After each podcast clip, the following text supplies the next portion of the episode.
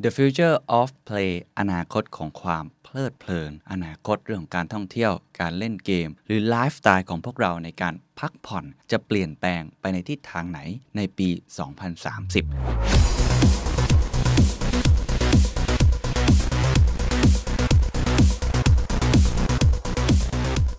อันที่ 1 เขาบอกว่ามันคือ lost in virtual space เทรนด์ที่ 2 เขาใช้คำว่า back to the old norm เทรนด์ที่ 3 ครับคือ fulfill your own passion ส่วนอันที่ 4 เนี่ยพูดตามตรงอันนี้ผมนึกไม่ออกเหมือนกันว่าจะเป็นยังไงนะฮะสิ่งที่สำคัญที่สุดที่ผมคิดว่าในผลวิจัยนี้ชี้เห็นนะครับและน่าสนใจคือเขาบอกว่า the secret sauce executive espresso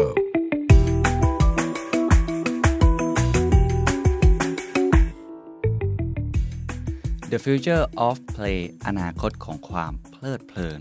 อนาคตเรื่องของการท่องเที่ยวการเล่นเกมหรือไลฟ์สไตล์ของพวกเราในการพักผ่อนจะเปลี่ยนแปลงไปในทิศทางไหนในปี 2030 หรือว่าปี 2573 นะครับกลับมาอีกครั้งกับฟิวเจอร์ของปี 2030 นะครับในทุกๆระดับเลยมิติเลยผมอ้างอิงงานวิจัยนะครับจาก NIA แล้วก็ Future Tales Lab by MQDC นะครับเขาทำวิจัยไว้ทั้งหมด6เทรนด์ว่าประเทศไทยเนี่ยในปี 2030 ซึ่งอีกไม่นานแล้วนะครับก็คืออีก9ปีข้างหน้านะจะมีทิศทางเป็นอย่างไรบ้างผมค่อนข้างชอบงานวิจัยครั้งนี้เพราะว่าอ่านง่ายนะครับย่อยข้อมูลมาค่อนข้างอ่านสบายๆแล้วก็เขาจะมีบอกด้วยกัน 3-4 ระดับด้วยกันระดับแรกเนี่ยเขาจะบอกถึงสถานการณ์ในปัจจุบันก็คือสถานการณ์ในประเทศไทยด้วยนะครับอันที่2เนี่ยเขาจะพูดถึง signals of change ก็คืออะไรจะเปลี่ยนแปลงไปบ้างสัญญาณคืออะไรมีอะไรที่เราต้องจับตาอันที่3เขาจะเอา signals นั้นมารวมกันเป็น drivers of change คือปัจจัยในการขับเคลื่อนปัจจัยในการเปลี่ยนแปลงซึ่งก็จะใหญ่กว่าแค่ signals อย่างเดียวและสุดท้ายครับ scenario ครับเขาจะมีฉากทัดให้ว่าถ้าประเทศไทยทำแบบนั้นจะได้ฉากทัดแบบนี้ถ้าประเทศไทยทำแบบนี้จะได้ฉากทัดแบบนั้นมันเหมือนเราสามารถที่จะเลือกอนาคตของเราเองได้ในวันนี้เพราะว่าอีก9ปีข้างหน้าก็ไม่นานแล้วนะครับเพราะฉะนั้นเรื่องนี้ถือว่าเป็นเรื่องสำคัญนะครับที่เราจะมาชวนคุยกันนะครับวันนี้เลือกเอา future of playหลังจากก่อนหน้านี้2ตอนผมเอา Future of Work กับ Future of Learning เราทำงานไปแล้วเราเรียนรู้ไปแล้ววันนี้เราลองมาดูกันว่าแล้วเราจะเล่นกันอย่างไรเรื่องนี้น่าจะฟังสบายๆนะครับเขาบอกว่าสถานการณ์ในปัจจุบันนะครับการพักผ่อนหย่อนใจเนี่ยเป็นรูปแบบของกิจกรรมที่สร้างความเพลิดเพลินแล้วก็ผ่อนคลายต่อร่างกายหรือจิตใจนะครับไอ้คำว่า recreation หรือว่ากิจกรรมนันทนาการเนี่ยถือเป็นรูปแบบหนึ่งของการพักผ่อนหย่อนใจ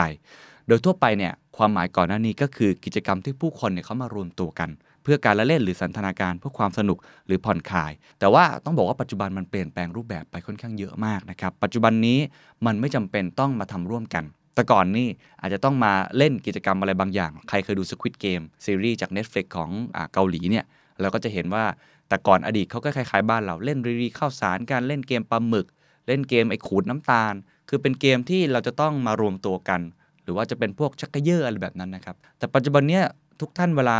พักผ่อนหย่อนใจลองถามตัวเองได้ครับว่าทุกท่านพักผ่อนหย่อนใจอย่างไรผมว่า3อันหลักๆที่ทุกคนจะตอบคล้ายๆกันครับคือดูหนังฟังเพลงอ่านหนังสืออีกอย่างหนึ่งที่น้องๆเล่นกันเยอะมากปัจจุบันก็คือเล่นเกมแล้วผมว่ายุคผมก็เล่นเกมกันค่อนข้างเยอะนะครับหรือว่าจะเป็นเรื่องของการท่องเที่ยวซึ่งการท่องเที่ยวในคนเดียวได้นะครับแสดงว่าปัจจุบันนี้กิจกรรมนันทนาการหรือว่า recreation ที่พักผ่อนซึ่งมันเป็นด้านที่สำคัญมากนะสำหรับจิตใจของพวกเราสำหรับร่างกายของพวกเราด้วยนะครับมันเริ่มที่จะมีเทคโนโลยีเข้ามาเอี่ยวค่อนข้างเยอะนะครับในปัจจุบันนี้ในงานวิจัยเขาก็เลยชี้เห็นถึงเรื่องการท่องเที่ยวก่อนว่าปัจจุบันการท่องเที่ยวเนี่ยมันไม่ใช่เพื่อการค้าภาษามันก็บอกอยู่แล้วว่าเรา travel เราท่องเที่ยวอดีตเนี่ยการเดินทางกว่าโคลัมบัสวาสโกดากามาจะเดินทางแต่ละครั้งเนี่ยมันใช้เวลานานมากนะครับแต่ปัจจุบันนี้ low cost airline หรือว่าการเดินทางอะไรที่มันสะดวกสบายมันทำให้คนเราเนี่ยเดินทางไม่ใช่ไปเพื่อทำงานอย่างเดียวหรือว่าเคลื่อนที่จากที่นึงไปอีกที่นึงแต่ว่าเป็นเรื่องของการท่องเที่ยวการท่องเที่ยวก็เลยเป็นรูปแบบหนึ่งที่ผู้คนนิยมมากนะครับในการพักผ่อนหย่อนใจแล้วก็กลายเป็นหนึ่งในอุตสาหกรรมหลักของประเทศหลายๆประเทศนะครับข้อมูลจาก World Tourism Organization ได้ระบุครับว่าปี 2563 นะครับมีนักท่องเที่ยวทั่วโลกในจำนวน 1,400 ล้านคนนี่แทบที่จะได้เป็นประชากรเยอะที่สุดในโลกแล้วนะฮะเพิ่มขึ้นมากกว่า2เท่าเมื่อเทียบกับปี 2543 คือประมาณ10 ปีที่ผ่านมาทุกท่านอยู่ในช่วงที่การท่องเที่ยวนั้นเติบโตเร็วมากจริงๆนะฮะเติบโตถึง2เท่า เพราะว่าก่อนหน้านั้นมีแค่ประมาณ670ล้านคนการเติบโตอย่างก้าวกระโดดนี้มันเป็นผลจากปัจจัยสนับสนุนนะครับเช่นการขยายตัวของสังคมโลกาภิวัตน์ก็คือ globalization ที่ทำให้ทั่วโลกนั้นเชื่อมโยงกันนะครับเกิดกิจกรรมและธุรกรรมระหว่างประเทศอย่างแพร่หลายหรือว่าการพัฒนาหรือเติบโตและแพร่กระจายของระบบคมนาคมครับโลจิสติกเป็นเรื่องที่สำคัญถ้าเราไปแล้วเดินทางลำบากเราก็คงไม่อยากเดินทางlow cost airline ที่ผมบอกพวกรถไฟฟ้าหรือว่าพวกรถไฟความเร็วสูงแบบนี้นะครับหรือรูปแบบการเดินทางแบบใหม่ๆสายการบินต่างๆที่ทำให้ต้นทุนการเดินทางลดลงใครๆก็สามารถที่จะบินได้รวมถึงเทคโนโลยีทันสมัยมากมายปัจจุบันนี้ใช้โทรศัพท์มือถือครับไม่ต้องกางเรื่องของแผนที่ไม่ต้องใช้หนังสือ Lonely Planet อะไรแบบนั้นนะครับแต่ก่อนนี่มีหนังสือเดินทางเล่มหนาขนาดนี้เนี่ยปัจจุบันนี้แทบไม่ต้องวางแผนอะไรเลยเดินทางไปแล้วก็ใช้ Google Map ใช้ TripAdvisor Yelp อะไรแบบนี้ก็ทำให้คนเดินทางสะดวกมากขึ้นนะครับสิ่งที่สำคัญที่สุดที่ผมคิดว่าในผลวิจัยนี้ชี้เห็นนะครับและน่าสนใจก็คือเขาบอกว่า 24% ของนักท่องเที่ยวครับ1ใน4นะฮะเป็นกลุ่มไหนรู้ไหมครับให้ถ่ายครับ Gen C Gen X Gen Y ไม่ใช่ครับเป็นผู้สูงอายุครับผู้สูงอายุท่องเที่ยวถึง 24% ของกลุ่มประชากรทั้งหมดนะครับนี่คือ Silver Generation นะครับเป็นกลุ่มที่ต้องบอกว่ามีเงินระดับหนึ่งแล้วก็อยากจะพักผ่อนหย่อนใจไปพักผ่อนกับเพื่อนๆคุณพ่อคุณแม่ผมนี่ช่วงที่ยังเดินทางได้โอ้เที่ยวเยอะกับผมนะถือเป็นว่าเล่นนะครับแล้วก็ผู้คนเนี่ยกลุ่มนี้มีการใช้จ่ายเนี่ยนิยมไม่ใช่แค่ท่องเที่ยวต่างประเทศท่องเที่ยวภายในประเทศเนี่ยมากถึง 44% ของการท่องเที่ยวทั้งหมดนะฮะโอ้โหเป็นกลุ่มที่ spend เงินกับ domestic tourism มากการท่องเที่ยวแบบกิจกรรมนันทนาการแบบดั้งเดิมก็ยังบอกว่ายังได้รับความนิยมนะครับจากกลุ่มผู้สูงอายุอย่างไรก็ตามครับผู้คนในวัยทำงานรวมถึงเด็กและวัยรุ่นนั้นเริ่มให้ความสำคัญกับการท่องเที่ยวน้อยลงครับซึ่งจุดเปลี่ยนของแนวโน้มนี้เริ่มขึ้นจากเทคโนโลยีเข้ามามีบทบาทมากขึ้นนะครับเพราะว่าทำให้พวกเขาเนี่ยไม่จำเป็นต้องเดินทางอันนี้อาจจะขัดกับความรู้สึกใครหลายๆคนนะครับแต่ต้องบอกว่ากลุ่มของคนรุ่นใหม่เนี่ยเขาไม่ได้เดินทางน้อยลงนะแต่ว่ามันสวนทางกับกลุ่มผู้สูงอายุที่เติบโตอย่างก้าวกระโดดผมใช้คำนี้แล้วกันกลุ่มคนอย่างผมหรือ Gen C เนี่ยจริงๆก็ยังเดินทางอยู่แต่เมื่อเทียบกับกลุ่มผู้สูงอายุเนี่ยต้องบอกว่าผู้สูงอายุเดินทางเยอะกว่าเพราะอะไรครับเพราะว่าการเกิดขึ้นของอินเทอร์เน็ตและการมาของสมาร์ทโฟนครับทำให้การพักผ่อนหย่อนใจนั้นเกิดขึ้นได้ง่ายเพียงแค่ปลายนิ้วปัจจุบันนี้หยิบโทรศัพท์มือถือขึ้นมาก็สามารถที่จะสนุกสุขแล้วก็พักผ่อนได้ทันทีนะครับปัจจัยหนึ่งก็คือราคาสมาร์ทโฟนครับจาก10ปีที่แล้วถึงปัจจุบันเนี่ยลดลง 50% คือราคาถูกลงเกือบ2เท่านอกจากนี้การสำรวจยังพบนะครับว่าปัจจุบันนี้เราเล่นเกมครับผู้คนนิยมเล่นเกมบนสมาร์ทโฟนมากถึง67% ของอุปกรณ์เกมทั้งหมดก็คือก่อนหน้านี้เรามี Super Famicom มี Nintendo มีเรื่องของ PlayStation 5 แต่ว่าที่นิยมที่สุดก็คือเกมในโทรศัพท์มือถือนะครับมากถึง 67% เป็นผลให้การเติบโตของอุตสาหกรรมเกมในประเทศไทยหรือบางคนเริ่มเรียกว่ามันคือ e-sport เป็นกีฬาอย่างหนึ่งเนี่ยเติบโตมากถึง 13% เกินกว่า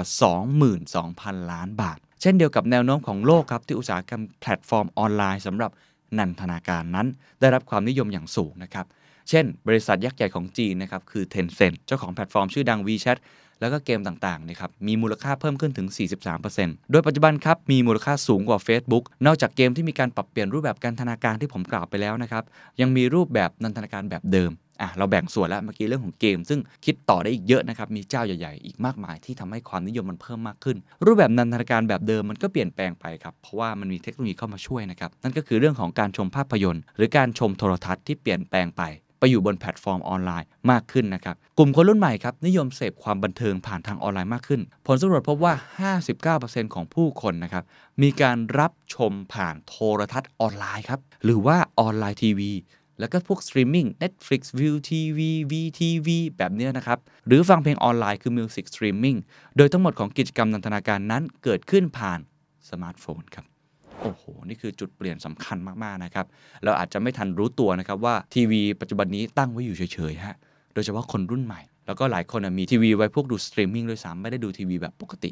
คือกิจกรรมบันเทิงไม่ว่าจะเป็นโรงภาพยนตร์หรือว่าในเรื่องของการดูทีวีมันก็เข้ามาสู่เรื่องของออนไลน์มากยิ่งขึ้นอันนี้เป็นจุดที่น่าสนใจนะครับนอกจากนี้ครับเทคโนโลยียังพัฒนาไปเรื่อยๆครับรูปแบบปัจจุบันนี้ต้องบอกว่ามันเปลี่ยนแปลงไปเรื่อยๆนะเทคโนโลยีเป็นเรื่องของ VR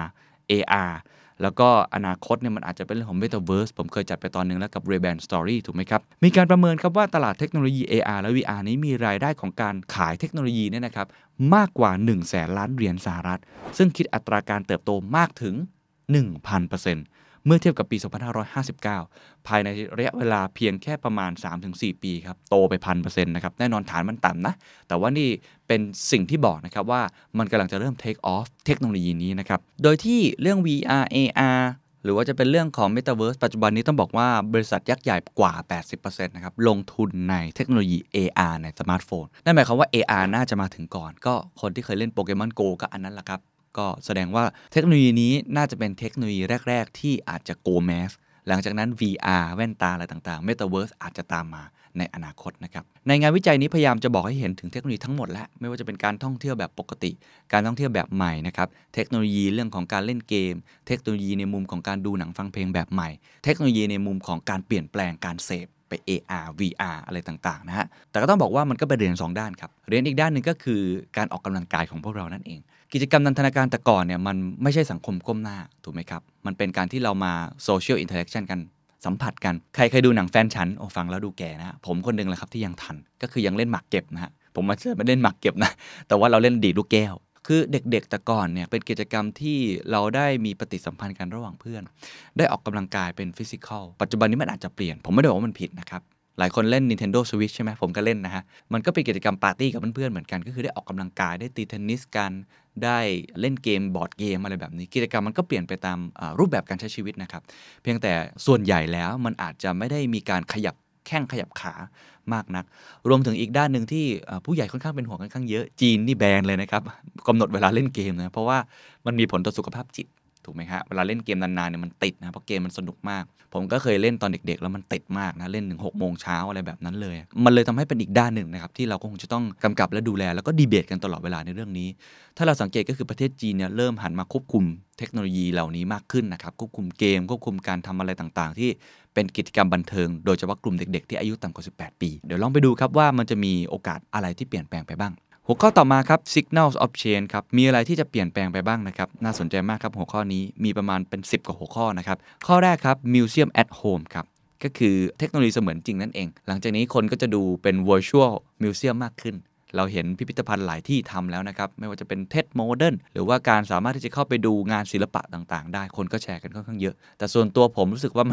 มันไม่ค่อยได้นะมันไม่เหมือนนะแต่ว่าอย่างน้อยมันก็ช่วยทำให้เราบรรเทาความเหงานะหรือบรรเทาความอยากที่เราอยากจะไปดูมิวเซียมได้ปัจจุบันก็มีแบบนี้มากขึ้นนะครับอันต่อมาคือเรื่องของ AI Games ครับก็คือการเข้ามาของเทคโนโลยีปัญญาประดิษฐ์ในรูปแบบของเกมนั้นเกิดขึ้นมาระยะหนึ่งแล้วนะครับแต่ส่วนมากเนี่ยมันใช้ในการพัฒนาระบบช่วยเล่นต่างๆปัจจุบันเนี่ยมันเป็นเรื่องของ Interactive และมันเป็นเรื่องของ Interface ต่างๆตอบโต้ AR ก็มีส่วนแบบนี้มากขึ้นนะครับอันที่3คือ Escape from Reality นะครับก็คือการที่เกมและสันทนาการมันเข้าถึงได้ง่ายแบบนี้เนี่ยด้วยอินเทอร์เน็ตนะครับมันก็ทำให้ผู้คนเชื่อมต่อแล้วก็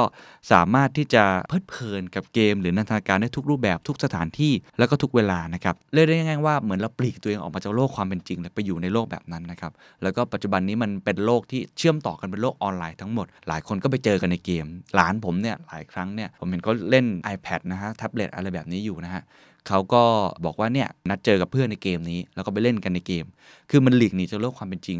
สังคมเสมือนแบบนั้นมากขึ้นนะครับ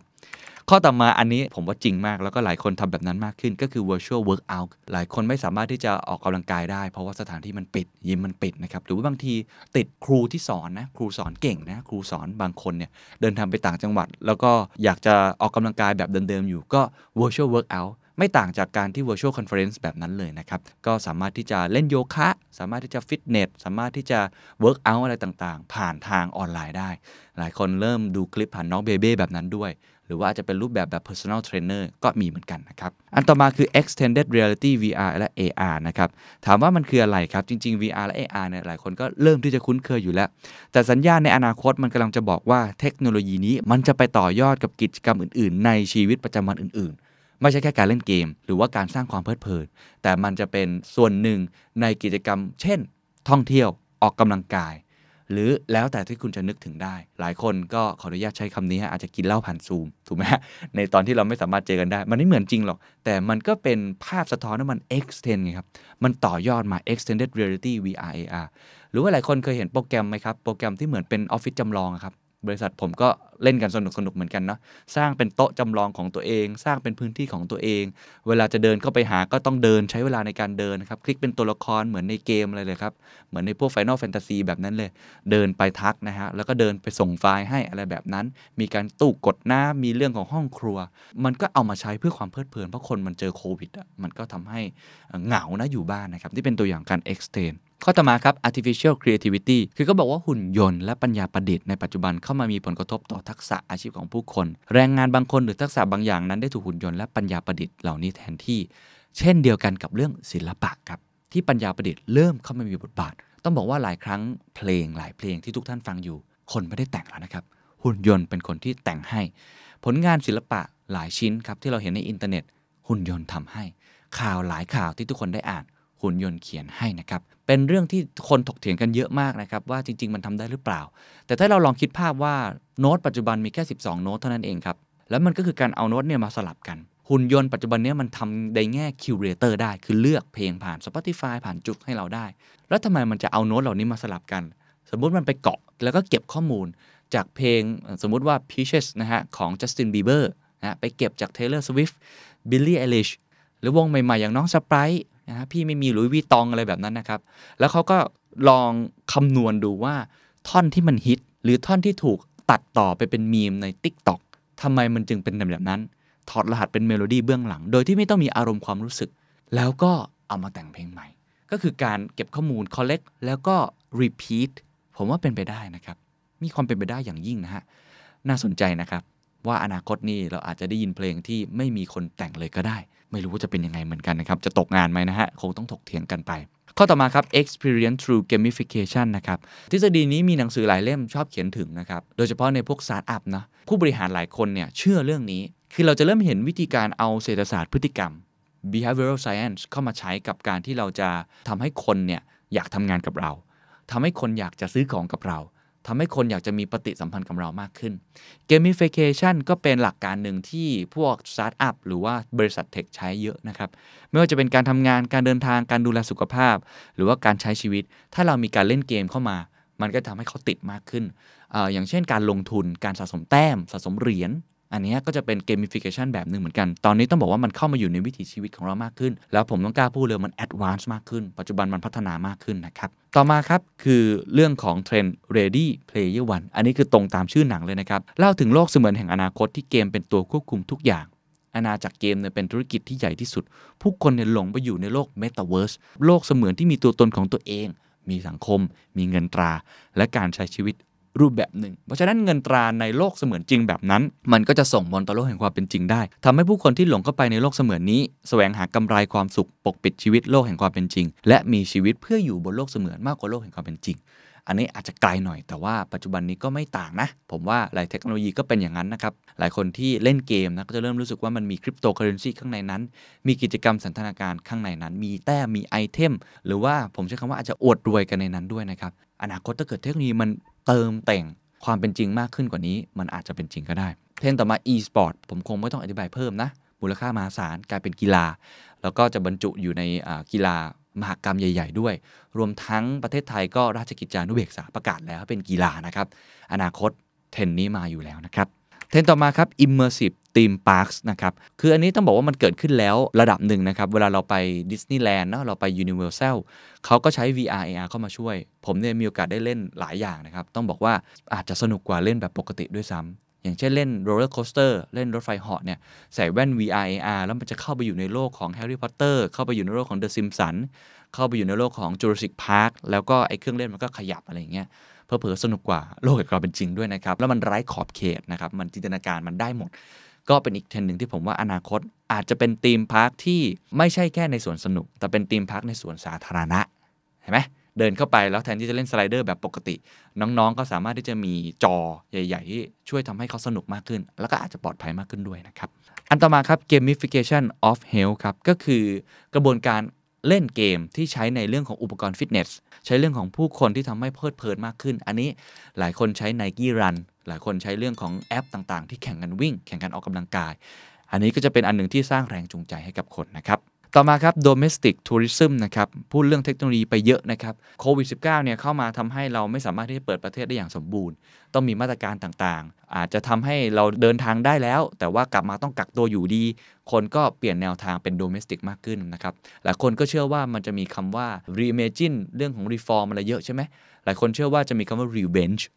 revenge tourism ก็คือแก้แค้นครับเที่ยวให้หายเหนื่อยนะครับเที่ยวแก้แค้นโดยเฉพาะประเทศไทยผมเชื่อว่าเดือนธันวาคนน่าจะลางานกันเยอะฮะถ้าเกิดว่ามาตรการโควิดต่างๆเนี่ยมันยังควบคุมได้ดีอยู่นะครับคนก็คงจะอยากท่องเที่ยวเป็นโดเมสติกมากขึ้นเพราะว่าเราไปต่างประเทศยากนะครับอย่างน้อยก็โดเมสติกก็ยังทำให้เราพักผ่อนหย่อนใจได้ดังนั้นผู้ประกอบการก็ต้องปรับตัวในเรื่องนี้นะครับต่อมาก็คือ Hotel Software Assistant and Travel Revolution นะครับเทคโนโลยีทำให้ช่วยมากขึ้นพวก Self Check In ของเครื่องบินต่างๆนะครับเดี๋ยวนี้ไม่ค่อยมีคนแล้วใช้มือกดปุ่มอย่างเดียวของเราเองหรือว่าบางทีไม่ต้องสัมผัสอะไรเลยเวลาไปเช็คอินต่างโรงแรมใช้โทรศัพท์มือถือแบบนี้สแกน QR Code นะครับจองไว้เรียบร้อยเข้าไปในห้องใช้โทรศัพท์มือถือเป็นกุญแจอนาคตจะเป็นแบบนั้นมากขึ้นหลายคนเคยไปมี Bartender Mixologist เป็นหุ่นยนต์เสิร์ฟอาหารด้วยหุ่นยนต์ผมคิดว่าเทรนด์เหล่านี้ก็จะมีมากขึ้นนะครับแม้ว่าคนเนี่ยเรายังต้องการอยู่นะแต่ว่าบางอย่างเนี่ยอำนวยความสะดวกยกตัวอย่างเช่นการเช็คอินผมคิดว่าไม่มีคนหรือว่ามีน้อยที่สุดก็ช่วยประหยัดเรื่องงบของการทำโรงแรมด้วยนะครับในขณะที่เราก็ทำให้เรารู้สึกปลอดภัยเนาะไม่ต้องเจอคนเยอะสิ่งที่จำเป็นก็น่าจะเป็นเรื่องของการบริการเซอร์วิสนะครับหรือว่าอะไรที่มันเป็นปัญหานะเราก็อยากจะปรึกษาคนมากกว่านะครับเพราะฉะนั้นก็ต้องบาลานซ์ตรงนี้ดีๆนะครับต่อมาครับเรื่องของ pensioner tourism นะครับก็อย่างที่กล่าวไปแล้วนะสังคมสูงวัยนะเที่ยวไปถึง 24% นะฮะก็ต้องบอกว่าประเทศและอีกหลายประเทศทั่วโลกกำลังเข้าสู่สังคมสูงวัยสัดส่วนประชากรนักท่องเที่ยวก็เลยเปลี่ยนตามไปด้วยนะครับกิจกรรมที่ผู้สูงอายุหลังเกษียณชื่นชอบก็คือท่องเที่ยวผนวกกับเทคโนโลยีที่ช่วยเหลือการเดินทางที่สะดวกนะครับหลังจากนี้ก็จะทำให้แทนที่เราจะเห็นกลุ่มมิลเลนเนียลแบบผมในเที่ยวเนี่ยอาจจะเป็นกลุ่มผู้สูงอายุเที่ยวเพิ่มมากขึ้นแล้วก็ลองคิดภาพครับว่าสถานที่ที่เขาอยากไปคืออะไรทำไมส่วนใหญ่ผู้สูงอายุชอบไปญี่ปุ่นก็เพราะว่ามัน universal design นะมันปลอดภัยเอื้อนะครับต่อการเดินทางที่หลายครั้งผู้สูงอายุอาจจะไม่อยากใช้กิจกรรมที่โลดโผนมีราวจับดีนะครับห้องน้ำประคองตัวได้อะไรแบบนี้ก็จะเป็นอะไรที่ค่อนข้างที่จะได้รับความนิยมมากขึ้นนะครับต้องคิดถึงตรงนี้นะครับธีมต่อมาก็คือ value of time ครับเขาบอกว่าความเร่งรีบแล้วก็ความเร่งด่วนของกิจกรรมทางเศรษฐกิจและสังคมในปัจจุบันทำให้เวลาเนี่ยมันเป็นสินทรัพย์ที่มีค่ามากนะครับเพราะฉะนั้นเนี่ยคนเนี่ยเวลาที่จะคิดถึงกิจกรรมพักผ่อนหย่อนใจเนี่ยบางทีเขาจะนึกถึงเวลาตัวเองเป็นสำคัญมากหลายครั้งเนี่ยเวลาเราไปดูหนังเนาะในช่วงเย็นแล้วคนมันเยอะมากเหลือเกินอ่ะหรือว่าตอนที่เราไปท่องเที่ยวแล้ววันหยุดยาวคนมันเยอะมันอาจจะไม่ค่อยสะดวกใจเท่าไหร่บางทีเขาบอกว่าเขาอาจจะนึกถึงเรื่องของรูปแบบหรือเทคโนโลยีบางอย่างที่ทำให้เขาเนี่ยเจอคนน้อยลงก็คือเป็น valueที่ทำให้เราพักผ่อนหย่อนใจได้อย่างมีคุณภาพไม่ต้องไปแออัดกับคนเยอะๆนะครับก็อาจจะเป็นอีกเทรนด์หนึ่งที่น่าสนใจนะครับหัวข้อต่อมาครับเมื่อกี้เราเห็น Signal of Change ไปแล้วเนี่ยเราจะมาถึง Driver of Change ก็คือเอา Signal มารวมกันมีทั้งหมดประมาณ5ปัจจัยหรือกลุ่มสัญญาณการเปลี่ยนแปลงใหญ่ๆนะครับอันแรกเขาบอกเรื่องของ New Era of Playing as Revolutionized by Technology ก็คือรูปแบบการพักผ่อนหย่อนใจต่างๆเนี่ยจะมีเทคโนโลยีเข้ามามีส่วนมากขึ้นเรื่องของโฮโลแกรมเรื่องของ virtual reality augmented reality หรือการใช้ voice หรือ gesture control AR glasses มันจะเปลี่ยนแปลงวิถีของเราวิธีการเล่นของเรามากมายจะดูหนังฟังเพลงเล่นเกมเรื่องพวกนี้จะมีส่วนมากขึ้นนะครับนี่คือเทรนด์ที่1นะครับเขาถึงเรียกว่า new era of playing นะครับอันที่2คือ virtual addict ครับคือเขาบอกว่าการเติบโตของกิจกรรมในอนาคตเป็นผลมาจากความต้องการความสุขแล้วก็พักผ่อนหย่อนใจเป็นแรงผลักดันเมื่อโรคเนี่ยดำเนินไปอย่างรวดเร็วแล้วก็เชื่อมต่อกันมากขึ้นเนี่ยมันก็จะตามมาด้วยความกดดันแล้วก็ความหวังจากสังคมนะครับ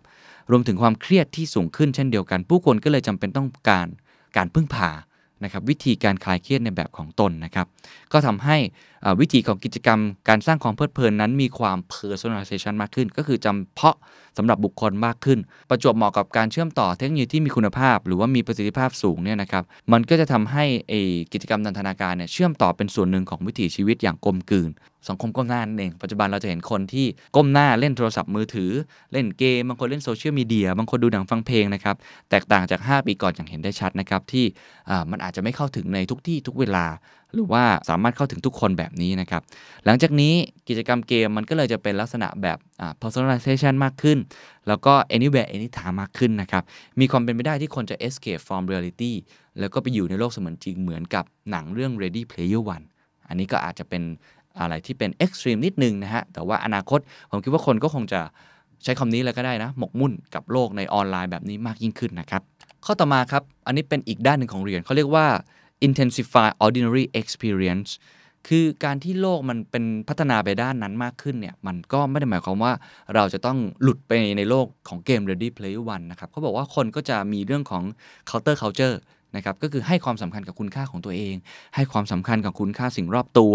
เพราะว่าโอกาสที่คนจะเป็นซึมเศร้าในอนาคตโอกาสที่คนจะเจอเทคโนโลยีต่างๆแล้วทำให้สุขภาพจิตแย่เนี่ยมันมีสูงนะครับก็ทำให้ภาครัฐเองภาคเอกชนเองจะหันมาให้ความสำคัญกับเรื่องนี้มากยิ่งขึ้นนะครับว่าจะทำยังไงที่ทำให้กิจกรรมธรรมดาทั่วๆไปเอาจริงๆก็แค่การกินข้าวเราไม่เล่นโทรศัพท์มือถือเนี่ยหรือว่าการที่เราได้ออกกำลังกายกิจกรรม outdoor การเดินป่า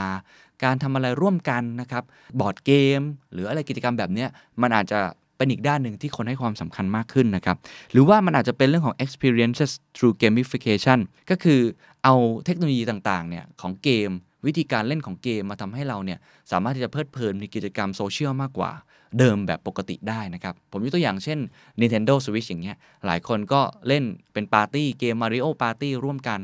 มันก็คือเกมอย่างนึงแต่ว่ามันทำให้เราได้มีปฏิสัมพันธ์กับคนรอบข้างแบบนี้เป็นต้นนะครับหรือว่ากิจกรรมนันทนาการต่างๆนะครับเรื่องการออกกำลังกายใช้เรื่องของเกมมาเป็นตัวช่วยการปั่นจักรยานตอนนี้ก็เป็นเรื่องของ VR AR มากขึ้นถูกไหมฮะหลายคนไปปั่นเนี่ยมีไฟอะไรต่างๆเหมือนหลุดไปในเกมตรอนเลยเพราะฉะนั้นก็อาจจะเอาโลกเหล่านี้มาประสานกันให้มันเป็นโลกที่ดีต่อตัวเราดีต่อสุขภาพแล้วก็ยังใช้เทคโนโลยีเข้ามาช่วยด้วยนะครับอันที่4ครับเขาเรียกว่า AI based creator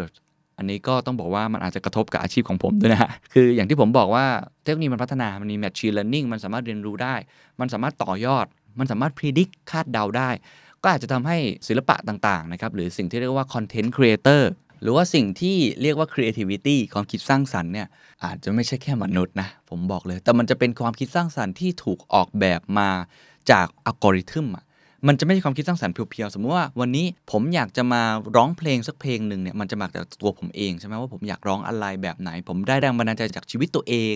หรือได้แรงบันดาลใจจากชีวิตคนอื่นนะครับหรือไปฟังเพลงอะไรมาแล้วก็อินสไปร์ต่อแต่ว่าไอหุ่นยนต์เนี่ยมันจะไม่ได้คิดแบบนั้นในช่วงนี้นะอนาคตไม่แน่นะครับในช่วงนี้ AI ต่างๆเนี่ยมันใช้วิธีการรวบรวมข้อมูลมันอาจจะไม่ใช่อินสไปร์แล้วจุดประกายคิดอะไรออกแต่มันใช้การพรีดิกว่าหลังจากนี้อะไรที่เราใส่อินพุตลงไปให้กับเขาอ่ะเขาก็จะออกแบบมาแบบนั้นเช่นเราบอกว่าออกแบบเพลงให้เหมือนเพลงฮิตหมื่นเพลงที่ผ่านมาในโลกมันมีอะไรที่เหมือนกันบ้างคอมมอนกราวด์เหมือนกันแล้วแต่งให้เป็นแบบนั้น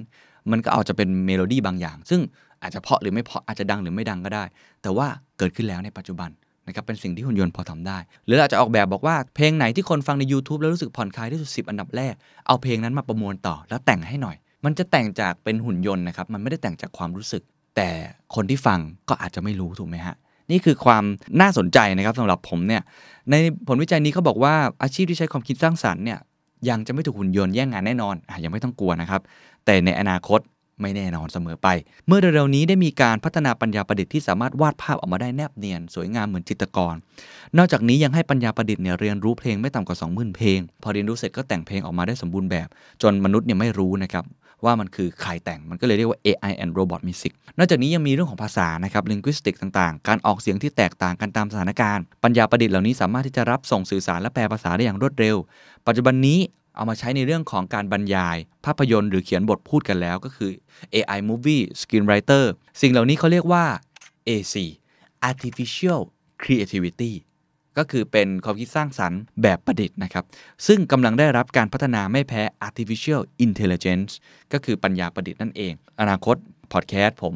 อาจจะไม่ใช่ผมตัวจริงก็ได้นะอาจจะเป็นหุ่นยนต์หลายคนเคยเห็นหุ่นยนต์ของคุณสุทธิชัยหยุ่นใช่ไหมครับนั่นแหละอนาคตอาจจะเป็นแบบนั้นก็เป็นไปได้แต่ก็ไม่รู้ว่าทุกท่านยังอยากได้หุ่นยนต์หรืออยากได้คนจริงนะอันนี้ต้องดีเบตกันเองนะครับแต่เป็นเทรนด์หนึ่งละกันว่าอาจจะเกิดขึ้นในอนาคตนะครับอย่างเช่นการผมว่าอาจจะเป็นการรายงานผลฟุตบอลการรายงานสภาพภูมิอากาศที่มันอาจจะไม่ได้จำเป็นที่ต้องใช้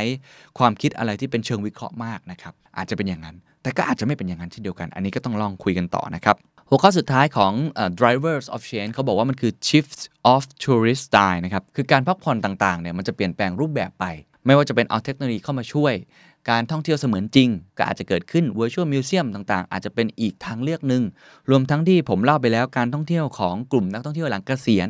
อันนี้ก็จะเพิ่มเติมมากขึ้นนะครับ domestic tourism การท่องเที่ยวในประเทศนะครับหรือจะเป็นเทคโนโลยีการเดินทางแบบใหม่ๆ hyperloop อาจจะเกิดขึ้นในอนาคตหรือว่าตัวช่วยของโรงแรมโฮเทลซอฟต์แวร์ assistant ต่างๆนะครับก็จะเป็นส่วนหนึ่งที่ทำให้มันมีเทรนด์ย่อยนะของการท่องเที่ยวที่เปลี่ยนแปลงไปในหลากหลายรูปแบบนะครับหัวข้อสุดท้ายครับก็คือเรื่องของ scenario นะครับมีทั้งหมด4 scenario ด้วยกันหลายขั้นก็คงจะนึกภาพออกนะมีทั้ง worst case best case แล้วก็ base case นะครับแต่ว่าไอ้เรื่องของการเล่นเนี่ยจริงๆมันก็แล้วแต่มองคนนะบางคนอาจจะอยากที่จะ lost in virtual space ไปเลยก็ได้บางคนอาจจะไม่อยากนะครับลองมาเล่าสู่กันฟังว่ามันมีอะไรบ้า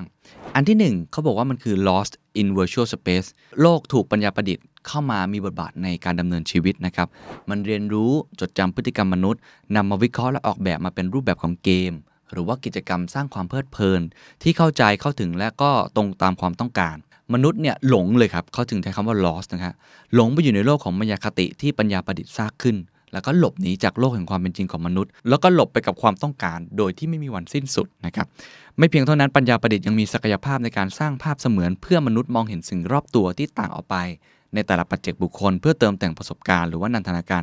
รทั้งหมดนะครับอันนี้ก็ต้องบอกว่าเป็นเทรนที่อาจจะไม่ค่อยดีนักนะก็คือเป็นเทรนเหมือน Ready Player One คือโลกความเป็นจริงเนี่ยมันแย่มากคือผมอาจจะเป็นคนยุคที่อยู่กลางๆเก่าหน่อยผมยังคิดว่าโลกความเป็นจริงยังจำเป็นอยู่นะครับทุกท่านอาจจะไม่เห็นด้วยกับผมก็ได้แต่ว่าในวิจัยนี้เขาบอกว่าคุณค่าผู้คนจะถูกปัญญาประดิษฐ์ครอบงำและก็เสพติดปัญญาประดิษฐ์ที่หยิบยื่นให้นะครับเพราะฉะนั้นมันก็จะกลายเป็นว่าเราเนี่ยจะใช้คำว่าถูกมอมเมาก็ได้คือหมกมุ่นอยู่กับเรื่องของ virtual space ไปแบบเต็มรูปแบบเลยโดยที่ไม่สนใจโลกแห่งความเป็นจริงอาจจะดีก็ได้นะครับไม่ได้บอกว่าไม่ดีนะครับอาจจะดีก็ได้เพียงแต่ว่านี่คือฉากทัศน์ที่เกิดขึ้นแล้วก็อาจจะส่งผลต่อเศรษฐกิจสังคมเทคโนโลยีต่างๆนะครับเศรษฐกิจก็จะถูกขับเคลื่อนด้วยความต้องการของมนุษย์และความต้องการการผ่อนคลายที่หลากหลายรูปแบบอันนี้คือเทรนด์ที่1นะครับก็คือหลุดไปเลยนะครับเทรนด์ที่2เขาใช้คำว่า back to the old norm โลกเนี่ยเต็มไปด้วยเทคโนโลยีก็จริงแต่ว่าแบ่งออกเป็น2ขั้วก็คือกลุ่มนึงเนี่ยไปสุดเลยไปแบบเทรนด์แรกเลยชอบมากแล้วก็หลุดเข้าไปในโลกเสมือนจริงอีกกลุ่มนึงเนี่ยต่อต้านชอบอยู่ในโลกที่จับต้องได้ก็จะบอกว่าการเข้ามาของเทคโนโลยีมันก็เลยแบ่งผู้คนออกเป็น2กลุ่มเลย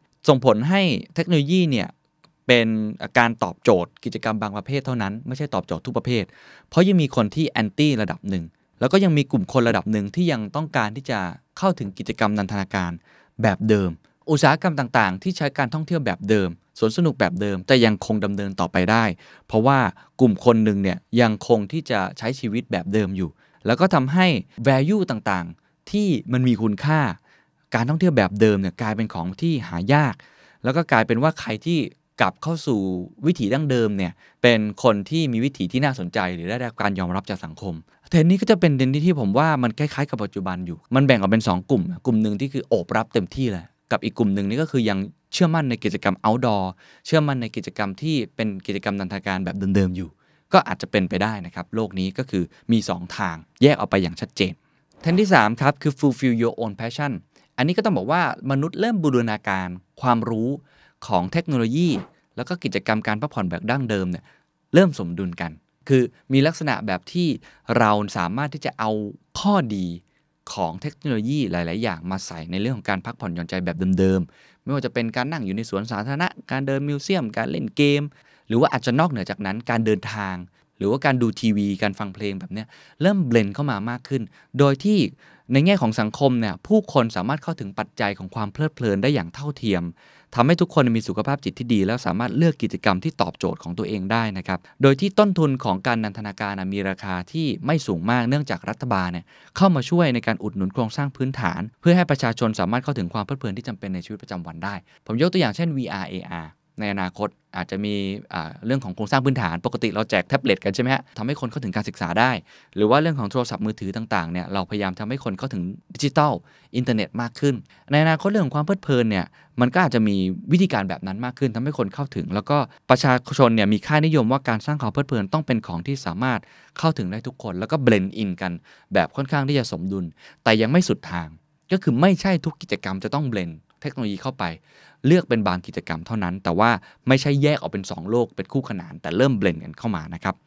บและแบบสุดท้ายครับแน่นอนครับอันนี้ก็คือ hidden playing playground คือแยกไม่ออกเลยแยกไม่ออกไม่ได้หมายถึงแบบแรกคือ virtual แบบไปสุดแบบนั้นแล้วโลกความเป็นจริงยังถูกทิ้งเอาไว้แต่ว่า มันเอาเทคโนโลยีมา seamless เข้าไปกับการเล่นแบบเดิมไม่ว่าจะเป็นการพักผ่อนหย่อนใจท่องเที่ยวดูหนังฟังเพลงออกกำลังกายมันจะเปลี่ยนแปลงรูปแบบไปผสมผสานเข้ากับกิจวัตรประจำวันระบบออกแบบการนันทนาการที่เปลี่ยนแปลงไปทำให้ค่านิยมเรื่องของนันทนาการเปลี่ยนแปลงไปด้วยทุกคนจะรู้สึกว่าทุกวันมีความสุขทุกกิจกรรมมีความเครียดน้อยลงเพราะว่าการสร้างความเพลิดเพลินนั้นแฝงอยู่ในวิถีของการใช้ชีวิตแล้วผู้คนอยู่ในโลกของเกมแต่ไม่รู้ว่าตนเองนั้นเป็นผู้เล่นที่บังคับตนเองเท่านั้นเองก็คือมัน seamless มันเพลิดเพลินในทุกกิจกรรมผมพูดตามตรงผมก็นึกไม่ออกเหมือนกันนะครับว่าเทรนด์นี้จะเป็นยังไงนะแต่ว่านี่คือสิ่งที่งานวิจัยเขาพยายามทำมาให้เราเห็นภาพนะครับว่า value ของผู้คนให้คุณค่าของคำว่าเกมมันเปลี่ยนไปเกมหรือการพักผ่อนนั้นไม่ได้มีความสำคัญหรือเป็นกิจกรรมที่ต้องทำในแต่ละวันอีกต่อไปคือไม่ได้แยกออกจากกันเนื่องจากเต็มอิ่มกับการผ่อนคลายที่แอบแฝงในกิจกรรมปกติไปแล้วผู้คนก็เลยหันมาให้ความสำคัญหรือให้คุณค่ากับกิจกรรมปกติเพราะสามารถเพลิดเพลินกับกิจกรรมเหล่านั้นโดยปราศจากรูปแบบดั้งเดิมเศรษฐกิจมันก็จะพัฒนารูปแบบการสร้างความเพลิดเพลินที่ได้รับการสนับสนุนจากภาครัฐแล้วก็ได้ใช้มาตรการให้กิจกรรมสร้างความเพลิดเพลินนั้นเข้าถึงทุกกิจกรรมและคนทุกกลุ่มทุกวัยผู้คนไม่จำเป็นต้องใช้จ่ายเงินในกิจกรรมเหล่านี้ทำให้มีเงินเหลือใช้สำหรับพัฒนาความเป็นอยู่ด้านอื่นลดความเหลื่อมล้ำในสังคมพูดตามตรงอันนี้ผมนึกไม่ออกเหมือนกันว่าจะเป็นยังไงนะฮะมันคงจะเป็นลักษณะแบบที่มันซิมเลตแล้วก็เล่นไม่เหมือนกันเล่นแล้วก็พักผ่อนได้ทุกคนเท่าเทียมกันก็เอามาเล่าสู่กันฟังเป็นไอเดียแล้วกันนะครับไม่แน่ใจว่าทุกท่านคิดว่าซีนาริโอไหนมีความเป็นไปได้ผมทวนอีกครั้งแบบแรกเขาบอกว่าค่อนข้างน่ากลัวก็คือคนหลุดออกไปเลยใน virtual space ทิ้งจากโลกความเป็นจริงเหมือนกับ Matrix เหมือน Ready Player One ไปอยู่ในเกมนั้นแต่พอกลับมาสู่โลกของความเป็นจริงเนี่ยโลกของความเป็นจริงเนี่ยโอ้โหมันเลวร้ายมากก็คือเราไม่ได้ดูแลมันเลยคนค่อนข้างที่จะหมกมุ่นกับโลกแบบนั้นมากขึ้นนะครับอันที่2คือ back to the old normal ก็คือแบ่งเป็น2ขั้วคนฝั่งหนึ่งไม่ยอมเข้าสู่โลกแบบนั้นยังยึดถือในวิถีชีวิตแบบดั้งเดิมคนกลุ่มหนึ่งไปแบบนั้นมันก็จะมีความแตกต่างกันค่อนข้างชัดเจนนะครับอันที่3ครับเขาบอกว่า fulfill your own passion ก็คือเริ่มมีการเบลนด์กิจกรรมเหล่านี้กับเรื่องของเทคโนโลยีต่างๆแต่ยังไม่ใช่ทุกกิจกรรม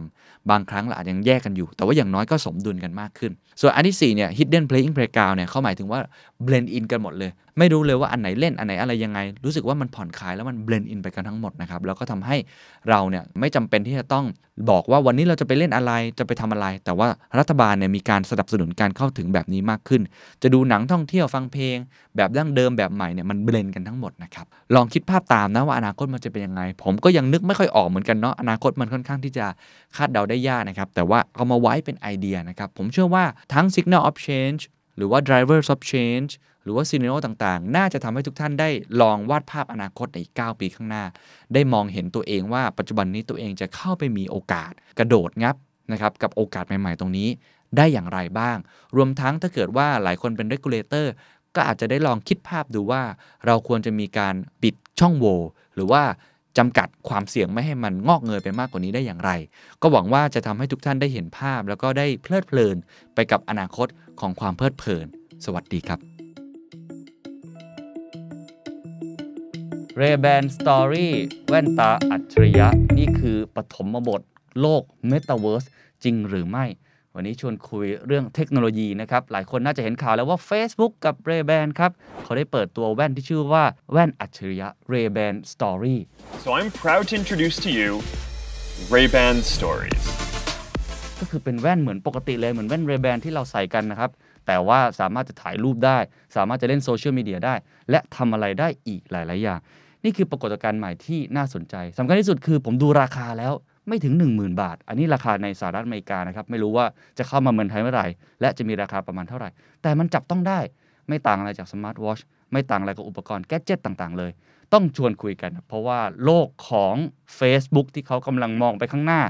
อาจจะไม่ใช่แค่โซเชียลมีเดียที่เราเล่นกันแต่กลายเป็นเมตาเวิร์สหรือโลกเสมือนจริงเชื่อมโลกความเป็นจริงกับโลกแบบเสมือนจริงเข้ามาผมไม่รู้แล้วภาษาไทยจะเรียกว่าอะไรเลยต้องชวนคุยกับน้องนัทปณชัยอารีเพิ่มพรสวัสดีครับครั้งที่แล้วเราก็คุยกันเรื่อง OnlyFans มันก็ค่อนข้างที่จะไปไกลแล้วนะไปไกลแล้วอันนี้มันไปอีกโลกนึงเลยเหรอมันไป Beyond กันอีกครับ Beyond Metaverse ใช่ถ้า Metaverse มารวมกับ OnlyFans จะเกิดอะไรขึ้นโอ้โหเดี๋ยวยูสเกตสนุกๆครับอธิบายก่อนข่าวที่ทุกคนตื่นเต้นมากตอนแรกผมจะเอาแว่น Ray-Ban มาใส่นะแต่ว่าเดี๋ยวมันจะไม่ค่อยเข้ามันคืออะไร Ray-Ban Stories ที่มันเปิดตัวเนี่ย ต้องย้อนกลับไปเมื่อต้นเดือนกันยายนที่ผ่านมานะครับผมวันที่9กันยายนที่ผ่านมาตอนนั้น Facebook ได้สร้างความฮือฮาเลยเพราะว่าได้เปิดตัวแว่น Smart Glasses กับ Exotica นะครับก็คือผู้ผลิตแบรนด์แว่นกันแดดชื่อดังจากประเทศอิตาลีและฝรั่งเศสนะครับผมตอนนั้นเนี่ยได้เปิดออกมาเป็นตัว Ray-Ban Stories ก็คือเป็นแว่น Ray-Ban เลยที่เราใส่กันเนี่ยครับมีถึง3รุ่นก็คือตัว Refrayer Meteo และ Lao นะครับจริงๆถ้าใครชอบใส่แว่นดำเนี่ยก็จะมีทุกรุ่นเลยนะนี่คือเค้าเรียกว่ารุ่นคลาสสิกมากๆรุ่น Lao เนี่ยคนไทยใช้เยอะมาก Refrayer ก็แว่นแง่ๆหน่อยMeteo ก็ดังมากเหมือนกันก็คือผมว่าเค้าเก่งมากเลยในการเบรนเราเคยได้ยินข่าว Smart Glasses มานานนะGoogle อะไรก็ทำแต่มันเป็นแว่นแบบพูดตามตรงมันไร้กรอบเฉยๆหน่อยอ่ะใช่เนี่ยเดี๋ยวเราจะมาพูดกันว่าทำไมมันถึง success มากๆในเชิงของการดึงดูดคนใช้งานแต่เราดูฟีเจอร์ก่อนดีกว่าว่า Ray-Ban Story มันคือแว่นอะไรทำอะไรได้บ้างตัวแว่น Ray-Ban Story นะครับผมเขานิยามว่าเป็น Smart Glasses เพราะว่าความสามารถหลักของมันมีอยู่3ด้านอันแรกคือการถ่ายรูปคือมีกล้อง2ฝั่งเนี่ยครับเป็นตรงขาแว่นนะครับผมเป็นกล้องขนาด5ล้านพิกเซลซึ่งสามารถทำได้ทั้งถ่ายรูปถ่ายวิดีโอได้สูงสุดที่30วินาทีอ๋อยังไม่นานมากส่วนบริเวณมุมบนขวาเนี่ยครับจะมีไฟ LED ขึ้นมาเป็นไฟกระพริบอะครับทำให้รู้ว่าสมมุติคนทั่วไปสมมุติผมใส่แว่นอย่างเงี้ยแล้วพี่เคนไม่รู้ผมถ่ายรูปพี่เคนอ๋อแอบถ่ายก็จะเห็นฉะนั้นถ้าเกิดเปิดวิดีโอหรือเปิดโหมดกล้องเนี่ยเราจะรู้ว่าคนนี้กำลังถ่ายอยู่ใช่แต่ว่าเดี๋ยวเราจะคุยกันเพิ่มเติมว่าตรงนี้มันทำได้ completely หรือยังในแง่ของการทำให้ความคอนเซิร์นหรือความปลอดภัยของคนเนี่ยมันหายไปเพราะนี่อันตรายนะถือว่าอันตรายข่าวต่างๆที่เคยเกิดขึ้นแอบถ่ายมันแน่นอนเลยถ้าเกิดมีตรงนี้ขึ้นมาเนี่ยครับต่อแล้วมีฟีเจอร์อีกนอกจากนี้ครับผมมันยังสามารถฟังเพลงได้ด้วยเพราะว่าบริเวณขวาแว่นนะครับจะมี built-in speaker เป็นเหมือนลำโพงที่ built-in เข้าไว้อ๋อแต่ไม่ถึงขั้นเป็น headphone ไม่ถึงขั้นเป็น headphone ไม่ได้ฝังเข้าไปในหูแต่ว่ามันจะอยู่ตรงขาแว่นเลยครับถ้าสมมตินัดใส่ฟังแล้วพี่จะได้ยินไหมได้ยินครับมันก็คือการเปิดลำโพงมาโอเคทำอะไรได้อีกนอกจากดูอัดวิดีโอถ่ายรูปแล้วก็สามารถฟังเพลงได้แล้วมันสามารถคุยโทรศัพท์ได้ด้วยครับเพราะว่ามันมีไมโครโฟนมาให้กับพร้อมกับตัวลำโพงใช่โอ้โหหลังจากนี้ก็คือไม่ต้องใส่หูฟังบลูทูธละใช่สมมติใส่แว่นเท่ๆแบบนี้เข้าใจว่ามันไม่น่าจะเป็นสีดำอะไรขนาดนั้นป่ะฮะหรือมันก็สามารถออกแบบได้ครับเพราะมันคัสตอมไมซ์ได้ก็คือเป็นเลนส์ใสก็ได้จะเป็นเลนส์แบบสีดำกันแดดก็ได้หมดเลยอ๋องั้นตอนนี้ทำได้3อย่างถ่ายรูปถ่ายวิดีโอฟังเพลงแล้วก็คุยโทรศัพท์ถูกต้องยังเล่นโซเชียลมีเดียอะไรอย่างนี้ไม่ได้หรอยังครับยังโอเคราคาประมาณเท่าไหร่ขายที่ไหนอะไรยังไงฮะราคาเริ่มต้นอยู่ที่ประมาณ$299หรือประมาณ $9,980 เบ็ดเสร็จกลมๆประมาณ 10,000 บาทนั่นแหละครับวางจำหน่ายเฉพาะในบางประเทศเท่านั้นเช่นออสเตรเลียแคนาดาไอร์แลนด์อิตาลีสหรัฐแล้วก็สหราชอาณาจักรเมืองไทยยังไม่รู้ว่าเป็นยังไม่มีแผนครับผมครับงั้นถ้าดูจริงๆก็ไม่ถึงขั้นว่าจะเป็นแว่น AR อะไรยังไม่ใช่ถูกต้องต้องบอกเลยว่า Ray-Ban Story เนี่ยยังไม่ใช่แว่น AR อย่างเต็มสมบูรณ์อย่างเต็มรูปแบบ 100% แต่เรารู้ว่าปลายทางเขาไปทางนั้นแน่ถูกต้องโอเคงั้นเอาขั้นต้นอันนี้ก่อนว่ากระแสเป็นยังไงแล้วก็เรื่องของการที่ไป X กับ Ray-Ban เนี่ยมีคนชื่นชมอะไรแบบไหนแล้วเดี๋ยวมาคุยกันต่อว่าหลังจากนี้จะพัฒนาเป็นอะไรต่อนี่คือความฉลาดอย่างนึงของ Facebook เลยนะครับที่สามารถตีโจทย์ได้แตกมากๆในการเอาเทคโนโลยีกับแฟชั่นมารวมกันได้อย่างลงตัวมันเป็นเนื้อเดียวกันที่แบบลื่นไหลมากๆแล้วก็รู้สึกว่ามันไม่ได้กระโตกกระตากไปแฟชั่นจ๋าอะไรหรือเทคไปเลยคือเขาสามารถเอาความเป็นแฟชั่นของ Ray-Ban ขึ้นเราทุกคนผมเชื่อว่าเราต้องมีแว่น Ray-Ban อยู่แล้วคนละหนึ่งมันเป็นคลาสสิกไอเทมเพราะฉะนั้นเนี่ยเขาก็เลยเอา form factor ที่มันเป็นความทันสมัยความแฟชั่นเนี่ยของ Ray-Ban มาจับกับเทคโนโลยีของตัวเขาเองแล้วก็ทำให้ตัวแว่นเนี่ยมันประสบความสำเร็จมากๆในแง่ของการทำให้คนอยากได้มันแมสอ่ะใช่แมสมากๆเลยครับผมกระแสในต่างประเทศมีใครได้ลองใช้บ้างไหมคิดยังไงกันบ้างฮะใช่ผมไปรวบรวมมาหลายสำนักข่าวเลยนะครับเช่น Tech Advisor เนี่ยเขาบอกว่า Ray-Ban Story มันเหมือนแว่น Ray-Ban มากๆเลยคือทำให้รู้สึกว่าการใช้งานมันไม่ได้ตะขิดตะขวงใจเว้ยมันจะเป็นเทคจ๋าไปขนาดนั้นดูแบบเถอะทะหรือดูไม่น่าใช้งานคือเอาง่ายคือในรูปลักษณ์ภายนอกเนี่ยมันน่าใช้มากๆแต่ท่านมองในเชิงของการใช้งานจริงๆครับเขาบอกว่าตัวกล้อง5ล้านพิกเซลที่2ข้างเนี่ยเขาบอกว่ามันใช้ได้ในระดับที่โอเคน่าพอใจแต่ไม่ได้ดีแบบดีเทียบเท่ากล้องสมาร์ทโฟนทุกวันนี้ใช่มันเป็นแค่การแบบ capture memory ที่เราเห็นตามทางอย่างเงี้ยครับไม่สามารถไม่ต้องยกกล้องขึ้นมาใช่แล้วก็การถ่ายภาพในที่แสงน้อยยังทำได้ไม่ดีนะเข้าใจครับหูฟังอย่างเงี้ยครับเวลาฟังเพลงก็ไม่ดีเท่ากับตัว headphone มันคือระดับเบสิกมากๆเลยถ้าพูดในแง่นั้นแต่มันว้าวตรงที่นี่คือสเต็ปแรกในการพัฒนาตัว smart glasses ให้มันจับต้องได้จริงแล้วก็เอามาใช้งานได้ด้วยครับโอเคเราคุยกันตรงนี้ผมว่าเราต้องคุยภาพใหญ่มากขึ้นละว่าไอ้ gadget อันเนี้ยมันจะเป็น the next big thingมากน้อยแค่ไหนนะครับคือถ้ามองแค่ในฝั่ง Facebook อย่างเดียวก็อาจจะไม่ได้เพราะเข้าใจว่าจริงๆไอ้คำว่า Smart Glasses เราคุยกันมานานแล้วแล้วก็มีหลายเจ้ากำลังทำอยู่ตอนนี้มีอีกเจ้าหนึ่งใช่ไหมแล้ว Xiaomi ครับเป็นคล้ายๆกันไหมครับโปรโตไทป์ครับ คือยังไม่ได้ออกมาจำหน่ายจริงแต่ของ Xiaomi เนี่ยเขา beyond ไปกว่านั้นคือเขาต้องการให้มันเป็น AR smart glasses เลยโอ้เท่าที่เห็นในตัวอย่างนะครับในวิดีโอเนี่ยจะเห็นเลยว่าเฮ้ยเขาสามารถใช้แว่นธรรมดาเนี่ยครับ smart glasses ของตัว Xiaomi เนี่ยในการนำทางเพราะมันมีเลนส์ข้างในอีกอันนึงเป็นเหมือนแบบจอ panel ทำให้เห็นว่าแบบสามารถเดินไปซ้ายเดินไปขวาเหมือนใช้แมปอะครับแต่ว่ามันเห็นในที่แว่นเลยอันนี้เข้าใจเพราะว่าจริงๆนี่คือ pain point อย่างนึง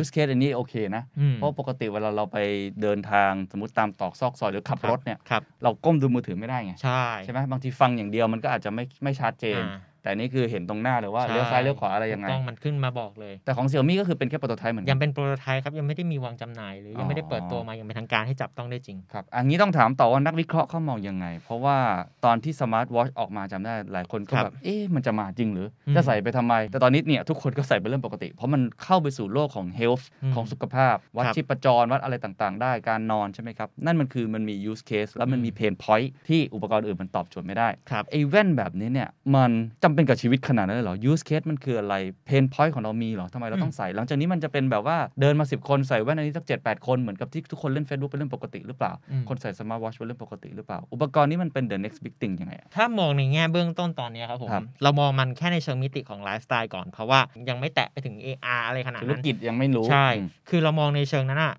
หลายคนให้ความเห็นว่าเฮ้ยมันเป็นแกดเจ็ตที่น่าใช้งานนะเหมือนที่สมัยที่เราเปิดตัวมือถือจอพับได้ใหม่ๆหลายคนอาจจะบอกว่าเฮ้ยก็ไม่มีความจำเป็นต้องใช้งานนี่แต่ว่าถ้าเกิดมีแล้วมันว้าวมันมีแล้วแบบไม่ตกเทรนด์หลายคนบอกที่ผมไปรวบรวมความเห็นมาครับเอาอย่างนิวยอร์กไทม์อย่างนี้เขาก็บอกว่าเฮ้ยมันเป็นไอเทมที่มีแล้วก็คูลนะมันไม่เหมือนคนเอาคอมพิวเตอร์หน้าตาประหลาดมาไว้บนหน้าเราฮะ คือต้องบอกว่าก่อนหน้านี้สมาร์ทกลาสเซสหลายเจ้ามันเป็นการดีไซน์ที่ไม่ค่อยเวิร์กสักเท่าไหร่ในแง่ของความเป็นไปได้ในโลกความเป็นจริงแฟชั่นไม่สวยอะไรอย่างเงี้ยฮะหรืออย่าง The Verge เองก็บอกว่าคือ form factor ของมันไม่ใช่แค่เป็น gadget ที่ดูเป็นเทคโนโลยีอย่างเดียวแต่มันมีความเซ็กซี่ในตัวเองด้วยขณะที่ CNBC เขาบอกอย่างนี้ครับผมในแง่การใช้งานเนี่ยเราไม่ได้คาดหวังอะไรมันมากขนาดนั้นอยู่แล้วแต่พอใช้ปุ๊บก็พบว่าเฮ้ยมันก็สามารถใช้กล้องใช้หูฟังอะไรอย่างเงี้ยคือทุกอย่างมันค่อนข้างโอเคในระดับนึงนะครับผมทีนี้เขาบอกประมาณว่าด้วยฟีเจอร์ของมันที่มันยังไม่ได้เป็น AR เต็มรูปแบบไม่กันน้ำก็รู้สึกว่าเฮ้ยมันยังมีความแบบน่าเสียดายน่าผิดหวังไปนิดนึงก็เลยมองว่ามันเป็นเหมือนของเล่น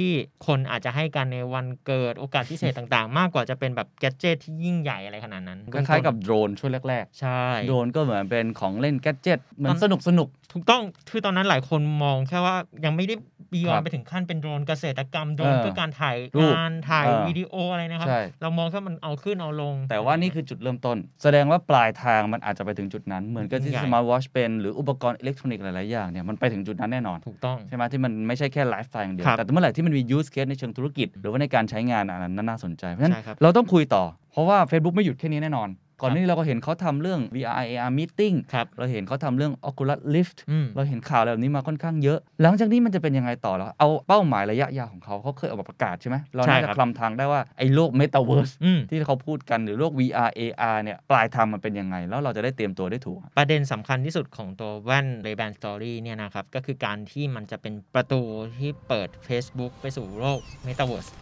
ก็คือ Metaverse Company ที่ตัว Mark Zuckerberg ได้ประกาศวิสัยทัศน์ออกมาโอ้ยเขาเคยประกาศออกมาครับเขาได้พูดกับ investor แล้วก็พนักงานในบริษัทว่าเขากำลังจะ go beyond ไปสู่ความเป็น metaverse นะจากปัจจุบันที่มันเป็น Facebook เป็นบริษัท social media ถูกต้องเขาจะไป metaverse แล้ว metaverse คืออะไรเอางี้ก่อน metaverse มันคือคำสองคำที่มารวมกันครับระหว่าง meta กับ verse ก็คือ universe meta เนี่ยมันมาจากคำว่า beyond เหนือความเป็นจริง verse ก็คือจักรวาลที่เหนือความเป็นจริงฟังเริ่ม The Matrix ขึ้นไปทุกทีแล้วดูไซไฟดูล้ำมากแล้วมันต่างอะไรกับ VR AR มันคือการเบรน VR และ AR เข้ามาอยู่ตรงกลางครับเอาทั้ง2 อย่างมาชนกันที่โดยที่เราเนี่ยก็เข้าไปอยู่ในโลกนั้นด้วยยกตัวอย่างได้ไหมปกติเนี่ยถ้าโลกที่เราคุ้นเคย AR นี่คือ Pokemon Go Augmented Reality เอาเทคโนโลยีมาอยู่บนโลกของเรามันก็หมายความว่าถ้าเกิดใช้โทรศัพท์มือถือก็คือยกโทรศัพท์มือถือขึ้นมาแล้วดูในจอเนี่ยในภาพในของกล้องเนี่ยจะเป็นภาพแบบภาพจริงแต่จู่ๆจะมีตุ๊กตาโผล่มาในจอของเราอันนั้นคือแต่ในโลกความเป็นจริงไม่มีอันนี้คือเขาใช้กันเยอะแล้วช้อปปิ้งทำอะไรเรื่องของสถาปัตย์วิศวกรรมลองเอาเฟอร์นิเจอร์มาวางตรงนี้ตำแหน่งนั้นต่างๆหรือว่าการก่อสร้างวิธีการออกแบบพวก 3D printing หรือในเชิงการแพทย์ก็มีแบบนี้ใช่หรือว่าในเชิงของ education การสอนก็สามารถกายวิภาคอะไรนั้นใช่อันนี้คือ AR อย่างนึงแล้ว VR คือ virtual reality คือเอาเราเนี่ย เข้าไปอยู่ในโลกจำลองเสมือนจริงสมมุติว่า VR ก็คือใส่เข้าไปใช่ไหมครับใส่แว่นที่แบบโตๆใหญ่ๆเหมือนในหนังพวกไอ้ Ready Player One อะไรอย่างนั้นหรือว่าจะหนังอย่างว่าก็ใช่เฮ้ยทำไมต้องวนไปเรื่องนั้นด้วยเนี่ยไม่ผมยกตัวอย่างเพราะว่ามันเป็นยูสเคสที่ใช้งานจริงมากๆโอเคมันจะมีเครื่องหมาย VR เข้ามานะครับกดคลิกเข้าไปก็จะเห็นเลยว่าเราเข้าไปเป็นนักแสดงอะไรอย่างเงี้ยซึ่งบางทีมันไม่ต้องเป็นแว่นที่ใหญ่โตก็ได้บางทีมันเป็นแว่นคล้ายๆเขาเรียกอะไรเล็กลงมาหน่อยก็มีเหมือนกันนะทุกวันนี้ส่วนใหญ่ยังใหญ่โตอยู่อ๋อยังใหญ่อยู่โอเคการใช้งานมันยังไงอ่ะผมเห็น Facebook มีเปิดตัว VR meeting อันนั้นคือเป็น VR meeting ก็คือมันจะเป็นคล้ายๆ Oculus นี่แหละครับเราใส่แว่นเข้าไปแล้วเราก็จะมี create avatar เป็นตัวจำลองของเราเหมือนเป็นตัวการ์ตูนในเหมือน The Sim อะไรอย่างนั้นเสมือนจริงเราไปสวมบทบาทนั้นแล้วก็คุยกับเพื่อนๆที่เข้ามาจอยเหมือนกันอะไรอย่างงี้อยู่ในโลกของตัว Oculus เหมือนกันมันก็คล้ายๆกับเวลาเราเล่นเกม RPG เกม .A อะไรอย่างงี้แต่นี่มันยังเป็นกราฟิกการ์ตูนแบบตลกๆอยู่ตอนนี้ยังไม่เหมือนมันยังโลกไม่เหมือนจริงมากแต่คล้ายๆแต่ VR นี่ผมก็เชื่อว่าคล้ายๆเล่นเกมแหละเพียงแต่ว่ามันไม่ได้เป็นหน้าจอที่แยกกันแต่เหมือนเราเข้าไปอยู่ในโลกนั้นเลยเราเข้าไปอยู่เอาง่ายๆคือ VR เนี่ยถ้าเปรียบเทียบนิยามง่ายๆเลยครับตรงนี้ก็คือ VR เนี่ยเราเข้าไปอยู่ในนั้น AR เหมือนเอาตรงนั้นเข้ามาอยู่ในโลกของเราโอเคเข้าใจแล้วผมเคยใส่แว่น VR ทำข่าวด้วยนะเคยไปของ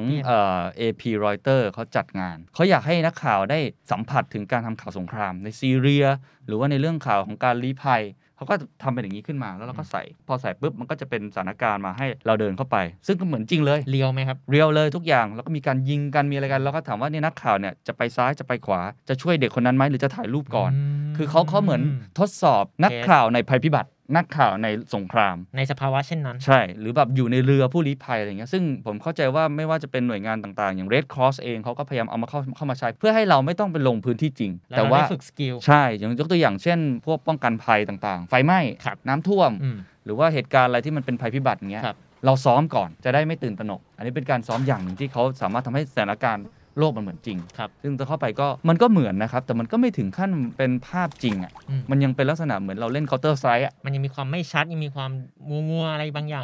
นิดนึงแต่ว่ามันก็ทำให้เรา feeling ดีซึ่งผมคิดว่าอันนี้มันก็จะคล้ายๆกับสวนสนุกถ้าเกิดใครเคยไป Universal หรือว่า Disney มีรถไฟเหาะเป็นใส่แว่น VR ซึ่งเรานั่งอยู่เฉยๆเลยปกติรถไฟเหาะมันก็ต้องเป็นเหาะไปนู่นนี่ใช่ไหมนั่งอยู่เฉยๆเลยผมก็เข้าไปในโลกของกองเข้าไปในโลกของก็อดซิลล่าเข้าไปในโลกของแฮร์รี่พอตเตอร์อะไรคนน่าจะเคยเล่นจริงๆไม่ได้ไปไหนเลยนั่งอยู่เฉยๆแต่ว่าโอ้โหเสียวท้องทุกอย่างแล้วสนุกกว่าเดิมอะไรแบบนี้อันนี้คือ VR อ่ะแล้ว Metaverse เนี่ยมันต่างอะไรคือมันเอา VR และ AR มาบรรจบกันมาผสมกันโดยที่เราเนี่ยเข้าไปอยู่ในโลกนั้นด้วยผมยกตัวอย่างอย่างนี้ละกันสมมุติในโลกของอินเทอร์เน็ตเนี่ยเราใช้งานมันอยู่ภายนอกเรากดคลิกเข้าเว็บไซต์ต่างๆหรือเราใช้โซเชียลมีเดียในยุคต่อมายุคแพลตฟอร์มเนี่ยเราก็เข้าไปอยู่ในนั้นแต่ก็ยังกดผ่านหน้ามือถืออยู่ดีในขณะที่ Metaverse เนี่ยเอาตัวเราเนี่ยเข้าไปใช้ชีวิตในโลกที่มันล้ำไปกว่าความเป็นจริงตรงนั้นเลยแล้วเป็นตัวเราจริงๆเป็นตัวเราครับไม่ใช่การ์ตูนไม่ใช่ตัวละครอะไรขึ้นอยู่กับการออกแบบครับ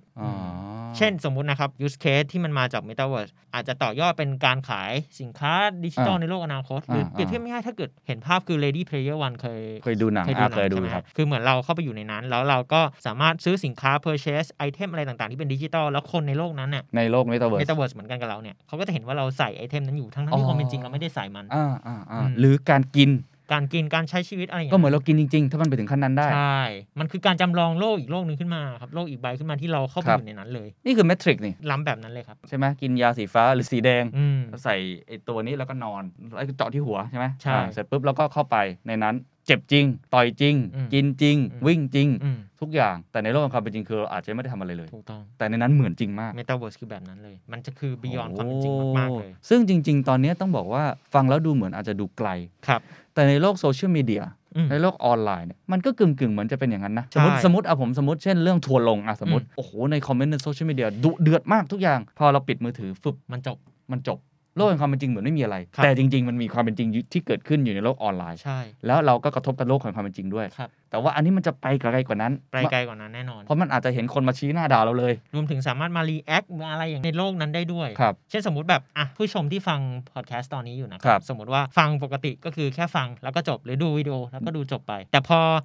ส่แว่นที่มันจะเป็นอุปกรณ์สำหรับเข้าสู่โลกเมตาเวิร์สเนี่ยเขาสามารถเห็นเราคุยกันเดินวนรอบตัวเราแต่อาจจะตบหัวเราไม่ได้นะคือเห็นเราในโลกที่มันใกล้ชิดมากขึ้นกว่าเดิมยิ่งสมมุติมันสดๆแบบนี้ แล้วคุณผู้ชมก็มานั่งอยู่ในห้องเลยสมมตินั่งโซฟาตรงข้ามตรงนี้ฟังสดๆแล้วเราก็เห็นเขาด้วยเราเห็นเขาถ้าเราใส่แว่นใช่แล้วเขาก็อาจจะมาในชุดที่แบบแปลกประหลาดมีอวตารมีอะไรที่มันล้ำๆอย่างเงี้ยแล้วเขาอาจจะยกมือขอถามแล้วเราก็ได้ยินปั๊บทันทีเลยไม่ต้องมารอคอมเมนต์ไม่ต้องอะไรแบบนั้นเลยครับมันจะเป็นอะไรที่ล้ำมากๆคือเป็นโลกที่ beyond ความเป็นจริงไปอีกขั้นแล้วอะโลกที่มากกว่า AR และ VR เพราะมันรวมทั้ง2 อย่างเข้ามาในโลกความจริงอ่ะโอเคซึ่งทำไม Facebook หรือ Mark Zuckerberg จึงอยากจะผลักดันไอ้ Metaverse เหลือเกินมันมีโอกาสทางธุรกิจอะไรอนาคตเมื่อกี้เราพูดเรื่องไลฟ์สไตล์เป็นหลักนะพูดเรื่องการใช้ชีวิตอะไรจริงๆอนาคตมันจะเป็นยังไงมันมีโฆษณาในนั้นเหรอเราจะซื้อของในนั้นเหรอเราจะทำอะไรในนั้นกันทำไม Facebook ถึงอยากจะมุ่งไปที่เป็น Enterprise Metaverse เนี่ยฮะโอกาสมันมหาศาลมากครับพี่เห็นมันเหมือนเอาโลกที่เป็นอีกใบนึงอะเป็นอีก planet นึงที่มันจับต้องไม่ได้จริงแต่ว่ามันเข้าไปแล้วมันรู้สึกเฮ้ยมันเหมือนความเป็นจริงมากๆเลยอ่ะมันก็เป็นโอกาสที่ทำให้ตัวแบรนด์ฝั่งการตลาดเนี่ยครับสามารถเข้าไปอยู่ในโลกนั้นได้แล้วก็สามารถจำหน่ายสินค้า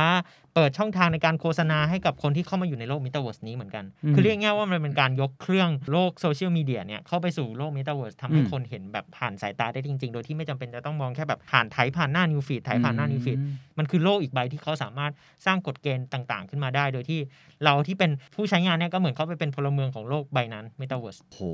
ฟังมันหนังไซไฟขึ้นไปทุกทีละคือตอนนี้มันยังไม่ชัดในแง่ที่ว่าหลายคนพูดขึ้นมาเหมือนกันครับว่าใครจะเป็นคนสร้างกฎเกณฑ์ของโลกใบนี้แล้วโลกใบนี้มันจะมีเป็น universal ที่แพลตฟอร์มหลายแพลตฟอร์มจะมาจอยรวมกันได้ไหมเพราะมันไม่ใช่ Facebook เจ้าเดียวครับที่มองเห็นโลก Metaverse นี้ Microsoft ก็ให้ความสำคัญแล้วก็มองเห็นลู่ทางในการสร้าง Metaverse ของตัวเองเหมือนกันโอ้แต่ว่านี่คือยักษ์ใหญ่เตรียมผลักดันใช่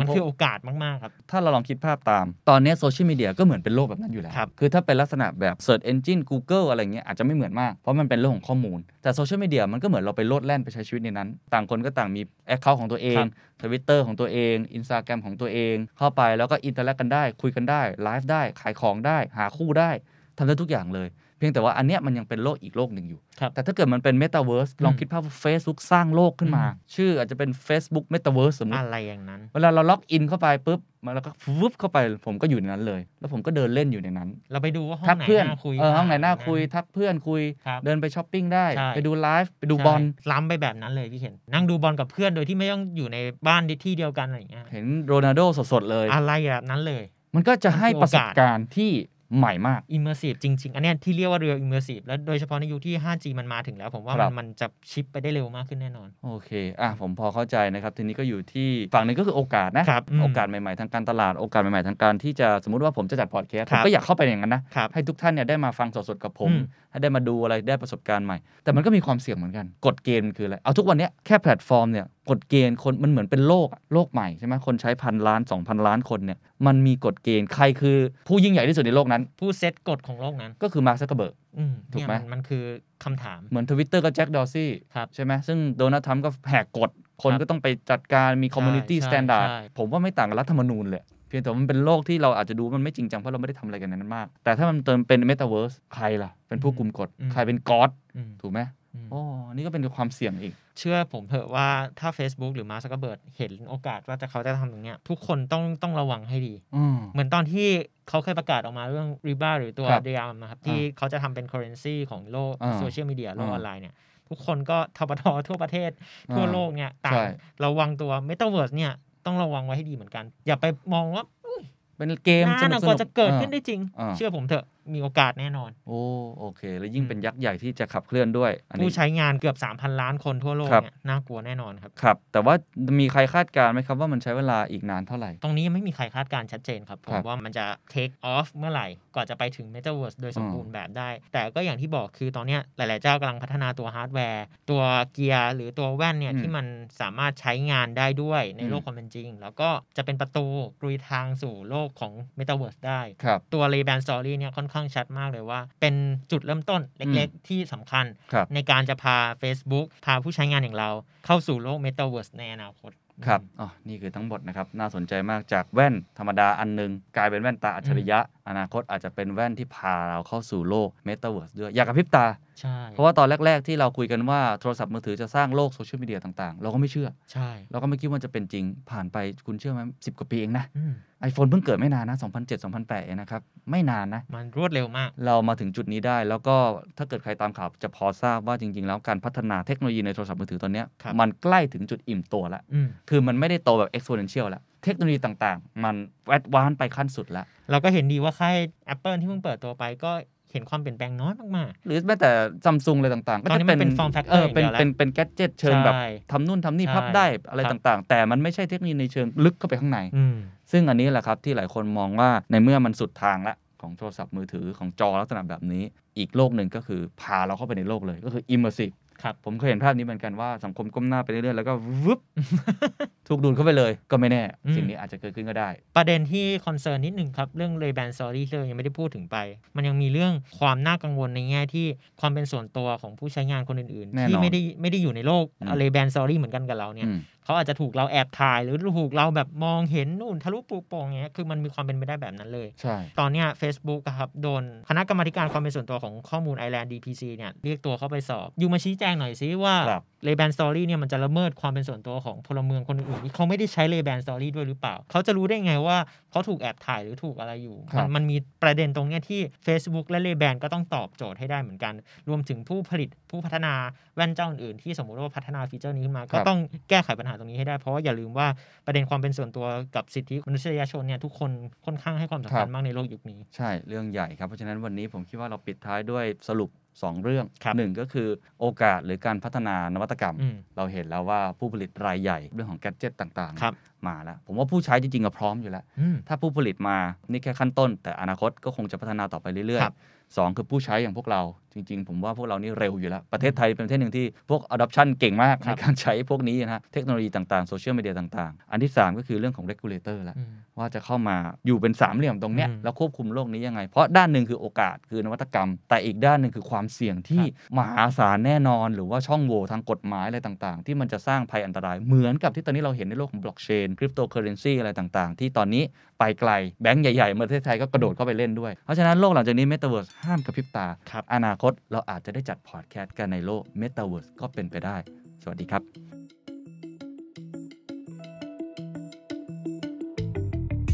Facebook ขึ้นยานแม่เปลี่ยนชื่อตัวเองเป็น Meta ย้ายมนุษย์สู่โลก Metaverse มันเกิดขึ้นแล้วจริงๆครับมันเกิดขึ้นในวินาทีนี้แล้วผมคิดว่าวันที่29ตุลาคมปี2021คือจุดเริ่มต้นของโลกใหม่บางคนเรียกภาษาไทยว่ามันคือโลกทิพย์โลกเสมือนที่มันไม่ได้มีจริงแต่มันเป็นความจริงและสิ่งนี้จะกระทบกระเทือนกับเราทุกคนเมื่อ Mark Zuckerberg ออกมาประกาศชัดเจนทำคลิปยาวเกือบ1ชั่วโมงให้เราได้เห็นการเปลี่ยนแปลงในครั้งนี้โลก Metaverse จะเป็นยังไง Facebook คิดอะไรของเขาอยู่และหลังจากนี้ความเสี่ยงที่มี Data Privacy หรือการที่ข้อมูลรั่วไหลสิทธิมนุษยชนจะเป็นยังไงกฎหมายเรื่องของ Governance ที่เกิดขึ้นจะกระทบกับชีวิตพวกเรายังไงและเศรษฐกิจที่จะเกิดขึ้นในโลกใหม่เรื่องของ Metaverse Economy ต้นน้ำกลางน้ำปลายน้ำจะกระทบกับพวกเราอย่างไรทุกคนโดนผลกระทบแน่นอนครับไม่ว่าคุณจะเป็น developer เป็นนักกฎหมายเป็นอาจารย์เป็นคุณหมอเป็นวิศวกรเป็นสถาปนิกหรือเป็นสื่ออย่าง The Standard เองหรือแม้กระทั่งผู้บริโภคที่ขายของเสพข่าวโลกนี้เป็นโลกที่น่าสนใจอย่างยิ่งผมไม่รู้ disclaimer ก่อนว่ามันจะเกิดขึ้นจริงหรือไม่เพราะนี่แค่จุดเริ่มต้นในเชิงทฤษฎีในเชิงวิธีการที่เขาพรีเซนต์ออกมาแต่เมื่อ Mark Zuckerberg เอาจริงบอกตัวเองว่าฉันจะไม่ใช่โซเชียลมีเดียคอมพานีแต่เป็นเมตาเวิร์สคอมพานีเป็นเมตาเวิร์สเฟิร์สจะเกิดขึ้นจริงหรือไม่รู้แต่แน่นอนมีคนตั้งใจให้มันเกิดขึ้นจริงย้ายมนุษย์ที่อยู่ใน 3,000 ล้านใน Facebook ไปอยู่ในนี้ให้ได้ 1,000 ล้านในอีกไม่กี่ปีข้างหน้าน่าสนใจว่าเราต้องปรับตัวอย่างไรครับวันนี้วันนี้ครับสวัสดีครับพี่เคนน้องนัทปณชัยอารีพงศ์พรของเราตอนนี้กลายเป็นเมตาเวิร์สไปแล้วเรียบร้อยแล้วครับนี่แว่นจริงเหรอไม่ใช่ของจริงครับผมทำมาเป็นพ็อปเฉยๆให้เห็นว่าเนี่ยแหละถ้าเกิดเราเข้าสู่โลกเมตาเวิร์สมันคือต้องเป็นผ่านแว่น VR นี่ลงทุนมากเลยครับผมลงทุนครับกาวยังไม่แห้งเลยเปิดมาซะตื่นเต้นเพราะว่ารอตั้งนานลงทุนมากๆต้องให้นัทเล่าให้ฟังนิดนึงนะครับว่ามันเกิดอะไรขึ้น เมื่อคืนนี้สดๆเลยถือเป็นบิ๊กอีเวนต์มากๆเลยครับแล้วก็เป็นเหตุการณ์ที่สร้างแรงสั่นสะเทือนมากที่สุดผมว่าน่าจะหนักที่สุดในรอบปีนี้เลยสำหรับโลกของเทคโนโลยีเมื่อ Facebook ได้จัดงานประจำปีของเขาขึ้นก็คือ Connect 2021 นะครับผมตัว Mark Zuckerberg เนี่ยได้ประกาศที่จะเปลี่ยนแปลงของบริษัทตัวเองเป็นบริษัทเฟซพี่แคนเล่นบ้างเนาะ Mark Zuckerberg เนี่ยได้ประกาศที่จะเปลี่ยนแปลงชื่อของบริษัทตัวเองจาก Facebook เป็นบริษัท Meta Our company is now Metaคือเขาต้องการที่จะสะท้อนให้เห็นว่า Facebook ต่อจากนี้ครับผมจะไม่ได้มุ่งแค่การเป็นโซเชียลมีเดียอย่างเดียวเท่านั้นแต่จะมุ่งสู่การเป็นโลก Metaverse อย่างเต็มรูปแบบผมเห็นเขาเขียนแถลงการณ์ว่าจากโซเชียลมีเดีย First กลายเป็น Metaverse First เพราะฉะนั้นพูดตรงๆเอาจริงใช่เอาจริงเอาจริงมากแล้วก็ตั้งเป็นบริษัทแม่ก็คล้ายๆกับ Alphabet นั่นแหละใช่ทำแล้วก็เปลี่ยนชื่อในตลาดหุ้นเลยด้วยซ้ำจะมีผลในวันที่1ธันวาคมนี้จะเปลี่ยนจากตัว Facebook เนี่ยครับเป็นตัว Metaverse เป็นตัวย่อนะครับ MVRS MVRS นะครับการเปลี่ยนแปลงครั้งสำคัญมาร์ค ซักเกอร์พูดอะไรบ้างหนึ่งในประโยคที่ผมชอบที่สุดเลยก็คือเขาบอกว่าตอนนี้ดาวเหนือของ Facebook เนี่ยก็คือการที่จะทำให้โลก Metaverse เนี่ยมาสู่โลกความเป็นจริงชื่อใหม่ของเขาที่เขาได้ประกาศเปลี่ยนแปลงตรงเนี้ยมันสะท้อนถึงสิ่งที่เขาทำอยู่ในตอนนี้แล้วก็อนาคตที่เขาอยากร่วมสร้างตั้งแต่วันนี้เป็นต้นไปโดยที่เขาอ่ะจะให้ความสำคัญกับ Metaverse เป็นอันดับแรกไม่ใช่ Facebook อีกต่อไปเขาบอกว่าเขาทุ่มเทในการสร้างสรรค์สิ่งนี้มากกว่าบริษัทใดๆก็ตามบนโลกใบนี้นี่คืออนาคตที่เขาอยากจะเห็นและหวังว่าอยากจะให้ทุกคนเนี่ยมาร่วมกันแล้วก็อนาคตเนี่ยมันจะไปไกลกว่าทุกสิ่งที่ทุกคนจะจินตนาการได้แน่นอนในโลก Metaverse นี่โอ้โหผมขอเล่าอย่างนี้ก่อนแล้วกันนะว่าในยุคของอินเทอร์เน็ตมันมีหลายเจเนอเรชันจุดเริ่มต้นของอินเทอร์เน็ตขึ้นมาเนี่ยมันทำให้เกิดสิ่งที่เรียกว่า IT Information Technology คือการแลกเปลี่ยนข้อมูลอันนั้นคือ first generation of internet 30 กว่าปีแล้วนะใช่แล้วก็พัฒนามาเรื่อยๆ Facebook ก็มาไม่นานนี้เองนะฮะหลังจากนั้นตอนนี้จริงๆเรากำลังอยู่ในยุคนี้ก็คือเรื่องของ second generation ก็คือเรื่องของ blockchain มันจะไม่ใช่เปลี่ยนแปลงเรื่องการถ่ายเทข้อมูลก่อนหน้านี้เราเป็นเรื่องถ่ายเทข้อมูลก็คือ informationหลังจากนี้เป็น value ก็คือเงินปกติเวลาเราส่งอีเมลกันเนี่ยอีเมลที่นัดได้หรืออีเมลที่ทุกคนได้เนี่ยมันไม่ใช่อีเมลจากต้นฉบับมันไม่เหมือนจดหมายส่งจดหมายของผมไปที่จดหมายของน้องนัทครับนี่คือจดหมายจริงๆฉบับเดียวกันแต่ถ้าเกิดเป็นในโลกของ blockchain มันสามารถทำแบบนั้นได้ value ที่มี1 Bitcoin 1 Ethereum มันมี value ตรงนั้นถ่ายเทตรงนั้นได้แล้วเป็นระบบ decentralized เรากำลังอยู่ใน state นี้ใช่ state ถัดไปที่เขาคาดว่าผมต้องบอกว่าคาดว่าต้อง disclaimer อีกสักครั้งว่าคาดว่าไม่ใช่ Facebook เจ้าเดียวเขาถึงพูดไงคำนี้ต้องฟังดีๆเราทุ่มเทในการสร้างสรรค์สิ่งนี้มากกว่าบริษัทใดๆบนโลกใบนี้ขิงนั่นแหละฮะ เพราะมีหลายบริษัทใช่สนุกด็อกก็ทำนะบริษัทชื่อ Sandbox ใช่ไหมที่ทำเป็นพื้นที่มาในเกมต้องบอกว่าตอนนี้มันมีหลายบริษัทที่มองเห็นเทรนด์นี้ค่อนข้างมากแต่ Facebook ประกาศบอกว่าเราจริงจังกว่าจริงจังที่สุดเพราะนั้นสเตจที่3ที่พวกเรามองกันก็คือว่าเขาจะเอาโลก1กับโลก2เนี่ยมาหลอมรวมกันครับและกลายเป็นอีกโลกนึงแบบหนัง Ready Player One หรือ Matrixจะเป็นยาสีฟ้าหรือยาสีแดงกลายเป็นอีกโลกหนึ่งแล้วแลกเปลี่ยนคุณค่าในโลกใบนั้นได้อันนี้คือสิ่งที่เกิดขึ้นซึ่งหุ้นขึ้นทันทีวันพฤหัสที่ผ่านมาตามเวลาท้องถิ่นสหรัฐหุ้นเคยขึ้นไปแตะระดับสูงสุดที่$324ในช่วงระหว่างวันนะครับแล้วก็ปิดตลาดที่$316.92หรือปรับขึ้นประมาณ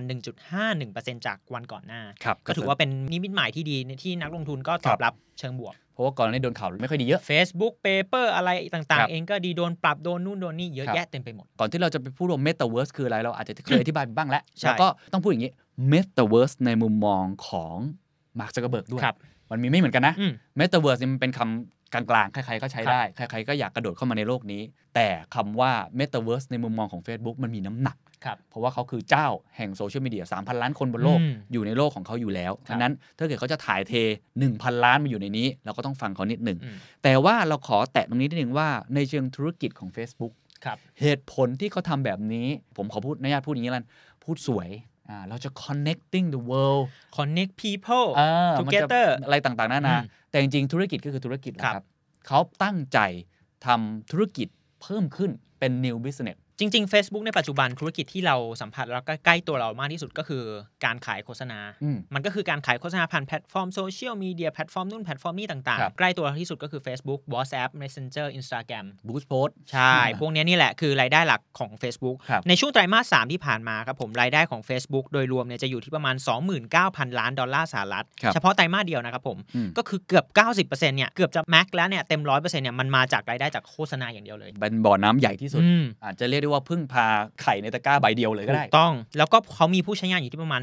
2,910 ล้านคนทั่วโลกในเมื่อ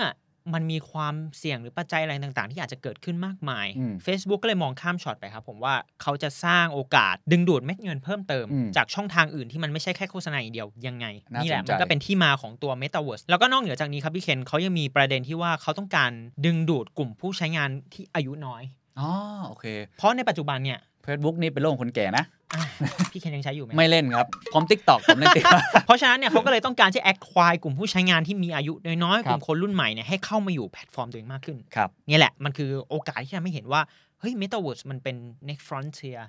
เป็น New สมรภูมิที่จะดึงดูดกลุ่มคนกลุ่มนี้ยักษ์ตื่นนะเราใช้คำนี้ก็ได้ว่า Facebook ก็คือยักษ์ตนหนึ่งใช่ยักษ์ตื่นแล้วและต้องการที่จะกระโดดไปอีกโลกและโลกนี้ผู้ที่เห็นภาพเล็กน้อยก่อนที่จะไปเจาะเรื่อง Metaverse เนี่ยทำไมมันถึงหอมหวานสำหรับมาร์ค ซักเคอร์เบิร์กลงทุนนี่มากมายมหาศาลหลังจากนี้ประกาศไปเลยด้วยซ้ำเนี่ยเพราะว่าเขาเข้าไปซื้อกิจการหลายกิจการสังเกตว่า Facebook ตัวนี้มันเป็นเซอร์วิสแต่จริงๆแล้วเขาไปลงทุนใน Oculus โอ้ตั้งนานแล้วตั้งแต่ปี2014ใช่ขึ้นเรื่องฮาร์ดแวร์ไอ้แว่นพวกนี้หรือจะเป็นล่าสุดที่ไป X กับ Ray-Ban ทำแว่นตา Smart Glasses แบบนี้เป็นต้นเพราะฉะนั้นเค้กมันก็จะใหญ่ขึ้นมันมีหน้าน้ำใหม่ๆไม่ใช่แค่ตัวซอฟต์แวร์หรือเซอร์วิสแต่จะเป็นฮาร์ดแวร์และเรายังไม่นับในโลก Metaverse ที่อาจจะเก็บค่าฟรีอื่นๆไม่ใช่แค่ advertising มีค่าแก๊สใครคุ้นเคยกับพวก NFT อะไรแบบนี้หรืออื่นๆที่อยู่ในนั้นนัทต้องเล่าต่อครับว่าไอ้โลก Metaverse มันคืออะไรและในมุมมองของ Mark Zuckerberg เขามองว่ายังไง Metaverse ที่เราเคยคุยกันในตอน Facebook Glasses ถ้ายังจำกันได้นะครับผมมันคือการเอาคำสองคำมารวมกันครับผมก็คือ Metaกับ Universe คำสองคำนี้มีความหมายไงเมตาความหมายมันคือเหมือน Beyond ในที่นี้ก็คือ Beyond ความเป็นจริงส่วน Verse ก็มาจาก Universe คือจักรวาลที่มันอยู่เหนือความเป็นจริงมากๆมันเป็นการหลอมรวม AR และ VR เข้าด้วยกันคือเหมือนจากเดิมเนี่ยที่เราใช้ชีวิตกันอยู่บนโลกปัจจุบันเนี่ยครับเป็นโลก Physical World มันก็คือแค่โลก Physical World แต่ถ้าเกิด Metaverse เนี่ยเหมือนเราเอาตัวเองเข้าไปอยู่ในโลกเสมือนจริงนั้นๆมันเป็นการหลอมรวมลงไป AR VR แล้วก็ทุกอย่างที่เป็นดิจิตอลเนี่ยเข้าด้วยกันยกตัวอย่างง่ายที่สุดและเป็นตัวอย่างที่ผมมักจะพูดมาตลอดก็คือตัวอย่างในหนังเรื่อง Ready Player One เป๊ะเลยที่เราเหมือนเป็นตัวกราฟิกในเกมในโลกเสมือนจริงเราสามารถทำอะไรก็ได้ในโลกใบนั้นคุยกับคนเล่นไพ่ถูกต้องเล่นเกมขับรถหรือจะต่อสู้มีหุ่นกันดั้มขึ้นมาทุกอย่างมันเกิดขึ้นในโลก Metaverse หมดหรือว่าใครที่เคยดู Black Mirror ซีรีส์ Netflix ก็มีแบบนี้ค่อนข้างเยอะหรือว่า Matrix โลกจริงคือแบบโอ้โหมันล่มสลายไปแล้วเนี่ยแต่ข้างในนี่คือโอ้โหเป็นฉากสวยงามบินได้ทำอะไรได้หมดเลยแล้วเราจะจินตนาการอะไรให้มันเกิดขึ้นในโลกใบนั้นได้หมดเลยบางคนก็เลยใช้คำนี้ 3D Internet ยังไม่ 4D นะ 3D ก่อนคือสามารถที่จะมองเห็นนะตาหูสัมผัสแต่ยังไม่ถึงขั้นดมกลิ่นแต่อนาคตก็ไม่แน่นะดมกลิ่นได้อะไรต่างๆแต่ว่านี่คือสิ่งที่เป็นโลก Metaverse เพราะฉะนั้นใครหลายคนก็เลยจับตามองว่าในเมื่อพื้นที่ในโลกปัจจุบันนี้มันถูกจับจองเยอะในเมื่อโลกการตลาดใน Facebook ในเรื่องของโซเชียลมีเดียในโทรศัพท์มือถือเนี่ย Mark Zuckerberg ก็พูดเองว่ามันเริ่มตันแล้วมันก็ไปอีกโลกหนึ่งเลยละกันผมถึงตั้งชื่อว่าย้ายมนุษย์ไปอีกโลกหนึ่งโลกทิพย์ผมใช้คำนี้โลกทิพย์อ่ะเราลองไปดูว่าในคลิปแถลงข่าวของ Mark Zuckerberg ต้องยอมรับว่าผมดูไปผมขนลุกมันน่าตื่นเต้นจริงๆเพราะว่าเขาแสดงให้เห็นว่าความเป็นจริงที่น่าจะเกิดขึ้นถ้าเขาสร้างโลกนี้ขึ้นมาจะเห็นบ้านแบบนี้สถานที่แบบนี้ประชุมแบบนี้เล่นเกมกันแบบนี้ดูบอลแบบนี้ตัวอย่างแรกที่สุดเลยคือที่ผมเห็นนะคือมันจะมีการที่เราสามารถเข้าไปอินเทอร์แอคกับเพื่อนๆของเราแม้ว่าเราจะไม่ได้อยู่ที่เดียวเขาแล้วเราก็สร้างอวตารที่เป็นเหมือนหน้าโปรไฟล์ของเราใน Facebook เนี่ยแต่อันนี้อวตารคือมันเป็นตัวแทนเราจริงๆในโลก Metaverse เลยเราสามารถอินเทอร์แอคกับเขาเล่นเกมกับเขาหรือพูดคุยกับเขาหรือแม้กระทั่งจะเชื่อมต่อไปตัวแอปพลิเคชันอื่นๆของวงจรของ Meta เนี่ยเช่นตัว Messenger หรือตัว Instagram WhatsApp ได้หมดเลยอนาคตก็ถ้าเกิดเป็นเรื่องทำงานมันก็ประชุมออนไลน์ได้หมดมันทำได้ทุกอย่างเลยเพราะฉะนั้นผมเลยรู้สึกว่าเอ้ยมันว้าวมากๆแล้วก็คือมันจับต้องได้จริงๆมันไม่ได้ไกลเกินเอื้อมทุกอย่างคือถ้าดูเนี่ยมาร์คเปิดฉากมาที่บ้านของเขาบ้านเสมือนจริงสวยเลย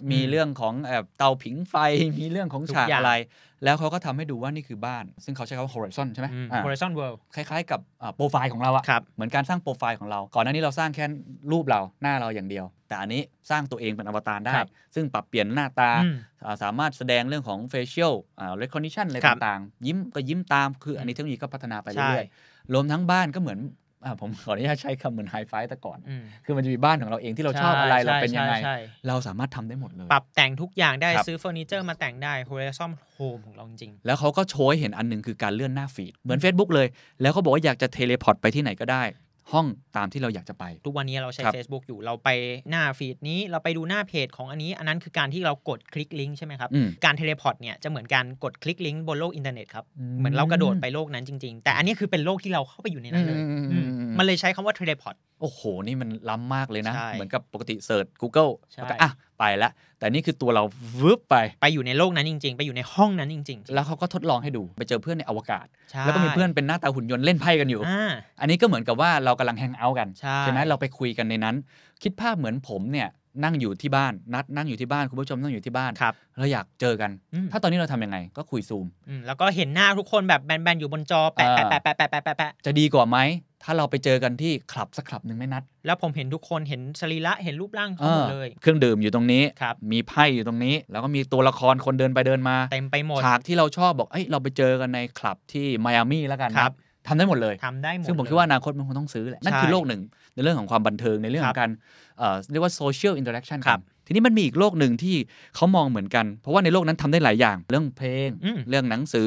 เรื่องเกมหรือจะเป็นเรื่องของ after party คุยอะไรกันมันมีอีกอันนึงก็คือเรื่องของการทำงานด้วยครับ Horizon Works Room คือเป็นเหมือนเครื่องมือที่ตอบโจทย์การทำงานแบบ Work from Home ในปัจจุบันนะคือในโชว์เคสจะเห็นเลยว่าจะมีผู้ชายคนหนึ่งที่เข้ามาในบ้านของตัวเองในห้องทำงานนะครับพอเขาใส่แว่น AR ปุ๊บทุกอย่างสภาพแวดล้อมมันกลายเป็นโลกเสมือนจริง Metaverse ที่แบบเราสามารถอินเทอร์แอคกับเพื่อนร่วมงานได้ทั้งที่เราอยู่ที่บ้านเราสามารถใช้มือเนี่ยกดคลิกลิงก์นู่นนี่ก็เปิดเพลงขึ้นมาได้เลยคือทุกอย่างมันค่อนข้างล้ำมากๆแล้วก็เป็นภาพฝันที่มาร์คอยากให้เป็นคือความหมายคือไม่จำเป็นอีกแล้วที่เราจะต้องเข้ามาออฟฟิศทำงานอนาคตหรือเราสามารถทำงานที่บ้านถูกต้องแล้วอินเทอร์แอคกับเพื่อนได้ด้วยแล้วอินเทอร์แอคกับเพื่อนที่เห็นว่าเป็นตัวเป็นตนนะครับไม่ใช่เป็นแบบเป็นจอหรือเป็นภาพการ์ตูน 2D เหมือนเดิมถ้าเราดูในคลิปเนี่ยมันถึงขนาดว่าไม่ใช่แค่นั่งทำงานบนโต๊ะนะคนเดินผ่านระเบียงใช่ยังโบกมือกันได้โบกมือทักทายกันเลยคือมันเหมือนจริงมากๆซึ่งตอนนี้จริงๆมันมีคนทำแบบนี้อยู่เราก็ใช้กันที่เป็นปาร์ตี้นะคนเหงาๆก็เอาทำเป็นเหมือนตัวละครแบบไอ้ในการ์ตูนมาริโออะไรเงี้ยเดินไปเดินมาทักกันไปเดี๋ยวเดินไปแป๊บนึงนะ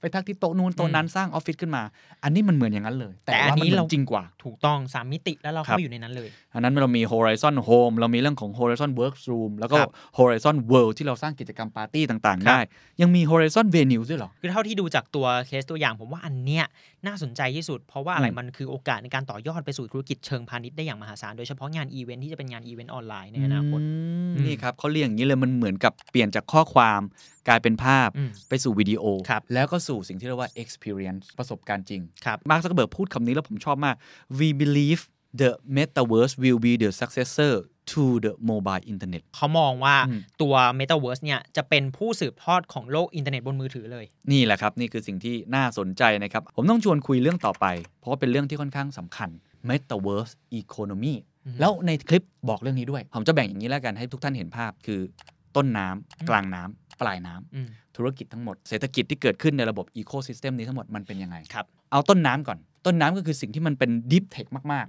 พวกนี้แวน VR AR ซึ่งไม่ใช่เจ้าเดียวครับคือในคลิปก็บอกวิธีการเข้าสู่โลกนี้วิธีการเข้าถึงตัวแพลตฟอร์ม Metaverse เนี่ยมี3รูปแบบครับ1คือ VR ที่เราใส่แว่นเนี่ยครับแล้วก็เข้าไปสู่โลกนั้นจริงๆเลยเป็น fully immersive เลยคือมันจะทำให้เราสามารถสัมผัสได้ถึงโลกของ Metaverse ได้ทุกอนูก็คือเหมือน Oculus ใช่ซึ่งเริ่มไปแล้วด้วย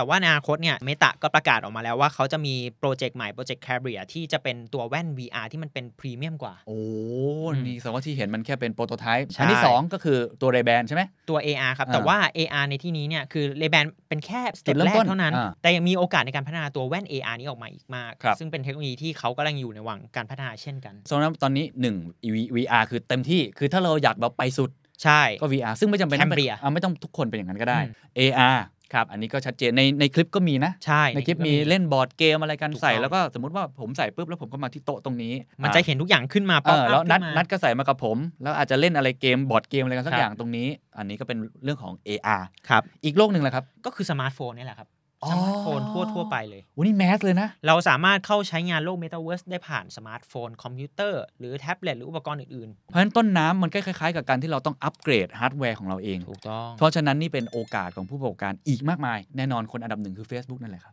เขาไม่ปล่อยแน่เพราะเขาตั้งใจจะคุมทั้งฮาร์ดแวร์ทั้งซอฟต์แวร์เหมือนกับที่ Apple ทำได้แต่ทีนี้มันก็เป็นโอกาสอีกมากมายถ้าเราไม่มองแค่โลก Facebook หรือโลกพูดไม่ได้ต้องโลก Meta ไม่มองแค่ว่า Meta อย่างเดียวเนี่ยจริงๆมันมี Metaverse โลกอื่นๆที่ยังแข่งกันอยู่ผมใช้คำนี้แข่งกันอยู่ว่าใครจะเป็นเจ้าโลกในโลกนี้ได้มันอาจจะมีอุปกรณ์พวกนี้อีกมากมายโดยเฉพาะจากจีนเนี่ยต้องจับตาให้ดี Tencent อะไรอย่างงี้เนาะอันนี้คือต้นน้ำกลางน้ำซึ่งนี้ผมว่า developer ควรจะให้ความสำคัญเยอะ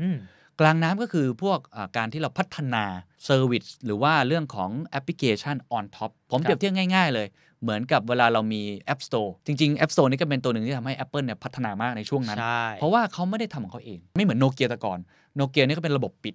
พัฒนาก็พัฒนากันเองโปรแกรมเกมงูเกมอะไรก็มันก็มีเกมอยู่แค่นั้นแต่นี่เป็นระบบเปิด App Store คือใครทำแอปก็ได้เขาก็จะมีพื้นฐานของเขามีเรื่อง API เปิดให้คนเนี่ยไปพัฒนามันก็เลยเกิด Facebook เกิด Instagram เกิด Zoom เกิดโปรแกรมต่างๆมากมายอันนี้ก็เป็นโลกที่ผมคิดว่าน่าสนใจทีนี้ใน Metaverse ก็คล้ายๆกันใน subset ของ Facebook หรือ Meta เนี่ยก็จะมีการเปิดพื้นที่ให้นักพัฒนาได้มาพัฒนาฟีเจอร์ใหม่ๆหรือแอปพลิเคชันใหม่ๆที่จะใช้งานในโลก Metaverse แน่นอนมันมีพวกเกมมี Entertainment นู่นนี่เยอะแยะเต็มไปหมดมันก็จะมีโอกาสที่ตัวนักพัฒนาสามารถพัฒนา use case การใช้งานต่างๆได้อย่างนี้ที่เขายกมาก็จะเป็นตัว Present Platform คือเขาบอกว่าข้อจำกัดของโลก Metaverse อะครับหรือโลก VR เนี่ยคือความสมจริงในแง่ของเอามือจับของนู่นนี่ในโลกนั้นความหมายคือถ้าเกิดสมมุติว่าไม่สามารถตีโจทย์แตกได้ไม่สามารถทำให้คนที่เข้าไปอยู่ในโลก Metaverse เนี่ยสัมผัสได้ถึงความเรียวของอ็อบเจกต์ในโลกนั้นได้จริงๆเนี่ยทุกอย่างมันจะจบเหเลยเขาก็เลยพัฒนาไอตัว Present Platform นี้ขึ้นมาครับคุณบอสเวิร์ดเนี่ยได้เปิดตัว Present Platform ออกมาแล้วเขาบอกว่า Present Platform เนี่ยมันทำให้คนหรือนักพัฒนาสามารถพัฒนา use case การใช้งานเพิ่มเติมอ่ะโดยอิงจากมือในการ interact ต่างๆในโลก Metaverse อ่ะได้สมจริงมากๆเขาเรียกว่า Interaction SDK ครับผมในคลิปการแถลงข่าวเขาไปคุยเลยใช่แสดงว่าเขาแคร์เรื่องนี้มากให้ความสำคัญมากๆอันนี้คุณลองคิดภาพตามอย่างที่ผมบอกคล้ายๆ App Store คล้ายอะไรต่างๆแล้วผมพูดตรงๆถ้าเกิดมันเกิดจริงๆเนี่ยผมคิดว่าคนไทยน่าจะคว้าโอกาสนี้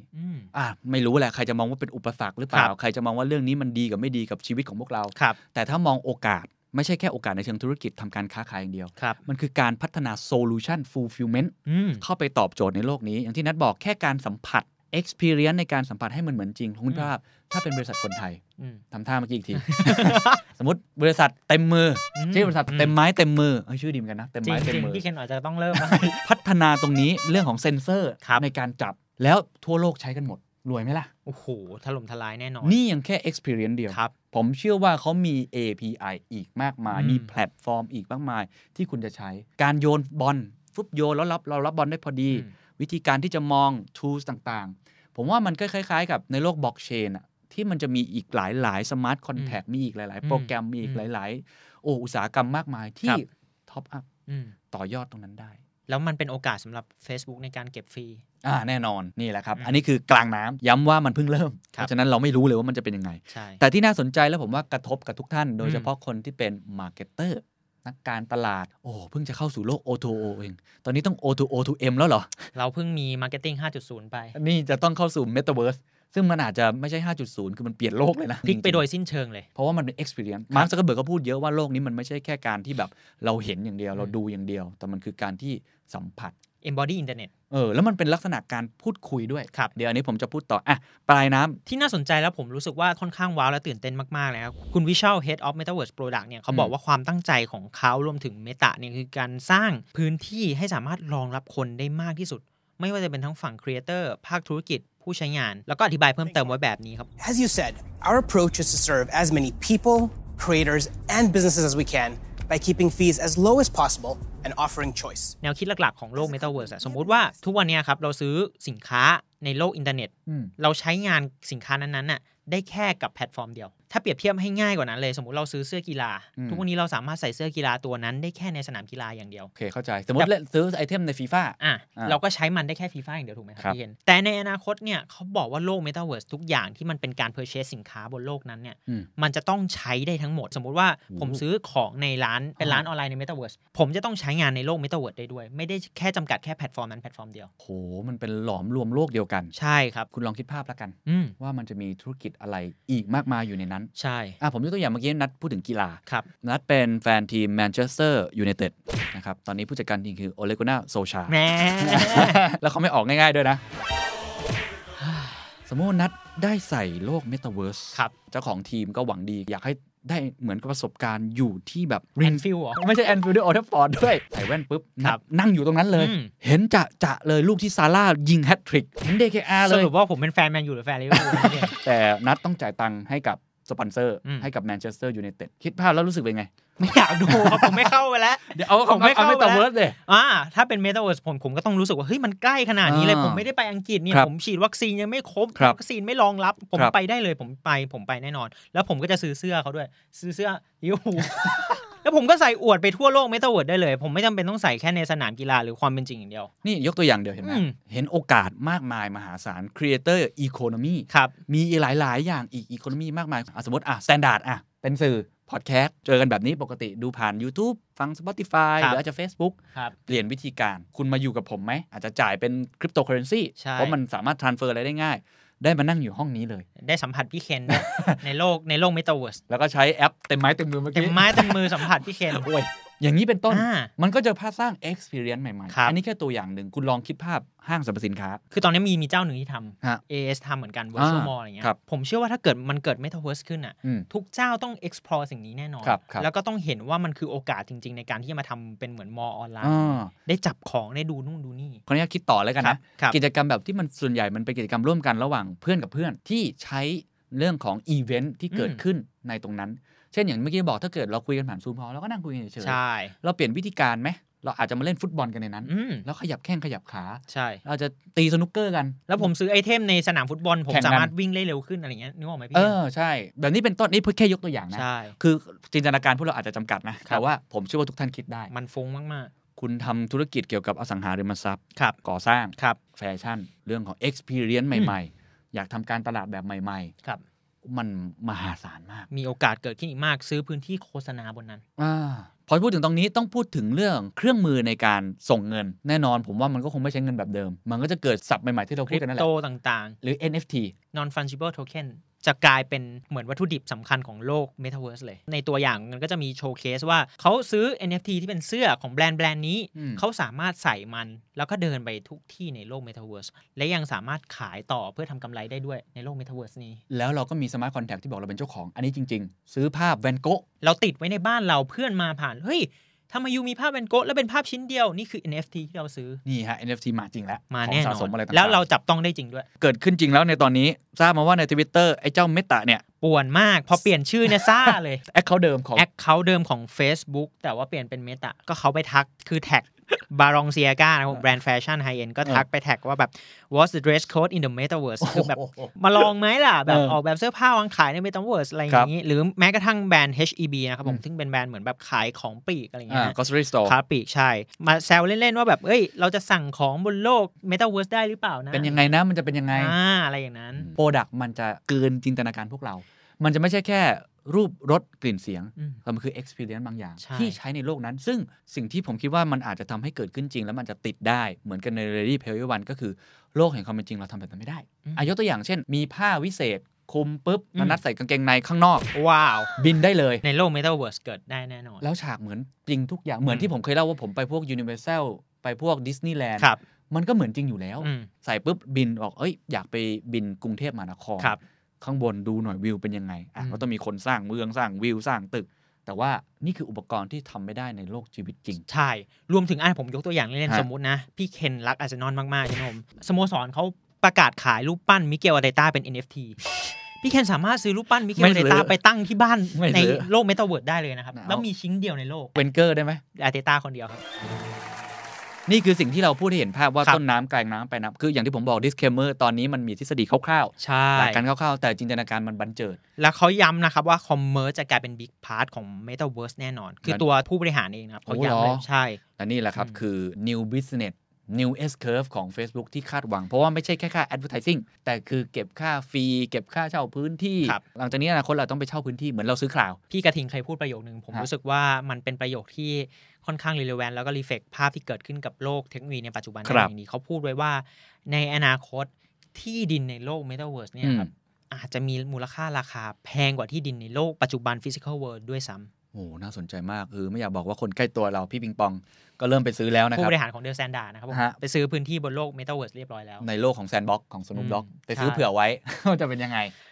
น่าสนใจนะทีนี้พวกเราวิเคราะห์กันเยอะแล้วครับต่างประเทศวิเคราะห์กันยังไงบ้างเอาในเชิงบวกก่อนละกันครับผมบลูมเบิร์กครับผมเขาตีพิมพ์บทสัมภาษณ์ของตัวบอสเวิร์ดที่เป็น Chief Technology ของ Facebook เนี่ยครับของ Meta เนี่ยที่จะเข้ามารับตำแหน่งในปี2022คือปีหน้านะเขาบอกว่าความหมายของการขยับตัวในครั้งนี้ของ Facebook ไปสู่ Metaเขามองไว้ว่ามันคือความพยายามในการที่จะสะท้อนให้เห็นว่าเอ้ยนี่คือโอกาสนี่คืออนาคตและ Facebook กำลังมุ่งไปสู่เมตานี่แหละ Facebook เอาจริงแล้วแน่นอนครับโดยที่ทอมแมลเนรี Vice President ของศูนย์สถาบันวิจัยข้อมูลผู้บริโภคนะครับ IDC เขาวิเคราะห์ไว้ว่าความพยายามในครั้งนี้เนี่ยเป็นกุญแจสำคัญของ Facebook ในการที่จะพาตัวเองไปสู่ความเพิ่มความหลากหลายในแง่ของ revenue รายได้ใช่เป็นการสร้างความหลากหลายแล้วก็เพิ่มจุดแข็งในการเป็นแพลตฟอร์มโลกออนไลน์หลังๆเราจะได้ยินข่าวเรื่องข้อมูลส่วนบุคคลใช่ทุนทีมคุกเนี่ยเชื่อเรื่องนี้มากประกาศกลางเวทีคีย์โน้ตมาเลยว่าหลังจากนี้ Apple จะต้องมีการให้คนเนี่ยกดยืนยันก่อนว่าจะให้ track ข้อมูลเขาหรือเปล่าเพราะปกติคือพูดตรงๆคือ Apple ปุ๊บ Facebook อยู่ในนั้นครับถ้า Apple สมมุติผมเป็นผู้บริโภคผมกดไม่ให้ข้อมูลก็จะไม่ส่งถึง Facebook ไม่ได้เลยและ advertising ที่เขาใช้ big data ของพวกเราเดินผ่านร้านรองเท้าสักร้านนึงมันก็ขึ้นแอดมาแล้วมันก็จะไม่เกิดไม่รู้ journey ละพูดง่ายๆว่าตอนนี้ Facebook นอกจากจะกระจายความเสี่ยงในมุมมองของรายได้เขาไม่อยากพึ่งพาเพื่อนของเขาซึ่งไม่รู้เป็นเพื่อนจริงหรือเปล่านะ ไม่ว่าจะเป็นโลกของ Google Apple ซึ่ง2โลกนี้ต้องบอกว่าให้ความสำคัญเท่าที่วาจาเขาพูดแล้วกันแล้วค่อนข้างจะเน้นย้ำเรื่องนี้เรื่อง data privacy สุดๆเลยครับมากเพราะนั้น Facebook ถ้าเกิดสร้างโลกนี้ขึ้นมาเขาก็อาจจะไม่จำเป็นที่จะต้องพึ่งพาโลกแบบนี้อีกต่อไปกระจายความเสี่ยงด้วยผมชอบความเห็นสุดท้ายของคุณเคิร์สเตนมาร์ติน Professor of Technology Ethics หลังจากนี้จะมีหน้าที่ในงานนี้มากขึ้นนะครับเพราะว่ามันคือโลกใหม่กฎหมายยังตามไม่ทันเขาบอกว่าในเมื่อทีมผู้บริหารของ Facebook เนี่ยไม่ได้สามารถพิสูจน์ให้เห็นถึงความน่าเชื่อถือความน่าไว้วางใจของผลิตภัณฑ์เขาที่ใช้กันอยู่ทุกวันนี้ในโลกความเป็นจริงเนี่ยอย่างเช่น Facebook WhatsApp Instagram แล้วทำไมเราจะต้องไปไว้ใจเขาในโลกเสมือนจริงด้วยล่ะโอ้โหนี่ฮะเพราะต้องบอกว่า Facebookโดนโจมตีหนักมากในรอบ 4-5 ปีที่ผ่านมาแล้วผมว่าปีนี้หนักสุดก่อนหน้านี้เราเรื่อง Cambridge Analytica การเลือกตั้งสหรัฐที่ถูกแทรกแซงแต่ปีนี้รู้สึกว่าจะโดนเยอะเป็นพิเศษมีข้อมูลหลุดออกมาแล้วจากคนของ Facebook เอง Facebook Paper ออกมาพูดออกมาอะไรต่างๆเรื่องว่าไม่ให้ความสำคัญกับสิทธิมนุษยชนกับ data privacy เด็กใช้ abuse คือจริงๆแล้วมันมี Facebook paper หลุดออกมาครับผมก็เป็นคนในที่อยู่ในองค์กร Facebook เขาเองเลยเข้ามาแฉว่า Facebook เนี่ยเหมือนไม่ได้ให้ความสำคัญกับประเด็นข้างต้นที่พี่เคนพูดมามากพอแต่มองในเรื่องผลประโยชน์ทางธุรกิจมากกว่าแล้วก็ให้สัมภาษณ์กับหลายๆสื่อนะแล้วก็ให้การด้วยต่อคณะอนุกรรมการของวุฒิสภาสหรัฐ This is about making sure that people can see for themselves what politicians are saying. It is hate speech.It is hate เขาใช้คำนี้พาดหัวข่าวใหญ่มากข้อกล่าวหาบอกว่า Facebook เอาแต่กำไรมุ่งแต่เอากำไรมหาศาลมากกว่าการคำนึงถึงความปลอดภัยของผู้คนมันก็เลยเกิดเรื่อง hate speech เผยแพร่ข้อมูลผิดๆ filter bubble แล้วก็ Facebook หลังๆเนี่ยเอาว่ากันตามตรงนี้ขออนุญาตนะหลายคนไม่ค่อยอยากเล่นละหนีไปเล่นโลกอื่นเพราะมันเต็มไปด้วยข้อมูลที่มันเป็นพูดตรงๆอาจจะเป็นลักษณะขยะด้วยบางคนรู้สึกแบบนั้นแล้วก็โฆษณาเต็มไปหมดเลยมันไม่ใช่โลกที่เราชอบแบบเดิมในอเมริกาก็พูดกันเรื่องนี้เยอะมากว่า Facebook ไม่ได้มีความพยายามที่จะทำตรงนี้แล้วมุ่งแต่ผลกำไรแต่Mark Zuckerbergเมื่อประมาณเดือนที่แล้วมั้งก็ออกแถลงการใช่ไหมโต้แย้งครับเขาบอกว่าข้อกล่าวหาของตัวเฮาเกนเนี่ยอดีตพนักงานของ Facebook เนี่ยไม่เป็นความจริงเขาบอกว่าฉันไม่ได้หากำไรนะใช่จริงๆฉันเน้นความปลอดภัยการลงทุนแล้วเขาบอกมีพนักงานอีกมากมายใช่ที่ทำงานเกี่ยวกับด้านนี้เยอะมากเลยเรื่อง community standard ก็พูดกันตามตรงก็คือโดนคดีนี้อยู่แล้วมีโจรติดตัวอยู่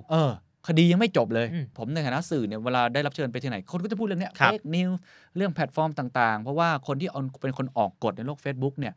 พระเจ้าอ่ะ God อ่ะประธานาธิบดีอ่ะที่อยู่ในโลกเนี้ยมันคือ Mark Zuckerberg ใช่ถ้า Mark Zuckerberg ไม่ให้ความสำคัญหรือให้ความสำคัญแล้วแต่มันยังไม่เพียงพอเราจะไว้ใจอีกโลกนึงได้ยังไงซึ่งอีกโลกนึงเป็นโลกที่อาจจะ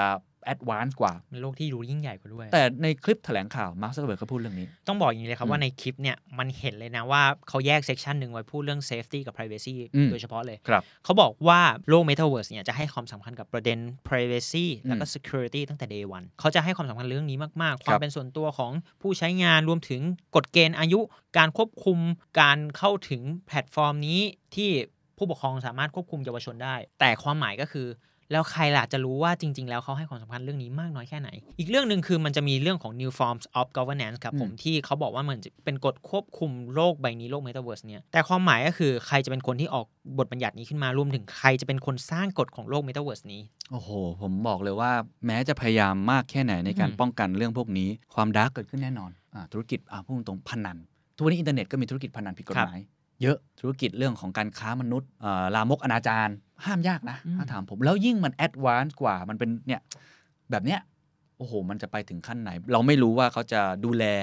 จัดการกำกับเรื่องพวกนี้อย่างไรผมถึงบอกว่าความท้าทายที่เกิดขึ้นของโลกนี้ไม่ใช่ท้าทายในแง่มุมของการตลาดอย่างเดียวผมมุ่งแต่ต้นทนายความคนที่ทำหน้าที่เป็น regulator ครับมันไม่ต่างจากคริปโตเคอเรนซีเลยกลต.ก็ต้องมาช่วยดูแบงก์ชาติต้องมาช่วยดูอันนี้ใครครับใช่แค่ตอนนี้กระทรวง DS ก็โอ้โหปวดหัวกับโลกโซเชียลมีเดียแล้วมันมีอีกโลกนึงอ่ะที่เราต้องตามให้ทันแล้วโลกนี้มันผมบอกเลยว่ามันจะเป็น exponential กับพริบตานิดเดียวมันอาจจะไปไกลก็ได้ลองจินตนาการเล่นๆพี่เคนสมมติพี่เคนทำกิจกรรมส่วนตัวอยู่ในโลก Horizon Worlds Facebook เขาเห็น Meta เขาเห็นพี่อ่ะไม่มีใครรู้เลยว่าเขาจะดูหรือไม่ดูเราหรืออะไรยังไงหรือเราอยู่ในความสอดส่องของพวกเขาตลอดเวลาหรือเปล่าครับต้องจับตาดูให้ดีครับนี่ก็คือทั้งหมดแล้วกันเนาะครับอย่างที่บอกมีทั้งโอกาสมีทั้งความท้าทายมีทั้งข้อดีก็ต้องมีข้อเสียไม่มีทุกอย่างได้มาฟรีๆผมไม่แน่ใจว่าทุกท่านคิดเห็นเรื่องนี้ยังไงคอมเมนต์กันมาเยอะๆแล้วถ้ามีโอกาสอาจจะไปเจอกันที่โลกเมตาเวิร์สก็ได้น่าสนใจแต่ที่แน่ๆสิ่งที่ทุกคนควรทำอย่างยิ่งแล้วเราก็จะทำต่อไป คือการหาข้อมูลเพิ่มเติมแล้วก็เรียนรู้อยู่กับมันผมเชื่อว่านี่แค่จุดเริ่มต้นอย่างที่บอกเวลาไทยนะคือ29 ตุลาถ้าในเวลาฝรั่งก็คือ28ใช่ไหมนี่คือเหตุการณ์ที่เป็นจุดเริ่มต้นของประวัติศาสตร์หน้าใหม่แน่นอนของ Metaverse จับตาอย่างใกล้ชิดโอกาสมีอยู่เยอะมากความท้าทายมีอยู่เยอะมากโรของคุณคืออะไรบทบาทของคุณคืออะไรคุณต้องติดตามอย่าละเลยและคิดว่ามันไม่มีอะไรนี่คืออนาคตที่อยู่ตรงหน้าตรงนี้เกิดขึ้นจริงแล้วณวินาทีนี้ถ้ามีโอกาสเดี๋ยวไปเจอกันในโลก Metaverse วันนี้สวัสดีครับ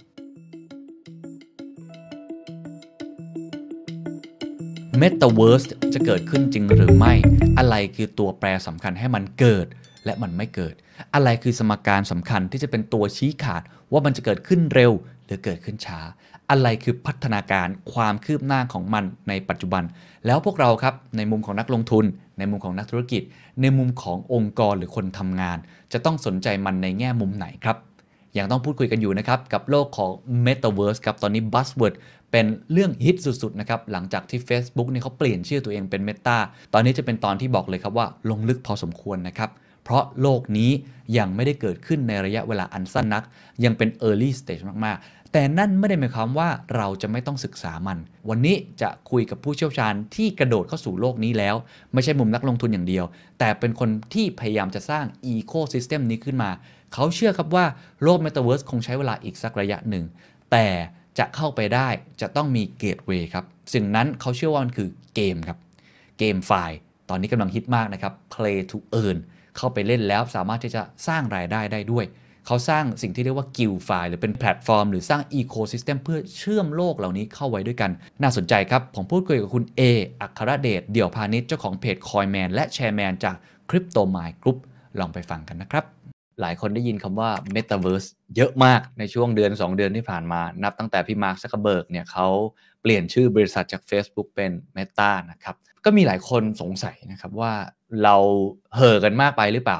ทำไมเราต้องสนใจไอ้ Metaverse มันจะเกิดขึ้นจริงไหมหรือจริงๆแล้วมันเป็นแค่ของเล่นพูดง่ายๆผมว่าเกิดได้จริงครับแล้วผมว่าไอเดียเนี่ยไม่ได้มาจากมาร์คด้วยซ้ำคือมันมีมานานมากแล้วถ้าเกิดใครเคยดูหนังอย่าง Ready Player One หรืออะไรอย่างเงี้ยเราน่าจะเห็นภาพแล้วว่าเฮ้ยอนาคตเนี่ยเราน่าจะไปอยู่ในโลกดิจิทัลมากกว่าโลกจริงด้วยซ้ำใช่ไหมครับในยุคโควิดเนี่ยเราน่าจะเห็นภาพมากขึ้นจริงๆว่าการที่เราพบปะผู้คนการอินเทอร์แอคกับผู้คนเนี่ยเราใช้เวลาจริงๆในชีวิตเนี่ยไปอยู่ในโลกดิจิตอลมากขึ้นด้วยซ้ำผมมองว่ามันเป็นไปได้จริงอยู่แล้วแต่ถามว่าเฮ้ยเราเห่อมันไหมผมว่าเราก็เห่อมันเหมือนกันเพราะว่าการที่มีบริษัทใหญ่เนี่ยมีการตัดสินใจเปลี่ยนชื่อเลยนะหมายถึงเปลี่ยนชื่อนี่คือทิศทางบริษัทวิชั่นบริษัทอย่างชัดเจนเนี่ยแน่นอนว่าคนก็เอะใจกันหมดแหละว่าเฮ้ยมันเกิดอะไรขึ้น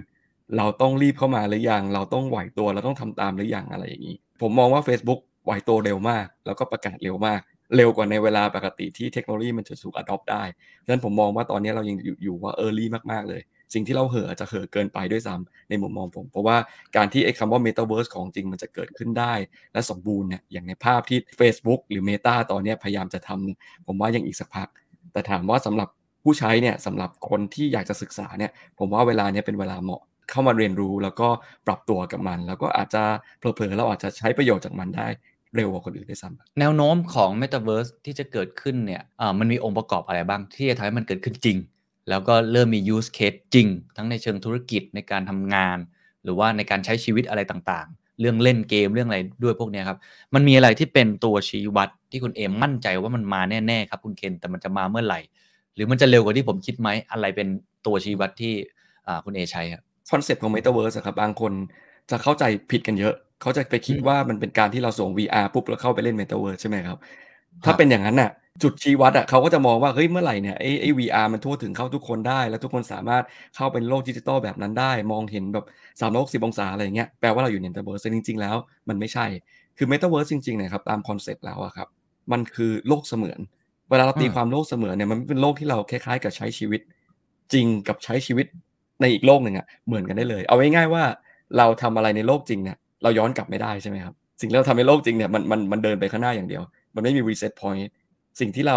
ซื้อของมาที่บ้านเนี่ยเราก็มีของที่บ้านจริงๆมันไม่หายไปไหนยกเว้นเราจะเอามันไปขายใช่ไหมครับโลก Metaverse มันจะคล้ายกันเลยคือสิ่งที่เราเข้าไปอยู่ในโลกนั้นนะมันจะถูกสะสมจริงๆเราจะมีสินทรัพย์จริงๆเราจะมีประสบการณ์อยู่บนนั้นจริงๆเราจะเจอผู้คนจริงๆและแน่นอนสิ่งที่เราทำไปเนี่ยมันจะย้อนกลับไม่ได้เหมือนกันซึ่งการที่จะมีองค์ประกอบตรงนี้ได้เนี่ยมันไม่ใช่แค่ VR ละเราจะพูดถึงระบบอย่างยกตัวอย่างว่าบล็อกเชนเนี่ยจะเป็นอีกหนึ่งในอินฟราสตรักเจอร์ที่สำคัญที่จะมายืนยันว่าเฮ้ยเป็นฐานข้อมูลกลางว่าเรามีสินทรัพย์อะไรจริงๆใครถืออะไรเราสามารถโอนอะไรไปให้ใครได้ใช่ไหมครับเพราะว่า Metaverse ที่ไม่สามารถโอนถ่ายสินทรัพย์เข้าออกได้เนี่ยมันก็ไม่ใช่ Metaverse ละมันไม่มีความหมายมันก็คือมันเข้าเกมไปเกมเดียวครับแล้วทุกอย่างอยู่บนนั้นนะแล้วเราออกมาไม่ได้ในชีวิตจริงเราเดินไปซื้อของเราเอากลับมาบ้านได้Metaverse มันต้องเป็นอย่างนั้นเพราะว่ามันคือโลกเสมือนใช่ไหมครับอันนี้อีกจุดหนึ่งที่เราสามารถใช้ชี้วัดได้ส่วนอีกจิ๊กซอว์อีกอันนึงก็อาจจะเป็นพวก infrastructure ก็ได้ที่เรามองว่าคล้ายๆกับอินเทอร์เน็ตคอมพิวเตอร์ความเร็วสูงหรือว่าพวกโทรศัพท์พวก VR อะไรต่างๆนะครับที่เรามองว่าฮาร์ดแวร์พวกนี้มันต้องมาช่วยกันเพื่อที่ทำให้สิ่งที่เราวาดภาพไว้มันเป็นจริงได้ใช่ไหมครับแต่ว่าฮาร์ดแวร์มันก็มีหลายระดับนั่นแหละตั้งแต่ infrastructure level จนถึงขั้น experience level อย่างเช่น VR เนี่ยผมมองว่าเป็น experienceเหมือนผมดูหนังอ่ะคือใครจะดูหนัง 3D อ่ะก็ดูได้ครับเรื่องเดียวกันเลยนะผมส่งแว่นผมดู 3D แต่เรื่องเดียวกันในขณะเดียวกันถ้าทีวีที่บ้านผมมันเป็น 2D อ่ะผมก็ดูได้เหมือนกันผมก็แค่ดูทีวีสมมติเผลอๆผมเป็นจอขาวดำผมก็ยังดูได้ใช่ไหมแค่ว่า experience เราต่างกันแต่ว่าสิ่งที่เราได้จากในโลกนั้นน่ะคือการที่เราสามารถไป interact กับโลกเสมือนแล้วเรามีตัวตนของเราจริงๆมีความเป็นเจ้าของอะไรสักอย่างจริงๆแล้วสามารถเข้าออกโลกตรงนั้นได้ไปอีกโลกนึงจะเป็นโลกของ Meta ของ Facebookจะเป็นโลกของในฝั่งอย่าง Sandbox ที่เป็นโปรเจกต์อย่างฝั่งในด้านของคริปโตอย่างนี้ก็ได้เช่นกันใช่ไหมครับ Microsoft จะทำต่อไป Apple จะทำหรือใครจะทำก็ตามเนี่ยเราต้องเข้าออกตามที่ต่างๆได้สมมุติเราอาจจะมีเสื้อตัวนึงเนี่ยเป็นแบรนด์นึงอย่างเงี้ยเราก็สามารถเอาเสื้อนี้ไปเข้าตามที่ต่างๆได้แล้วไปโชว์ตาม Metaverse ต่างๆได้ใช่ไหมครับอันเนี้ยคือเป็นจุดที่ว่าเราคือศูนย์กลางถ้าตามคอนเซ็ปต์จริงๆเขาเรียกกันว่าเว็บ 3.0 นั่นแหละซึ่งเว็บ 3.0 มันมีองค์ประกอบเยอะมากครับมันไม่ได้เป็นไปได้โดยการที่อยู่ดีๆปั๊บเฮ้ยเทคโนโลยีมาปุ๊บมันจะเป็นแต่ว่ามันคือการประกอบจิ๊กซอว์ทางด้าน experience ทางด้าน infrastructure ครับทางด้าน blockchain อะไรครับรวมๆกันแล้วมันจะค่อยเป็นจุดชี้วัดได้ว่าเฮ้ยเราถึงเวลาแล้วนะที่จะไปใน Metaverse ณวันเนี้ยผมมองว่าจิ๊กซอว์ครบนะจิ๊กซอว์หมายถึงทางด้านเทคโนโลยีครบแต่มันยังประกอบกันไม่สำเร็จมากกว่าแล้วมันใช้เวลามากในการประกอบเพราะว่าเราพูดถึงว่าเราต้องการสร้าง Open Standard อันใหม่ใช่ไหมครับเหมือนอินเทอร์เน็ตตอนนี้ทุกวันนี้คือทุกคนสร้างเว็บปุ๊บทุกคนเข้าได้เลยเพราะอะไรเพราะเรามี Standard ตรงนี้วางไว้แล้วใช่ไหมครับคนสร้างเว็บรู้เลยว่าเขาต้องทำยังไงสมมุติเราจะให้เว็บคุยกันเนี่ยเราก็มี Open API ที่คุยกันได้เลยแต่พอกลับกันมา Metaverse เนี่ยทุกอย่างดูกระจัดกระจายกันหมดเลยอ่ะโอเคเรามี Blockchain ใช่โอเคคนมี VR โอเคเรามีโอเคคอมมีมือถือมีอะไรคือทุกอย่างมันพร้อมอ่ะแต่ว่ามันยังไม่มีคนที่ทำให้ตรงนี้สร้างมาตรฐานขึ้นมาให้สามารถใช้ได้กันง่ายครับอันนี้จึงจะเป็นจุดที่ผมมองว่ามันเรายังไปไม่ถึงความใฝ่ฝันของเราอะนะแต่ว่าเนี่ยเราใกล้ละคือจิ๊กซอว์ครบละแค่ต้องรอค่อยๆเราประกอบร่างมันขึ้นมาโอ้เห็นภาพครับแล้วผมชอบมากว่าไอ้ความเข้าใจผิดที่คนรู้สึกกันเนี่ยจริงๆแล้วหลักๆเนี่ยคือย้อนกลับไม่ได้นะอันนี้ผมว่าเป็นคีย์เวิร์ดที่น่าสนใจมากย้อนกลับไม่ได้ส่วนไอ้ที่เรามองว่าเป็นจะเป็นแว่นตาจะเป็นต่างๆอันนั้นมันเป็นแค่ตัว experience ซึ่งบางทีเอาแค่ระดับพื้นฐานจากโทรศัพท์มือถือจริงๆก็พอได้แล้วนะครับแล้วก็เมื่อกี้คุณเอพูดถึงว่าตัวชี้วัดสำคัญที่จะเป็นเกมเชนเจอร์ทำให้เกิดเรื่องของสปริงบอร์ดหรือว่าทิปปิ้งพอยต์คือตัวสแตนดาร์ด ที่ใช้ด้วยกันทั้งหมดเหมือนกับที่เว็บไซต์เนี่ยมันเป็นในปัจจุบันนี้นะครับทีนี้ผมต้องถามเพิ่มเติมเรื่องไอ้ตัวย้อนกลับไม่ได้เนี่ยครับทำไมเราต้องมี Metaverse ทำไมเราต้องย้อนกลับไม่ได้ฟังก์ชันของมันคืออะไรนี่ผมถามแบบคนไม่รู้เลยนะว่าผมก็โอเคอยู่แล้วกับโซเชียลมีเดียที่เป็นเนี่ยแค่นี้ผมก็ปวดหัวแล้วกับการทำสื่อใช่ไหมมันมีประโยชน์อะไรกับโลกล่ะฮะแล้วทำไมมันต้องไปถึงจุดนั้นด้วยครับผมว่ามันเป็นการแสดงตัวตนนะครับพอถึงจุดหนึ่งแล้วเราอยากจะมีตัวตนจริงๆที่อยู่ในโลกนั้นถ้าเกิดสมมุติเราจะมีตัวตนจริงๆได้เนี่ยมันต้องเป็นอะไรที่เรามีสกินในเกมจริงๆอะอย่างในเกมตอนเนี้ยเราน่าจะเห็นละบางเกมมันจะมีสกินใช่ไหมแต่งตัวแต่งอะไรไปใช่ไหมครับเท่ๆอะไรอย่างเงี้ยใช่ไหมคือคนน่ะอยากจะไปโชว์อะไรในโลกนั้นใช่ไหมครับเพราะว่าอะไรเพราะว่าเผลอๆแล้วอ่ะผมถามว่าทุกวันเนี้ยทุกคนชอบพูดกันว่ามีแต่คนโพสต์รูปโชว์บน Facebook เนี่ยเพราะอะไรเพราะว่าเราเจอคนจริงอ่ะคนกลุ่มที่เป็นออเดียนส์เราที่เป็นเพื่อนเป็นพันคนเนี่ยเราเจอพันคนนั้นน่ะอย่าว่าแต่เจอเลยครับไม่ได้เจอได้ซ้ำผมว่าเจอได้ไม่เกิน 10-20 คนได้ซ้ำยิ่งในยุคโควิดเนี่ยอาจจะเผลอๆไม่ได้เจอใครเลยเพราะฉะนั้นการที่เราแต่งตัวไปโชว์เขาในโลกจริงเนี่ย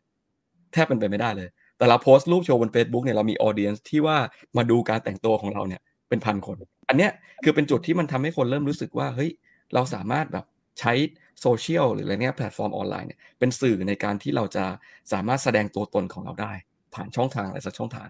แต่ทีนี้การโชว์พวกนั้นอ่ะมันยังมีลิมิเตชันของมันอยู่ expression เนี่ยมันลิมิตอยู่ที่ว่าถึงเวลาแล้วเราก็จะโดน judgment ระดับหนึ่งอ่ะคือเราจะเห็นว่าสมัยเนี้ยครับมันเป็น freedom of expression เนาะทุกคนอยากจะ express ทั้งด้าน gender ทั้งด้านบุคลิกทั้งด้านแบบสไตล์การแต่งตัวอะไรอย่างเงี้ยในโลกจริงสุดท้ายแล้วการที่เราไปโชว์มันก็ยังมีลิมิตของมันอยู่ที่ว่าเราสามารถโชว์ได้แค่นี้เพราะยังไงคนติดตามเราอ่ะมันก็ยังมีความคิดในกรอบอีกกรอบหนึ่งอ่ะใช่ไหมครับยังมีลิมิตในการโชว์แต่การที่เราเข้าไปในโลก Metaverse เนี่ยเราสามารถโชว์ตัวตนของเราได้จริงๆนะเราแต่งตัวอะไรก็ได้แล้วจริงๆผมจะมีแบบเขาตัวการ์ตูนหรือว่าอะไรก็ตามเนี่ยรองเท้าบูทแบบหรือว่าปืนหรืออะไรอย่างเงี้ยคือผมสามารถทำได้หมดเลยไงในโลกตรงนั้นคือการ express เนี่ยมันยกไปอีกระดับหนึ่งเพราะฉะนั้นการโชว์การสื่อสารอย่างเช่นแบบถ่ายรูปลง Facebook เนี่ยจะเป็นของเด็กๆไปเลยเทียบกับการโชว์ในโลกเนี่ยซึ่งจริงๆ experience ตรงเนี้ยคนที่ได้ทดลองเล่นที่สุดอ่ะคือเด็กรุ่นใหม่คือเด็กทุกวันนี้เล่น Roblox อยู่วันละประมาณ40 ล้านคนแบบ active daily user เลยก็คือเรามองว่าแพลตฟอร์มเนี้ยคนเข้าไปปุ๊บแล้วแต่ละคนแต่งตัวไม่เหมือนกันเลยครับแต่งตัวเท่ๆกันทั้งนั้นเลยมีนู่นมีนี่เข้าไปคุยกันไปเล่นเกมกันไปเที่ยวกันในโลกนั้นถามว่าทำไมเขาถึงต้องไปเลือกอยู่ในนั้นเพราะมันทำอะไรในสิ่งที่เราทำในโลกจริงไม่ได้มันเป็นอะไรที่มันเกินลิมิตจากที่เราสามารถทำในโลกจริงเรา express ตัวตนได้มากกว่าเดิมอันนี้ผมยังไม่แตะเรื่องการเมืองเลยนะลองคิดดูว่าถ้าเกิดคนมันจะ express ได้ขนาดไหนในการที่ไปอยู่ในโลกนั้นในการเมืองใช่ไหมครับถ้าเกิดมาที่คำถามว่าทำไมมันถึงย้อนกลับไม่ได้เพราะว่าเราต้องโอนอะไรสักอย่างตรงนั้นใช่ไหมครับเราต้องรับผิดชอบกับสิ่งที่เราทำมันไม่ใช่แพลตฟอร์มที่ว่าทำเราทิ้งอ่ะเราต้องสร้างตัวตนในนั้นว่านี่คือตัวเราจริงๆคือถามว่าต่อให้แพลตฟอร์มมันสามารถลบตัวละครเราทิ้งได้แต่คนมันก็เห็นไปแล้วแหละว่ามันคือตัวเราใช่ไหมครับมันคือไปใน identity ของเราเหมือนคล้ายๆเราไปเมืองนอกเลยแต่ว่าคราวนี้เราไปอยู่ในโลกเมตาเวิร์สใช่ไหมครับก็สิ่งที่เราแต่ว่าอีกแองเกิลหนึ่งครับที่ว่าถามว่าทำไมมันต้องย้อนกลับไม่ได้เพราะมันจะเริ่มมีเรื่องสินทรัพย์เข้ามาเกี่ยวข้อ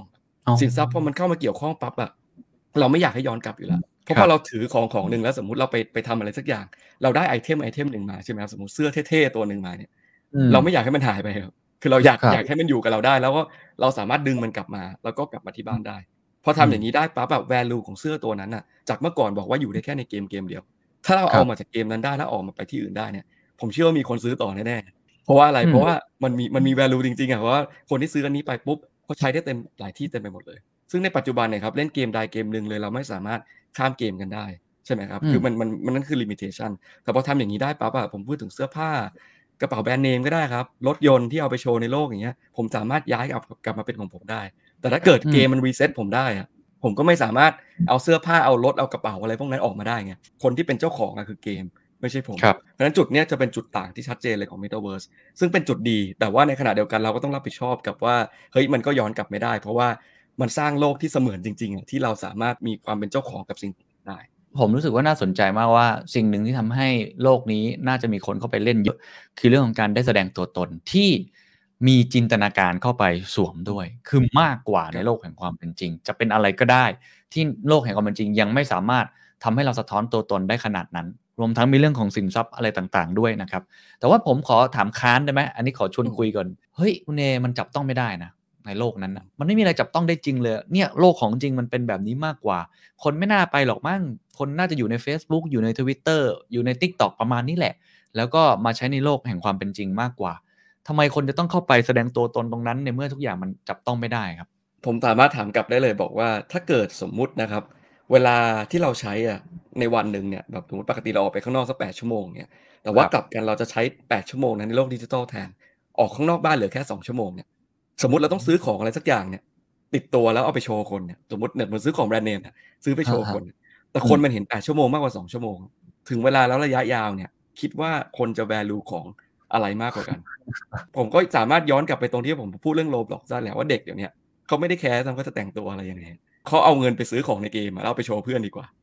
แล้วมันเกิดขึ้นไปแล้วอย่างเอาจริงๆรุ่นเราก็ได้ครับคือมันอาจจะเป็นยุครุ่นที่แบบอยู่ตรงกลางอะนะคือมันไม่ใช่เป็นดิจิทัลเนทีฟขนาดนั้นใช่ไหมครับคือเราอยู่ในโลกจริงมากกว่าโลกดิจิทัลแต่ว่าเด็กสมัยนี้เขาอยู่ในโลกดิจิทัลมากกว่าโลกจริงโดยเฉพาะโควิดยุคโควิดด้วยเนี่ยมันก็เลยทำให้ตัวเป็น acceleration ขึ้นมาเขาเคยชินกับว่าเฮ้ยเขาเอาเงินไปซื้อของในเกมเนี่ยเขาไปเล่นกับเพื่อนเอาไปโชว์กับเพื่อนเนี่ยมันมี value กับชีวิตเขาอะอย่างแรกเขาเท่อย่างที่สองเขาแบบใช้อาวุธเป็นพิเศษอะไรอย่างนี้ได้อย่างเงี้ยคือมันเท่มันดีอะสำหรับเขาอะในโลกจริงไม่เห็นเขาไปทำอะไรได้เลยเพื่อนเขาไม่ได้ไปเจอไม่ได้ไปแบบไปทำอะไรใช่ไหมเขาจะโชว์อะไรไปทำไมใช่ไหมครับอันนี้อาจจะเป็นต่อยอดได้นะเกี่ยวกับเรื่องว่าถ้าต่อไปนึกภาพถ้าเกิดเราซื้อของอะแล้วเราได้ทั้ง copy ทั้งของจริงและดิจิทัลเนี่ยผมว่าแบรนด์นั้นก็ยิ่งขายดีหรือเปล่าเพราะว่ามันคุ้มค่าผมไงผมซื้อสนิเกอร์มาอย่างเงี้ยรองเท้าคู่หนึ่งจะยีซี่อะไรก็ได้อย่างเงี้ยแล้วผมมีก๊อปปี้ดิจิตอลสักอันนะแปลว่าโลกจริงผมก็เดินใส่ยีซี่ออกไปได้ใช่ไหมอยู่ในโลกดิจิตอลผมก็ใส่ยีซี่อ่ะอย่างเงี้ยแวลูมหาศาลเลยครับเพราะว่าผมสามารถใช้ได้ทั้งสองโลกต่อไปผมว่าเนี่ยอันนี้เป็นแองเกิลที่น่าสนใจเพราะฉะนั้นเวลาคนบอกว่าทำไมคนต้องไปจ่ายเงินในโลกดิจิตอลแบบมันจับต้องไม่ได้แล้วถ้าเกิดมันเป็นสิ่งเดียวกันถ้ามันซิงค์กันไปละถ้ามันเป็นของใกล้เคียงกันอันนี้ผมว่าคนจะเห็นภาพง่ายกว่าแต่ถ้าเกิดเอ็กซ์ตรีมสุดๆเลยอาจจะเป็นของในโลกดิจิตอลล้วนๆอันเนี้ยอาจจะไกลไปสำหรับคนที่แบบไม่ได้แวลูโลกดิจิตอลขนาดนั้นแต่ว่าผมมองว่าคนที่แวลูตรงนั้นก็คือเด็กรุ่นใหม่นะมันกลายเป็นว่าสิ่งที่ค่านิยมแวลูที่เรายึดถือผมกับคุณเอเนี่ยอยู่รุ่นใกล้ๆกันเนี่ยเรายังมีสิ่งที่จับต้องได้แล้วเราพอจะเห็นภาพว่าเวลาเล่นเกมเรามีไอเทมใหม่ๆเนี่ยแล้วเราไปแสดงตัวตนเนี่ยม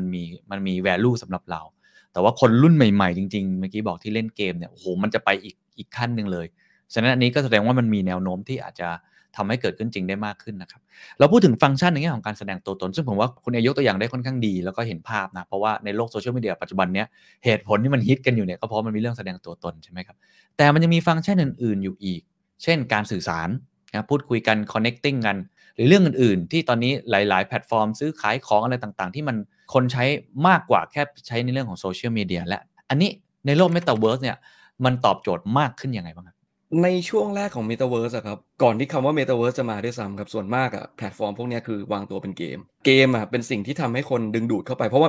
ันมีจุดประสงค์ชัดเจนไงว่าเราเข้าไปทำอะไรสมมติผมบอกว่าอยู่ดีๆแพลตฟอร์มนี้เป็น Metaverse คนก็แบบแล้วเราเอาไว้ทำอะไรใช่ไหมมันจะเป็นตามทันทีใช่แต่ว่าถ้าเกิดสมมติบอกแพลตฟอร์มนี้ไว้เล่นเกมคนจะรู้ชัดเจนเลยว่าเขาเข้าไปเล่นเกมพอจุดประสงค์ตรงนี้ชัดเจนเขาก็เริ่มเข้าไปเล่นเกมก่อนแต่พอเล่นเกมปั๊บทำไมเราจะคุยกับคนที่เราเล่นด้วยไม่ได้ทำไมเราจะอินเทอร์แอคกับเขาไม่ได้ทำไมเราจะแลกเปลี่ยนของกันไม่ได้สักพักเนี่ยมันจะเริ่มมาละคือเกมมันดึงดูดเข้าไปปุ๊บสักพักมันเริ่มกลายเป็นโซเชียลพอคนเริ่มไปอยู่ที่นั่นปั๊บเผลอๆเขาไม่ได้เล่นเกมด้วยซ้ำเขาไปนั่งอยู่เฉยๆคุยกันแล้วสิ่งนี้จริงๆมันไม่ได้เพิ่งเริ่มมีนะครับถ้าเกิดไม่แน่ใจคุณเคนเคยเล่นแลกกันล็อกอะไรอย่างตั้งแต่สมัยนู้นใช่ครับใช่เนี่ยแหละครับคือนึกภาพนะครับคนที่ไปนั่งกันโมร็อกอะแล้วตั้งห้องทิ้งไว้อย่างเงี้ยคือทำไมก็ต้องไปนั่งโชว์กันบนโบนหลอกใส่ของแบบแพงๆแล้วก็แบบไปนั่งเขาดาวปีใหม่ในแลกกันล็อกด้วยใช่ไหมแล้วก็มีใช่แล้วก็แบบมีปล่อยบอสมีอะไรอย่างงี้ใช่ไหมครับใช่คือจริงๆ culture ของเราอ่ะผมมองว่ามันมีอยู่นะในการ expression อย่างหนึ่งใช่ไหมครับอย่างที่สองเลยคือว่าเราเอาเกมอ่ะเป็นตัวดึงคนไปเป็นโซเชียลอัตโนมัติอยู่แล้วพอคนเล่นมันเยอะพอแล้วก็มีตลาดซื้อขายมีทุกอย่างตามมาถึงเวลาแล้วข่าวสารการสื่อสารทุก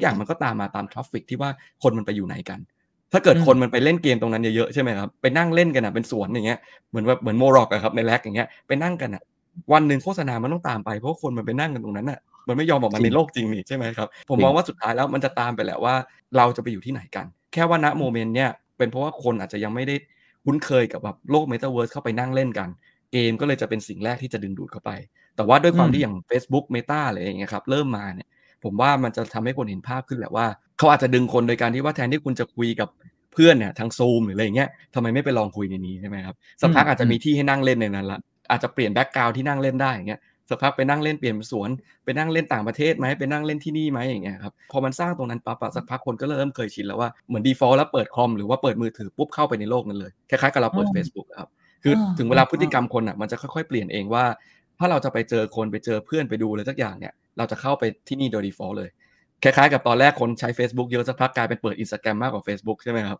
สักพักอาจจะไปเปิดไอ้แบบไอ้พวก Metaverse มากกว่าก็ได้มันก็จะไม่เปลี่ยนครับเห็นภาพครับพออธิบายอย่างนี้ชัดเจนเลยครับว่าเกมจะเป็นเหมือนประตูบานแรกในตอนนี้ก่อนแล้วก็โซเชียลมีเดียของ Facebook เนี่ยเขาก็เป็นอีกประตูบานหนึ่งซึ่งอย่างหลานผมนะครับผมเห็นเขาเรียนออนไลน์ใช่ไหมแล้วเขาก็บอกว่าเนี่ยเดี๋ยวจะไปคุยกับเพื่อนผมก็นึกว่าเขาจะไปแชทไปคุยไปเล่นเกมครับแล้วก็เล่นเกมแล้วก็คุยกับเพื่อนในนั้นเจอกัน 7-8 คนกันในนั้นอนาคตมันก็คงจะเป็นแบบนั้นเพียงแต่รุ่นเรามันอาจจะยังไม่เป็นฟูลสเกลขนาดนั้นถูกไหมครับอนาคตอาจจะเป็นอย่างนั้นไปเล่นเกมอยู่ใน Metaverse อะไรต่างๆนี่อยากพูดถึงฟังก์ชันอื่นๆที่คนพูดกันค่อนข้างเยอะเรื่องการช้อปปิ้งเรื่องการโฆษณาเรื่องการสื่อสารอะไรต่างๆเนี่ยคุณเอมองว่าภาพมันจะเป็นยังไงหรอภาพในอนาคตเท่าที่มองเนี่ยเพราะเราเห็น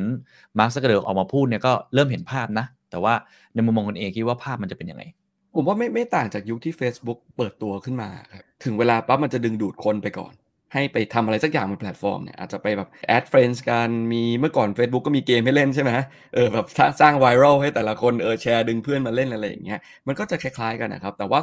end goal สุดท้ายแล้วเกิดอะไรขึ้นเกิด marketplace ขึ้นมาใช่ไหมครับแบรนด์ต่างๆต้องเข้ามาสร้างตัวตนสื่อต้องกระโดดเข้ามาเพราะว่ากลายเป็นว่า traffic ทุกอย่างมันรวมกันอยู่ที่ตรงนั้นดังนั้น metaverse ผมว่าไม่ต่างกันแต่กลายเป็นว่าตอนนี้เราไม่มีผู้ชนะเนาะคือเราไม่รู้ว่า metaverse ไหนมันจะมา metaverse ไหนจะดังกว่าอันไหนแปลว่าตอนนี้ผมมองว่าถ้าเกิดเป็นเรื่องสื่อสารเรื่องสื่อเรื่อง marketplace เนี่ยผมว่าโอกาสไม่ต่างกันเลยครับจะเป็นพ่อค้าแม่ค้าจะเป็นแบรนด์ต่างๆจะเป็นสื่อต่างๆเนี่ยเราก็คือต้องแบบเอาง่ายๆคือตอนนี้ต้องคล้ายๆกับคอยมองรอบๆว่าอะไรมันจะฮิตแล้วเราก็ต้องกระโดดเข้าไป marketplace ตรงนั้นไม่ต่างจากที่เราต้องไปขายของบน Facebook เพราะว่าเหมือนกับว่าถ้าเกิดสมมุติเรามีร้านอยู่ปกติ Facebook มาปุ๊บถ้าเรากระโดดไป Facebook ช้าเราเสียเปรียบคนอื่นเขาขายไปได้เยอะใช่ไหมครับเพราะตอนแรกมันเป็น blue ocean คนขายมันยังน้อยอยู่ใช่ไหมหรือสื่อมันยังน้อยอยู่ถ้าเกิดเราไปก่อนเนี่ยเราก็จะเป็นรายแรกๆเลยเพราะฉะนั้นผมมองว่าแบบแต่ละคนคงจับตามองแหละแต่แน่นอนว่ามันก็ต้องมีการเบ็ดว่าใครจะเป็นผู้ชนะใช่ไหมครับอันไหนมันจะคนจะไปเล่นเยอะอะไรอันนี้อาจจะเป็นความเสี่ยงแน่นอนสำหรับคนที่ไปลองก่อนแต่แน่นอนว่าผมมองว่าศึกษาไว้ก่อนไม่เสียหายโลกมันใบไม่ต่างกันนะครับคือเหมือนพอ Instagram ดังปุ๊บคนก็ต้องไปทำมาร์เก็ตในนั้นใช่ไหมครับพอ TikTok ดังคนก็ต้องไปหาทางทำตลาดในนั้นเป็นธรรมชาตินะครับของธุรกิจคือธุรกิจ traditional เนี่ยมันไม่ใช่ว่าไม่ relevant นะคือมันเกี่ยวข้องตลอดอยู่แล้วเพราะว่าฟังก์ชันมันคือการขายของการเสิร์ฟลูกค้าการสื่อสารใช่ไหมครับฟังก์ชันนี้ยังไงก็มีเหมือนเดิมแค่ว่าอาจจะปรับรูปแบบปรับแพลตฟอร์มแค่นั้นเองครับโอเคเห็นภาพครับคือพอมองว่ามันเป็นตัวที่ดึงทราฟฟิกคนมีคอมมูนิตี้ที่ไหนมีทราฟฟิกที่ไหนมันก็ต้องเกิดกิจกรรมอีโคโนมิกแอคทิวิตี้ต่างๆแน่นอนในอนาคตมันก็คงมีฟังก์ชันทุกอย่างนี่ผมถามงี้ว่าอะไรที่ Metaverse ไม่น่าจะทำได้บ้างตอนนี้ทุกคนพูดเหมือนกันหมดวันก่อนคุยคุณท็อปจิรยุทธก็บอกมี Meta Banking คุยกับหลายคนก็บอกว่าเนี่ยไอตัวห้างสรรพสินค้าก็จะไปอยู่ตรงนั้นและจะมีเรื่องของ Meta Storeแบรนด์เนมต่างๆของเป็นมากมายล่าสุดก็กรุงโซลของเกาหลีบอกจะสร้างเมตาเวิร์สโซลเป็นเมืองอยู่ในนั้นเลยแล้วมีพระราชวังอะไรอยู่ในนั้นเนี่ยเรามองดูเหมือนว่ามันทำได้ทุกอย่างเลยจริงๆมันมีอะไรที่มันไม่น่าจะทำได้ไหมครับต้องบอกว่ามันไม่น่าจะทำได้ในตอนนี้ซะมากกว่าครับอย่างแบบพวกห้างสรรพสินค้าพวกอะไรอย่างเงี้ยคือมันจะเป็นลองช็อตนะคือขั้นแรกเลยอ่ะคือว่าต่อให้เขาทำได้เนี่ยคนที่ access สิ่งตรงนั้นแล้วได้ experience ระดับที่เขาต้องการเนี่ยก็ยังมีน้อยใช่ไหมครับมันอาจจะเป็นเรื่องเกี่ยวกับ access to technology อะไรต่างๆใช่ไหมครับอย่างที่2เลยก็คือว่าอินเทอร์เน็ตก็ได้เอาจริงๆแล้วบางทีแบบมันดูเหมือนเร็วพอนะแต่พอไปใช้จริงๆเดี๋ยวกระตุกบ้างอะไรบ้างใช่ไหมครับเซิร์ฟเวอร์อะไรอยู่ตรงไหนบ้างเรียกว่าเป็นแบบ friction แล้วกันอีกอย่างหนึ่งใช่ไหมครับแล้วการสร้าง ecosystem ที่แบบมันดีพอที่แบบคนไม่ใช่แบบไปครั้งเดียวแล้วก็เลิกไปอ่ะมันต้องมีอะไรเพียงพอมันต้องเกิด network effect เพียงพอเนี่ยผมว่าจุดเนี้ยถ้าเกิดทำได้แปลว่าอะไรแปลว่ามันต้องเข้าถึงง่ายก่อนหมายถึงว่ามันต้อง accessible จากแพลตฟอร์มง่ายๆหรือว่าอย่างผมก็ยอมรับอย่างเงี้ยผมอยู่อย่างในฝั่งคริปโตอย่างเงี้ยคล้ายๆเว็บ 3.0 เนี่ยของเราเนี่ยมาตั้งนานแล้วเราสามารถทำธุรกรรมคล้ายกับโลก Metaverse เลยโดยการที่ว่าเรามีกระเป๋าใบเดียวอะ Crypto Wallet เนี่ยไป interact กับ DeFi แพลตฟอร์มต่างๆได้คล้ายๆกับจะเป็นเรียกว่า Meta Bank ก็ได้แต่ผมคงไม่เรียก Meta Bank อ่ะนะคงเรียกว่ามันก็คือเป็น banking ในโลก DeFi อ่ะซึ่งว่า DeFi มีเป็น100แพลตฟอร์มผมถือกระเป๋าเป็นของผม interact กับที่ไหนก็ได้ถูกมั้ยครับจริงๆอ่ะมันมีมาตั้งแล้วแต่ถามว่าทุกวันเนี้ยมีคนมาใช้ตรงนี้ได้เยอะสักขนาดไหนเชียวมันก็ยังมี friction อยู่เพราะมันยากใช่ไหมครับนั่นผมว่า challenge อีกอันนึงเนี่ยคือตรงนี้แหละคือถามว่าเราบอกว่า experience metaverse เนี่ยมันต่อจิ๊กซอว์พวกนี้รวมกันมันต้องมี blockchain อีกมันต้องมีแบบไอ้พวกด้าน experience ด้านเทคโนโลยีอะไรเข้ามาอีกการที่จะทำให้คนเข้าถึงตรงนั้นได้แล้วมันสมูทเนี่ยผมมันไม่ใช่เรื่องง่ายเลยใช่ไหมครับแล้วมันต้องง่ายเหมือนคล้ายๆโหลดแอปอะโหลดแอปมาปุ๊บเข้าไปเลยอย่างเงี้ยคือการที่จะทำระดับนั้นได้ผมมองว่าแบบมันอาจจะอีกสักระยะละกันแต่ว่าระยะยาวแล้วผมว่าเราสามารถโคลนเกือบทุกอย่างนะครับไปอยู่บนนั้นได้แค่ว่า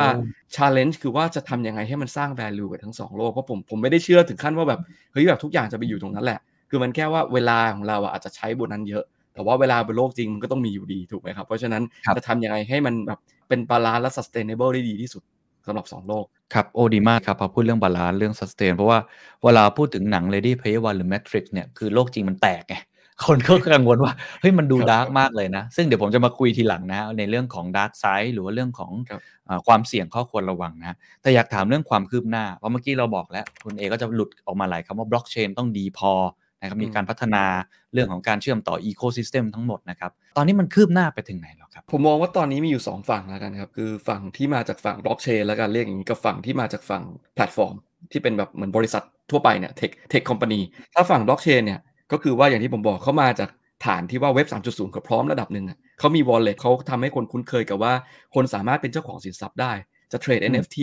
จะเข้าไปใช้ DeFi แพลตฟอร์มต่างๆเนี่ยอิสระเราแค่ถือ wallet เดียวเลยแล้วเรานั่นคือตัวตนของเราผ่านแค่แบบไอ้ตัวอักษรที่แบบคนอ่านกันไม่ออกอะ wallet code อันนั้นน่ะใช่แล้วสามารถ interact กับอะไรได้สามารถถือรูปไอ้ที่แบบขายกันเป็นพันล้านก็มีตรงเนี้ยคนตรงเนี้ยคุ้นเคยเขาก็เลยพยายามสร้างโลกจากฝั่งตรงนั้นเป็นเบสว่าโอเคโลกมันต้องเกิดมาจากฝั่งนี้จะมีที่ดินที่ซื้อได้ใช่ไหมครับจากฝั่งนั้นที่ดินซื้อไปปั๊บคนนั้นก็เป็นเจ้าของแล้วคุณก็ไปสร้างอะไรบนที่ดินนั้นแล้วก็ไปสร้าง value ไปสร้างเกม on top แต่เห็นไหมครับเขาจะมาจากฝั่งที่ว่า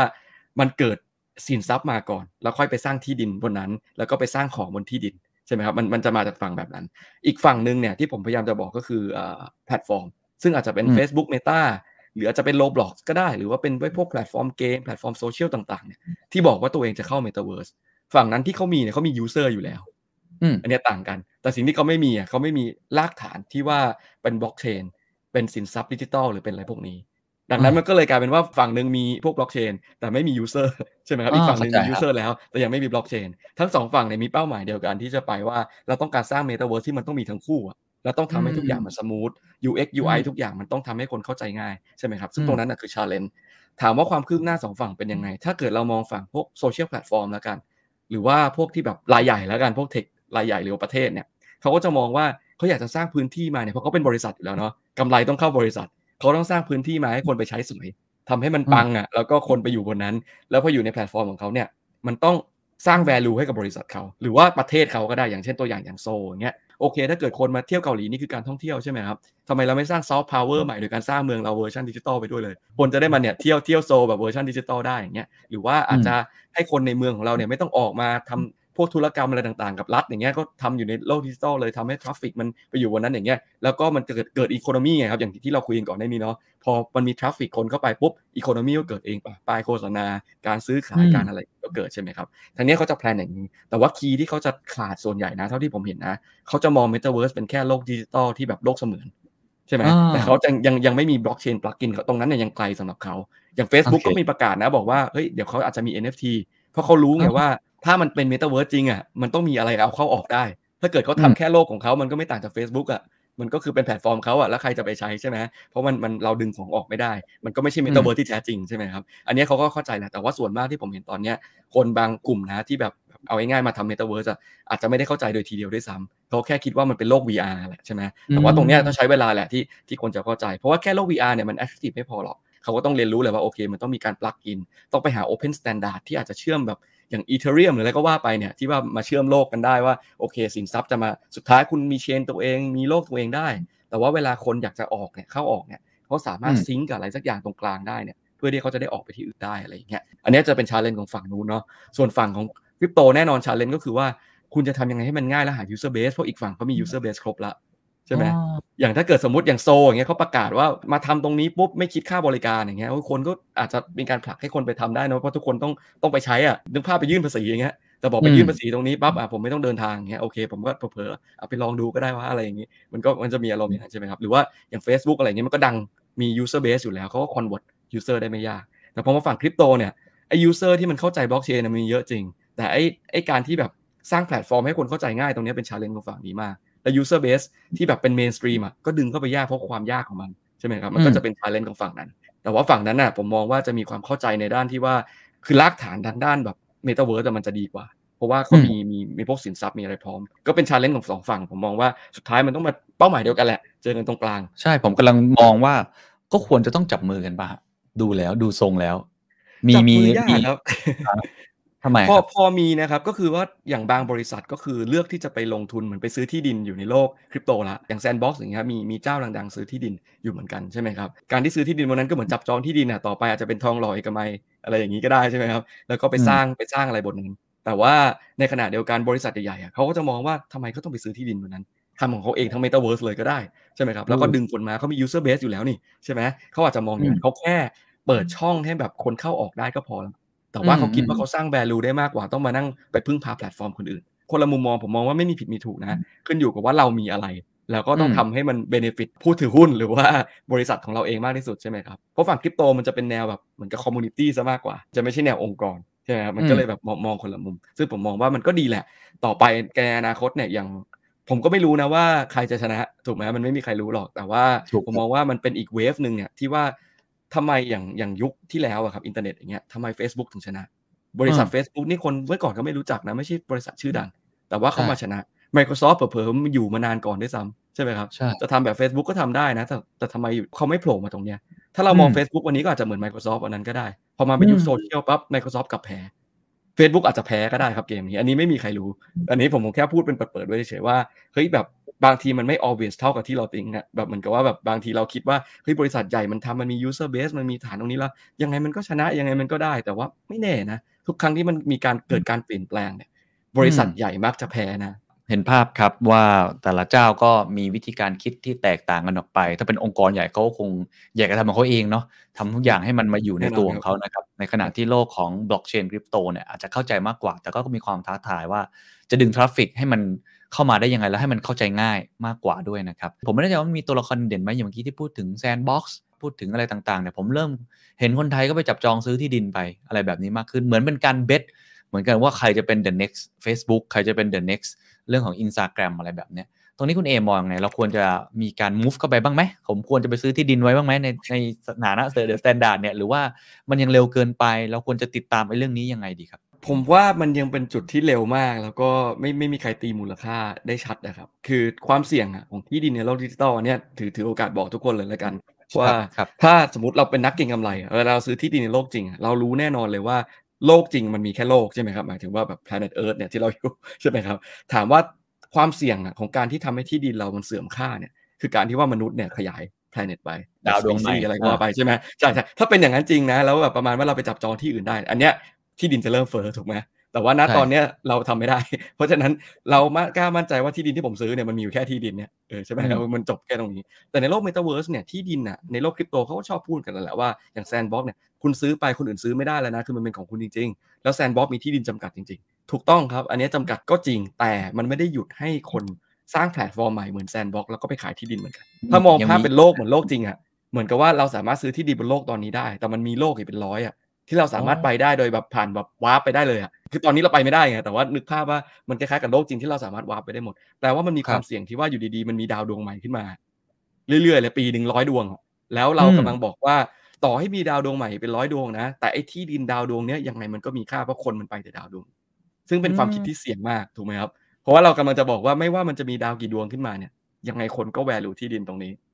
มันเป็นไปได้นะครับหมายถึงว่ามันเป็นไปได้ที่ที่ดินตรงนี้จะชนะและคนแวลูตรงนี้ถ้าอีโคซิสเต็มเขาดีเหมือนกับคล้ายๆกับเหรียญนะครับอย่างถ้าเราพูดถึงคริปโตอย่างเงี้ย Bitcoin คนก็บอกว่าโอ๊ย Bitcoin มีจำนวนจำกัดใช่มั้ยแต่ว่าเนี่ยเห็นป่ะเสกเหรียญออกมาเต็มไปหมดเลยมีเหรียญอื่นเต็มไปหมดเลยแต่ณวันนี้มันก็พิสูจน์แล้วว่าคนก็ยังเลือก Bitcoin ในอารมณ์คล้ายๆกันนะครับก็เหมือนถ้าเราไปกล้าไปจับจองที่ดินใน Sandbox เนี่ยเราก็กำลังจะบอกว่ามันต้องเป็นเหมือนกับ Bitcoin ในโลกของที่ดินให้ได้ถ้าเกิดมันเป็นไม่ได้ปั๊บสักพักคนมันก็ไปซื้อเหรียญอื่นกันได้ถูกมั้ยครับมันก็เป็นอะไรที่ผมมองว่ามันมีความเสี่ยงสูงมากเพราะว่าตอนเนี้ยมันไม่ค่อยมันมีไม่กี่ที่ซื้อได้มีไม่กี่มันยังเร็วไปมันยังไม่ชัดเหมือน Bitcoin เรื่องในตอนนี้ใช่แต่ว่าแน่นอนถ้าเราไปซื้อชัดมันก็มีพรีเมียมไปเรียบร้อยแล้วใช่ไหมครับเพราะฉะนั้นสำหรับเป็นนักลงทุนเนี่ยมันก็ขึ้นอยู่กับว่าเรากล้าเสี่ยงที่จุดไหนอะไรครับแต่ถ้าถามผมตรงๆนะอันนี้ก็บอกได้ว่าถ้าอยากจะสนใจอ่ะเอาง่ายๆคล้ายๆกับเบ็ดกับอินดัสทรีนะว่าโอเคสมมติเนี่ยเมตาเวิร์สจะมาแล้วสมมติ Sandbox มันจะดังอ่ะซื้อเหรียญ Sandbox ง่ายและขายได้ง่ายกว่าซื้อที่ดินใช่ไหมครับคือมันไม่เหมือนเมื่อก่อนที่ว่าแบบเราต้องไปซื้อที่ดินน่ะของจริงแล้วเพื่อกินกำไรที่ดินเรามองว่าโอเคเราไม่อยากเสี่ยงซื้อที่ดินเพราะที่ดินมันซื้อขายยากใช่ไหมเราไปซื้อบริษัทที่ทำที่ดินดีกว่าแต่ว่ามันไม่มีบริษัทนั้นในโลกใช่ใช่แต่มันคล้ายๆกับไปซื้อไอ้พวก developer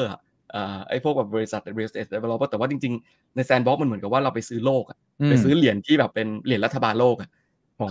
งโลกนั้นเนี่ยอะไรประมาณนี้ซึ่งเหรียญตรงนั้นถ้าเกิดสมมติที่ดินมันราคาขึ้นเหรียญนั้นมันก็ต้อง reflect ตามเพราะฉะนั้นความเสี่ยงผมมองว่าสำหรับนักเก็งกำไรนะผมมองว่าไปอย่างนั้นน่ะปลอดภัยกว่าที่จะไปซื้อที่ดินน่ะสำหรับคนที่อย่างในไทยก็มีหลายเจ้านะที่ซื้อมันสำหรับคนที่คิดว่าไปต่อยอดได้จริงๆหรือว่าไปใช้ได้จริงๆครับไม่ใช่แค่เก็งกำไรคือถ้าเก็งกำไรไม่คุ้มเสี่ยงแต่ถ้าเกิดว่าเราไปสร้างอะไรต่อยอดได้เนี่ยผมมองว่าเฮ้ยคุ้ม worst case อ่ะเราก็ทำใช้เองดึงคนมาใช้อะไรอย่างเงี้ยเห็นภาพครับแล้วก็เข้าใจเลยว่าทำไมถึงแนะนำให้ซื้อเหรียญมากกว่าเพราะว่ามันคล่องตัวกว่ามันมีความ liquidity ที่ดีกว่าถ้าเกิดเราเบสถูกนะแต่ว่าตอนนี้มันยังอยู่ในช่วงที่แบบ early stage มากๆเลยนะครับคือแล้วแต่คนเลยว่าจะมีมุมมองในการจะไปเบสแต่ละอันยังไงอันนี้ผมเข้าใจถูกใช่ไหมยังใหม่มากๆนะฮะใหม่มากครับใหม่มากแล้วอย่างคุณเอเวลาติดตามข่าวหรือว่าในฐานะที่คนอยู่ในวงการนี้เราเริ่มทำเกมไฟล์ทำอะไรต่างๆที่มันเหมือนจะเป็นอีกประตูอีกบานนึงเข้าไปเนี่ยคุณเอตามข่าวยังไงอะไรที่เป็นนัยยะสำคัญผมว่ามันคล้ายๆยุคแรกๆของ Bitcoin อะไรอย่างนี้เหมือนกันนะคือทุกอย่างมันดูไฮป์ไปหมดเลยมันดูดีไปหมดเลยมันน่าสนใจใช่ไหมเราจะกรองมันยังไงมีวิธีการในการมองเรื่องนี้ยังไงครับถ้าเป็นส่วนตัวผมเลยวิธีการดูข่าวครับจะเป็นแนวว่าถ้าในคริปโตพูดอะไรอ่ะแล้วเมนสตรีมยังไม่พูดถึงอ่ะผมมองว่าเรื่องนั้นถือว่ายังเป็นเรื่องใหม่อย่างเช่นตอนนี้เมนสตรีมอ่ะพูดถึงเรื่อง Metaverse คริปโตก็พูด Metaverse อันนี้ผมมองว่า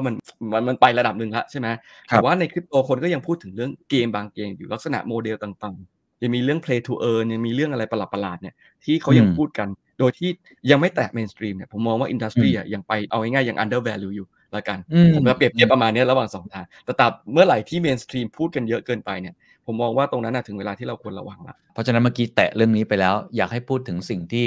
ในวงการคริปโตพูดกันเยอะวันก่อนคุยกับคุณคิม DeFi แกก็พูดเรื่องนี้ว่า GameFi มาแน่ผมคุยในคนแวดวงคริปโตจะพูดเหมือนกันหมดไอ้ Play to Earn อะไรแบบเนี้ยมันคืออะไรครับแล้วทำไมถึงคิดว่ามันจะมาอย่างที่ผมบอกไปเลยครับมันจะเป็นเกตเวย์ให้คนเข้าไปในโลกใหม่ได้ครับโลกที่เราสามารถสร้างมูลค่าเราสามารถเอามูลค่าออกมาจากเกมได้อีโคโนมีในการซื้อขายของในเกมมันมีตั้งนานนั่นแหละขนาดในเกมไม่มีให้นะแต่ว่าคนมันก็ไปซื้อเอ็มซื้อไอเทมอะไรกันอยู่แล้วมันได้ใช่เพราะอันนี้เป็นดีมานด์ที่มันมีจริงๆแต่ตอนนี้โลกมันพร้อมที่ว่าจะสร้างเกมที่เราสามารถนึกภาพนะสมมติผมขยันเล่นนะเป็นผู้เล่นที่ดีแล้วผมเล่นจนแบบแรงผมขึ้นผมได้ไอเทมมาเต็มไปหมดผมสามารถขายอันนั้นไปเลี้ยงชีพได้หรือว่าอาจจะเป็นเงินโบนัสหรืออะไรอย่างนี้ได้เพราะทำไมมีคนต้องการเพราะว่ามันมีคนที่แบบสายเปย์คือคนที่เติมเงินเล่นเกมเพราะเราก็รู้เดี๋ยวนี้ใช่ไหมเล่นไม่ผ่านด่านจ่ายเงินได้เยอะมากอยากได้ไอเทมอยากบูสต์อะไรสักอย่างใช่เป็นเรื่องปกติอยู่แล้วครับซึ่งตรงนี้มันคือดีมานด์แต่เมื่อก่อนการจ่ายตรงนั้นเราจ่ายให้ใค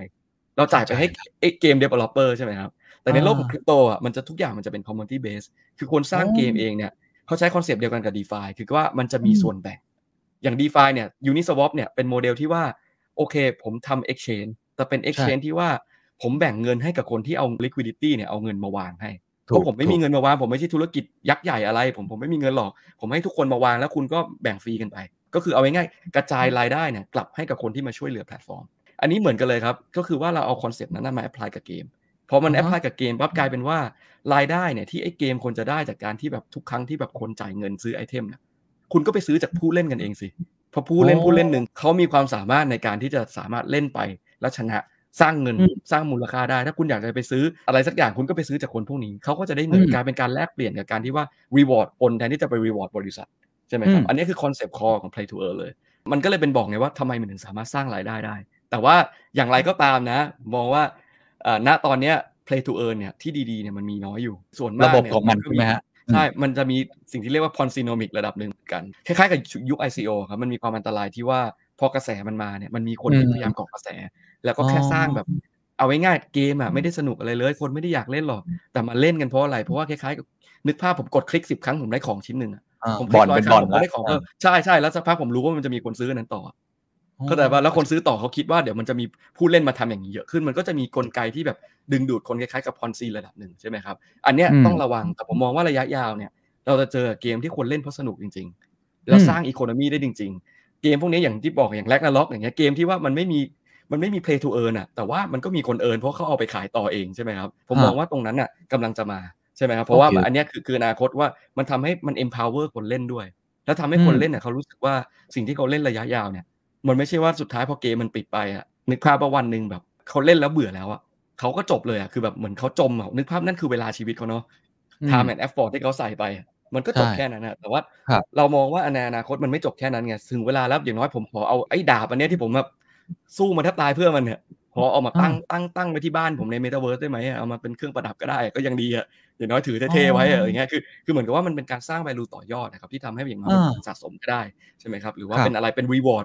เป็นเข็มกลัดเป็นอะไรก็ได้ที่แบบเหมือนกับว่ามันโชว์ value ของตัวเราอ่ะนั้นตรงเนี้ยมันเลยเป็น next step ที่ว่าคนเล่นเกมมันอยากได้มานานแล้วผมถึงบอกว่าเกมมันถึงมาก่อนใช่ไหมก่อนโซเชียลแต่ถึงเวลาปั๊บพอสิ่งนี้เกิดอ่ะเดี๋ยวโซเชียลมันมาเองแหละอย่างที่คุณเคนบอกเลยหลานก็ไปอยู่กันในเกมอ่ะเพราะอะไรเพราะมันเป็นเล่นเกมกันก็จริงแต่ว่าถึงเวลาปั๊บเขาก็คุยกับเพื่อนในนั้นเลยใช่ไหมแล้วเขาก็ไปอยู่ในนั้นถึงเวลาแต่ละคนแต่งตัวกันเท่ๆทั้งนั้นเลยอย่างเงี้ยต่างคนต่างมีอะไรสักพักเขาอาจจะทำรายได้ก็ได้นะสิ่งที่เขาได้มาบางอย่างเขาไม่ใช้อย่างเงี้ยไม่ชอบขนาดนั้นเอาไปขายสิมันก็มีคนซื้อใช่ไหมครับเพราะบางทีก็ต้องซื้อไปทำอะไรอย่างอื่นต่อครับเกมเชนเจอร์หรือว่าตัวที่จะเป็นตัวทำให้ไอ้เกมไฟล์เนี่ยมันได้รับความนิยมเป็นวงกว้างตอนนี้มันมีอะไรบ้างคือผมนึกถึง e-sport นะแต่ว่า e-sport เนี่ยเราเล่นเหมือนกีฬาก็คือชิงรางวัลกันใช่ไหมแล้วก็ได้เป็นรางวัลเป็นนักกีฬาคือกรอบของมันคอนเซปต์มันอ่ะมันเหมือนโลกจริงปกติแค่เป็นเกมเท่านั้นเองเหมือนเล่นบาสเกตบอลเลยแค่เป็นเล่นบาสเกตบอลในเกมมันไม่เหมือนกับไอเกมไฟล์หรือเพลย์ทูในนี่มุมผมอาจจะผิดนะครับเดี๋ยวคุณเอจะขยายกว่าผมเลยอยากรู้ว่าหลังจากเนี้ยไอสิ่งที่ทำให้ไอตัวเกมไฟล์หรืออีโคซิสเต็มของมันเนี่ยมันกลายเป็นเมนสตรีมกระแสหลักเนี่ยมันจะเกิดจากอะไรจะเป็นคนที่ทำเล่น .a อยู่แล้วเอาแค่ไอปลั๊กอิน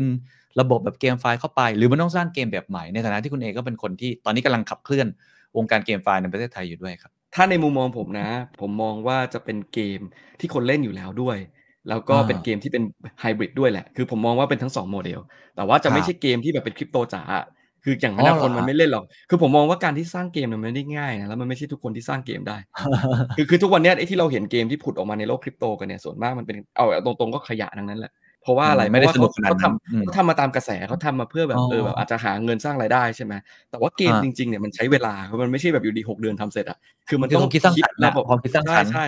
การที่จะดึงให้คนมันชอบเกมแล้วเล่นเกมแล้วรู้สึกแบบแบบอินแล้วก็พาเพื่อนมาเล่นได้จริงๆอ่ะครับอย่าง .a อย่างเงี้ยคือแบบอะไรที่จะไปเลเวลได้อย่างนั้นนะผมว่าเราต้องรออะไรระดับนั้นอ่ะอาจจะเป็นเกมเดิมก็ได้ครับที่มันมีปลั๊กอินสกินหรืออะไรก็ว่าไปก่อนหรืออาจจะเป็นเกมใหม่เลยที่ว่ามีรากฐานเกี่ยวว่าที่ดินอาจจะต้องซื้อหรือว่าต้องมีอะไรอย่างเงี้ยก็ได้ครับแต่ว่าต้องเป็นเกมที่แบบต้องเป็นเกมฟอร์มยักษ์จริงๆอ่ะคือผมมองว่ามันจะไม่ใช่เกมเล็กๆอ่ะเกมเล็กๆนี่แบบผมไม่ได้หมายถึงว่าจำนวนไซส์ของคนพัฒนานะแต่ผมหมายถึงว่าต้องเป็นเกมที่แบบวางภาพมาใหญ่อ่ะวางภาพมาว่าเขาต้องการเป็นเกมที่แบบมาตีตลาดโลกจริงๆคือทีมมันจะขนาดไหนก็ได้แหละแต่ว่ามันต้องเป็นเกมที่เขามองระยะยาวอ่ะว่าเกมเนี้ยคนจะมาเล่นจะมาใช้ชีวิตบนนี้จริงๆจะมาแบบทุ่มเวลาเล่นต้องสนุกจริงถ้าเกิดตรงนั้นสนุกปุ๊บอ่ะผมมองว่าระบบอะไรที่เขาเชื่อมในด้านหลังนะจะมีไอเทมจะมีอะไรก็ตามเนี่ยมันก็ง่ายแล้วไงคือพวกคนมาเล่นเนี่ยเขาไม่ได้แคร์ด้วยซ้ำว่ามันมีอะไรแต่สิ่งที่เขาได้กลับไปมันมากกว่าที่เขา expect ใช่ไหมครับเขามาเล่นเกมปั๊บเขาเพิ่งรู้ตัวว่าเฮ้ยเล่นไปแล้วเขาได้นี้มันฝ่ายได้ด้วยเว้ยหรือว่าอันนี้เขาสามารถเอาออกมาจากเกมได้ด้วยคือสิ่งเหล่านี้มันจะเป็นสิ่งที่เขาควรจะฟีลว่าแบบมัน add value กับชีวิตเขาอ่ะไม่ใช่ว่าประมาณว่าเขาไปเล่นเพราะเขาต้องการหาเงินผมเข้าใจอย่างนั้นนะใช่ๆๆคือถามว่ามันเป็นหาเงินได้ด้วยดีไหมดีครับไม่ได้ผิดอะไรแต่แค่ว่า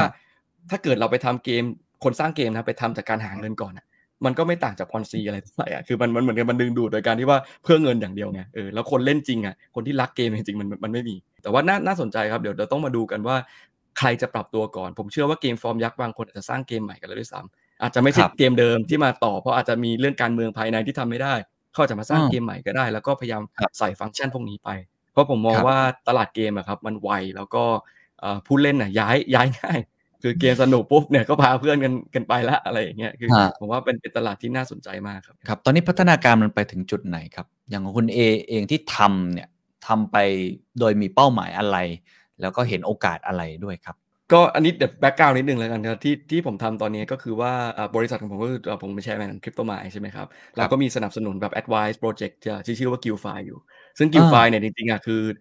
ือรากฐานเนี่ยมาจากการทำกิลเนี่ยที่เขาใช้อันนี้คล้ายๆ play to earn กิลนั่นแหละคือเราคล้ายๆกับเราสามารถเป็นนายทุนให้คนได้สำหรับจะเป็นเล่นเกมใช่ไหมครับเพราะว่าเกมบางเกมเนี่ยเราต้องมีการลงทุนซื้อ NFT มาก่อนคือเรารู้ว่ามันสร้างรายได้ได้แต่ว่าบางคนเขาไม่อยากเสี่ยงแล้วเราก็ไม่อยากจะให้เขาเสี่ยงว่าแบบต้องลงทุนก่อนใช่ต้องลงทุนก่อนแล้วมีจุดคืนทุนอะไรอย่างเงี้ยเราก็เลยลงทุนให้เลยแต่สิ่งที่เราขอก็คือการ profit sharing คล้ายๆกับว่าเนี่ยเราลงทุนซื้อของให้แล้วคุณเอาตัวนี้ไปเล่นนะผมซื้อม้าให้อ่ะแล้วผมทำเพาะพันธุ์ม้าเลยอ่ะแล้วผมยืมม้าเอาม้าไปแข่งถ้าเขาแข่งชนะปั๊บเอามาแบ่งเงินกันจริงๆโมเดลมันก็ประมาณนี้ครับแต่ตอนนี้สิ่งที่เราทำมันก็ขยายไปไกลแล้วก็คือแบบต้องการสร้างคล้ายๆ Steam เลยแหละคือเราต้องการขยายว่าคนที่เข้ามาในโลกเนี้ยมันต้องมีจุดเริ่มต้นที่เขาเข้าใจว่าเฮ้ยมันมีเกมอะไรให้เขาเล่นบ้างแล้วแต่ละเกมเนี่ยเขาจำเป็นต้องยืม ทรัพย์สินอะไรจากใครหรือเปล่าเราก็สร้างระบบให้เขาสามารถยืมได้ง่ายๆใช่ไหมครับแล้วก็สิ่งที่เขาเล่นไปเนี่ยแต่ละเกมเนี่ยที่ผมพูดมาแต่แรกเลยว่าทุกอย่างต้องมีจุดเชื่อมต่อใช่ไหมครับผมไม่อยากให้สิ่งที่เขาเล่นในแต่ละเกมเนี่ยมันหายไปไอ้ระบบเนี้ยมันก็เลยจะคอยเก็บ experience point แล้วกันสิ่งที่เขาทำทั้งหมดเลยไม่ว่าจะเป็น10เกม20เกมมันจะเป็น lifetime reward สำหรับเขาเลยว่าเขาเนี่ยเคยไปผ่านอะไรมาบ้างเคยไปเล่นมากี่เกมเคยทุ่มเทเวลาไปเท่าไหร่ใช่ไหมครับพวกนี้มันสามารถเอากลับมาแล้วก็มาบอกได้ว่าเอา rank up อ่ะแล้วเขาสามารถอวดคนอื่นได้ว่าเฮ้ยเนี่ยเขาอยู่ rank สูงเขาเล่นมาหมดแล้วหรือเขาเล่นทุ่มเวลาไปขนาดไหนใช่ไหมแล้วสิ่งเหล่านี้อาจจะเป็นผลประโยชน์ให้เขาสามารถอาจจะได้ allocation ได้สิทธิประโยชน์ได้ airdrop อะไรต่างๆเนี่ยที่เกมที่ต้องการดึง user ดีๆอย่างเขาอะไปได้ด้วยอย่างเงี้ยครับเพราะฉะนั้นตอนเนี้ย challenge ของแพลตฟอร์มพวกเนี้ยคือว่าเกมมันยังมีไม่พอคือเกมมันเยอะนะแต่ว่าคือว่าถ้าผมจะบอกว่ามันถือว่ายังเป็น early stage เพราะว่าแม้แต่อย่าง GuildFi ที่พยายามเชื่อมกับเกมครับยังหาเกมดีๆเชื่อมยากเลยต้องบอกว่าเกมช่วงนี้ที่ออกมาเนี่ยมันไม่ได้ควอลิตี้ขนาดนั้นเราต้องการเกมที่แบบเหมือนกับว่าแบบมันดีจริงๆแล้วเราพาคนไปเล่นใช่ไหมครับแล้วคนเล่นเขาจะได้มีความสุขกับการเล่นเกมแหละแล้วเราไม่ได้พูดถึงคริปโตอย่างเดียวเราพูดถึงคนที่เล่นเกมอยู่ในโลกจะเป็นแบบผู้เล่นอีสปอร์ตที่เก่งๆเนี่ยต้องการไปล่ารางวัลอะไรอย่างเงี้ยเราก็อยากสนับสนุนให้หมดโดยการที่ว่าถ้าเกิดสมมติมาใช้กับเราเนี่ยเราสามารถ explore เกมให้เขาได้แหละว่าโอเคเกมไหนเหมาะกับคุณเกมไหนเล่นแล้วได้อะไรบ้างใช่ไหมครับแล้วก็สามารถ accumulate พวก experience point ได้ซึ่งตรงเนี้ยผมมองว่าระยะยาวแล้วเนี่ยมันจะเป็นประโยชน์กับคนเล่นเกมหรือคนที่อยากจะไปท่องโลก Metaverse ขึ้นมาแค่ว่า challenge ตอนนี้ก็คือว่าเกมมันยังมีไม่พอใช่ไหมครับใช่สรุปแล้วไอ้ GuildFi เนี่ยมันคือแพลตฟอร์มอะไรแล้วเป้าหมายสูงสุดเราคืออะไร business model ในฐานะคนที่ทำด้านธุรกิจเนี่ยมันเรามองเห็นอะไรล่ะ GuildFi ครับผมมองว่าเป็น ecosystem นะครับเป็น infrastructure เนี่ยครับที่เชื่อมต่อระหว่าง community ผู้เล่นแล้วก็ตัว NFT ต่างๆที่เป็น asset แล้วก็ตัวเกมใช่ไหมครับเพราะ3สิ่งนี้มันจะซิงค์กันตลอดผู้เล่นเข้ามาเขาต้องการหาเกมต้องการหาสินทรัพย์ในขณะเดียวกันเกมก็อยากจะหาผู้เล่นเข้ามาเล่นแล้วอยากจะมีการขายหรือว่ามีการแบบปล่อยกู้หรืออะไรต่างๆเนี่ยเกี่ยวกับสินทรัพย์เหมือนกันดังนั้นตรงนี้มันต้องมีคนสักคนเนี่ยคอยเชื่อมตรงนี้สมมติคุณเคนอยากจะเริ่มเล่นเกมเกี่ยวกับเกมไฟล์เนี่ยมันไม่มีที่ไปแล้วคนไม่รู้จะไปไหนเนี่ยคุณก็แค่ไปเริ่มที่กิลไฟล์เนี่ยแล้วเดี๋ยวมันจะมีบอกหมดเลยว่าโอเคมันมีเกมอะไรให้เล่นต้องกู้สินทรัพย์อะไรไปเล่นเปล่าหรือว่าคุณจะจ่ายเองก็ได้หรือว่าจะซื้ออะไรเองไหมหรือว่าหลังจากเล่นแล้วคุณจะได้อะไรบ้างนะครับคือมันเป็นไซเคิลที่บอกว่าเพลเยอร์เนี่ยต้องการในขณะเดียวกันเกมก็คือต้องการหาช่องทางว่าเฮ้ยเขาจะหาเพลเยอร์จากไหนมันก็ต้องมีคอมมูนิตี้ที่ว่าเป็นเหมือน explorer ครับเหมือนเฮ้ยคนมันอยู่ตรงนี้กันอ่ะมาเชื่อมเกมกับแพลตฟอร์ม GuildFi แล้วการพอเชื่อมปุ๊บเราสามารถแบบเอาของเขาขึ้นปุ๊บแล้วก็ออนบอร์ดคนเข้าไปเล่นได้เลยใช่ไหมครับแล้วเราก็บอกได้ว่าถ้าเล่นเกมนี้แล้วมี benefit อะไรคือมันเป็น2ทางครับก็คือเราเชื่อมทั้งด้านเกมเรื่องทั้งด้านผู้เล่นแล้วก็เชื่อมทั้งด้านสินทรัพย์ที่เป็น NFT อันนี้เหมือนเป็นรายแรกๆในประเทศไทยเลยหรือเปล่าครับแล้วรายได้วิธีการของเราโอกาสในการ generate revenue เนี่ยมันมาจากไหนครับถ้า revenue ในด้านของกิลที่ให้ยืมครับก็คือ profit sharing เลยก็อย่างเช่นที่ว่าสมมติเราลงทุนไปให้ปุ๊บเข้าไปเล่นปั๊บเขาได้รายได้มาเราก็จะมีการแบ่งรายได้กันใช่ไหมครับแต่ว่าระยะยาวเนี่ย GuildFi เนี่ยมันจะกลายเป็นแพลตฟอร์มซะมากกว่าจะเป็น infrastructure ที่มาบอกเพราะฉะนั้นรายได้จริงๆจากแพลตฟอร์มตรงเนี้ยมันจะมาจากทั้งการที่เอา NFT ต่างๆเนี่ยมา airdrop หรือว่ามาอะไรต่างๆเนี่ยพอเรามี user base เราสามารถไปต่อรองกับโปรเจกต์ได้ว่าเฮ้ยเราขอลงทุนในโปรเจกต์ใช่ไหมครับขอซื้อ NFT ล่วงหน้าขอซื้อที่ดินขอซื้ออะไรต่างๆคือโมเดลมันคล้ายๆกับว่าที่เราไป invest ล่วงหน้าไปซื้อก่อนคนอื่นเขาใช่ไหมครับเพื่อที่จะเอาตรงเนี้ยมา utilize กับ user ของเราเราคิดว่า industry เนี่ยจะโตในระยะยาวเนี่ยการที่เราซื้อของพวกนั้นมาก่อนมันจะทำให้มูลค่าแค่เหมือนเราไปซื้อที่ดินก่อนที่มันจะโตแล้วในขณะเดียวกันเราพาผู้เล่นไปทำให้ที่ดินตรงนั้นโตด้วยก็คือมันเป็นการช่วยใช้สร้าง ecosystem ขึ้นมาโดยการแบบด้วยโมเดลเนี้ยแล้วเป้าหมายสูงสุดของไอ้ตัว GuildFi ที่สร้างมาอีก 5-10 ปีมองเห็นมันจะเป็นอะไรครับผมมองว่ามันจะเป็นสตรีมครับถ้าเกิดใครเล่นเกมจะคุ้นเคยกับสตรีมใช่ไหมครับก็คือว่าเป็นที่เดียวเลยว่าอยากจะเริ่มต้นเล่นเกมหรืออยากจะหาเกมเล่นน่ะหรือว่าอยากจะดูว่าตอนนี้แรงค์เราไปถึงขนาดไหนแล้วอะไรอย่างเงี้ยประสบการณ์ทุกอย่างเป็นอะไรเนี่ยก็คือไปอยู่ในที่เดียวตรงนั้นเลยแล้วเวลาเราเข้าไปในโลกตรงนั้นน่ะเราเลือกสรรได้หมดเลยครับแล้วก็เลือกสิ่งที่เหมาะรู้เลยว่าอะไรจะสร้างรายได้ให้เรารู้เลยว่าสินทรัพย์ต่างๆเนี่ยมันจะมีอะไรบ้างเราเล่นไปเนี่ยเราต้องใช้อะไรบ้างอะไรอย่างเงี้ยคือเหมือนกับเป็น explorer สำหรับโลกทั้งเกมและ Metaverse เลยครับเพราะผมมองว่ามันคือเรื่องเดียวกันโอ้โหน่าสนใจมากครับถ้าผมเป็นมีเดียผมเป็นคนทำห้างสรรพสินค้าผมเป็นคนขายก๋วยเตี๋ยวผมเป็นอาชีพอะไรทั่วๆไปเนี่ยผมควรจะทำอะไรกับ Metaverse ควรจะไปเรียนรู้อะไรควรจะศึกษาอะไรควรจะเตรียมพร้อมอย่างไรเพื่อไม่ให้ผมเนี่ยตกขบวนนะผมว่าศึกษาไว้เฉยๆก่อนก็ได้ครับแต่ว่ายังไม่ต้องรีบร้อนอะไรเพราะอย่างที่ผมบอกเลยว่าถ้าเกิดคริปโตกับแมสมีเดียเนี่ยมันซิงค์กันเนี่ยแสดงว่าตอนนี้มันโอเวอร์ไฮป์อยู่แล้วมันกระแสมันมาแรงเพราะฉะนั้นจริงๆแล้วรอก่อนก็ได้ครับอย่าง Facebook เองเนี่ยเขาจะออกอะไรมาก็ต้องสักพักแหละ มันไม่ใช่แบบอยู่ดีๆมันจะมีอะไรเป็นชิ้นเป็นอันขนาดนั้นใช่ไหมครับผมเข้าใจฟีลนะบางคนอาจจะรู้สึกว่าจะตามไม่ทันละเฮ้ยแบบมันเกิดอะไรขึ้นใช่ผมมองว่ามันไม่ได้เร็วขนาดนั้นคือมันใช้เวลาในการประกอบร่างอย่างที่ผมบอกเพราะฉะนั้นเราค่อยๆดูก่อนก็ได้ครับว่าทิศทางมันจะไปยังไงแต่ว่าไปลองเล่นได้หมายถึงว่าเราลองศึกษาได้ลองเล่นได้ผมมองว่าอาจจะเป็นโอกาสสำหรับบางคนที่ต้องรีบก็มีนะครับหมายถึงว่าถ้าเกิดเป็นพ่อค้าอะไรธรรมดาหรือว่าเป็นสื่ออย่างเงี้ยผมว่าอาจจะไม่ต้องรีบมากแต่คนที่ควรจะพร้อมตอนเนี้ยผมมองว่าจะเป็นสายงานด้านพวกครีเอทีฟพวกอาร์ตพวกแบบด้านพวกเวอร์ชวลแบบครีเอเตอร์อย่างเงี้ยครับซึ่งเมื่อก่อนเนี่ยผมมองว่าถ้าเป็นงานอาร์ตเนี่ยมันจะลิมิตมากเลยมันจะเป็นงานของเขาคือเอาง่ายๆมันจะขายได้แค่โลกแบบนิชมาร์เก็ตอ่ะส่วนหนึ่งใช่ไหมใช่แต่ตอนเนี้ยประตูเขาเปิดแล้วครับเพราะเป็นประตูระดับโลกเพราะว่าคนมีความต้องการในการอวดกันในระดับโลกและอวดกันในโลกเวอร์ชวลใช่ไหมครับดังนั้นน่ะถ้าเกิดใครก็ตามเนี่ยสามารถสร้างของเนี่ยไปตอบโจทย์คนกลุ่มนี้ได้เนี่ยแล้วคนกลุ่มเนี้ยเขาแวลูของที่เป็นเวอร์ชวลมากกว่าของจริงนะโอ้โหตรงนี้เป็นจุดที่ทำให้ผมมองว่าคนเป็นซอฟต์พาวเวอร์ของคนไทยได้เลยอ่ะอันนี้ถ้าผมยกตัวอย่างง่ายๆนะถ้าเกิดญี่ปุ่นน่ะเอาแอนิเมะอ่ะเข้าไปแบบเป็นชุดอ่ะ Demon Slayer อะไรเนี่ยที่เพิ่งฮิตกันอย่างเงี้ยที่แบบเด็กใส่กันเต็มทั่วบ้านทั่วเมืองครับนึกภาพนะเอาชุดนั้นน่ะไปใส่ในแบบในเกมได้โอ้โหคนแบบซื้อกันสักกี่คนอันนั้นคือซอฟต์พาวเวอร์ของเขาที่ว่าเขาสร้างครีเอทีฟอาร์ตมาแล้วอ่ะคือเขาสร้างแบรนด์สร้างแอนิเมะสร้างอะไรมาแล้วผมมองว่าตรงนี้เป็นโอกาสของคนไทยที่ว่าเฮ้ยมันมีตลาดโลกอยู่ที่คุณไปได้ตั้งแต่วันแรกเลยนะไม่ต้องผ่านบริษัทอะไรเลยคุณไปเองได้เลยใช่ไหมครับถ้าเกิดคุณมีสกิลตรงนี้คุณสร้างผลงานตรงนี้แล้วก็ไปชนระดับโลกได้เลยอันนี้ผมพอรู้สแตทมาว่าจริงๆคนไทยเนี่ยสร้าง NFT นี่เป็นอันดับต้นๆบนโลกนะครับงานอาร์ตคือไม่ได้ให้ทุกคนหวังว่าโหมันจะขายได้ทุกคนนะครับคือมันมีเอลิเมนต์หลายอย่างเรื่องคอมมูนิตี้เรื่องอะไรพวกนี้แต่พอยที่ผมจะบอกคือว่ามันเป็นโอกาสที่ว่าเฮ้ยเราไปเวทีโลกตั้งแต่วันแรกเลยคือเราไม่ต้องมองแค่ว่าแบบต้องมานั่งหาลูกค้าในไทยอ่ะคือเรามองได้เลยว่าต่อไปเนี่ยคนทั้งโลกมันจะไปอยู่ในโลกนี้ประชากรกี่คนล่ะ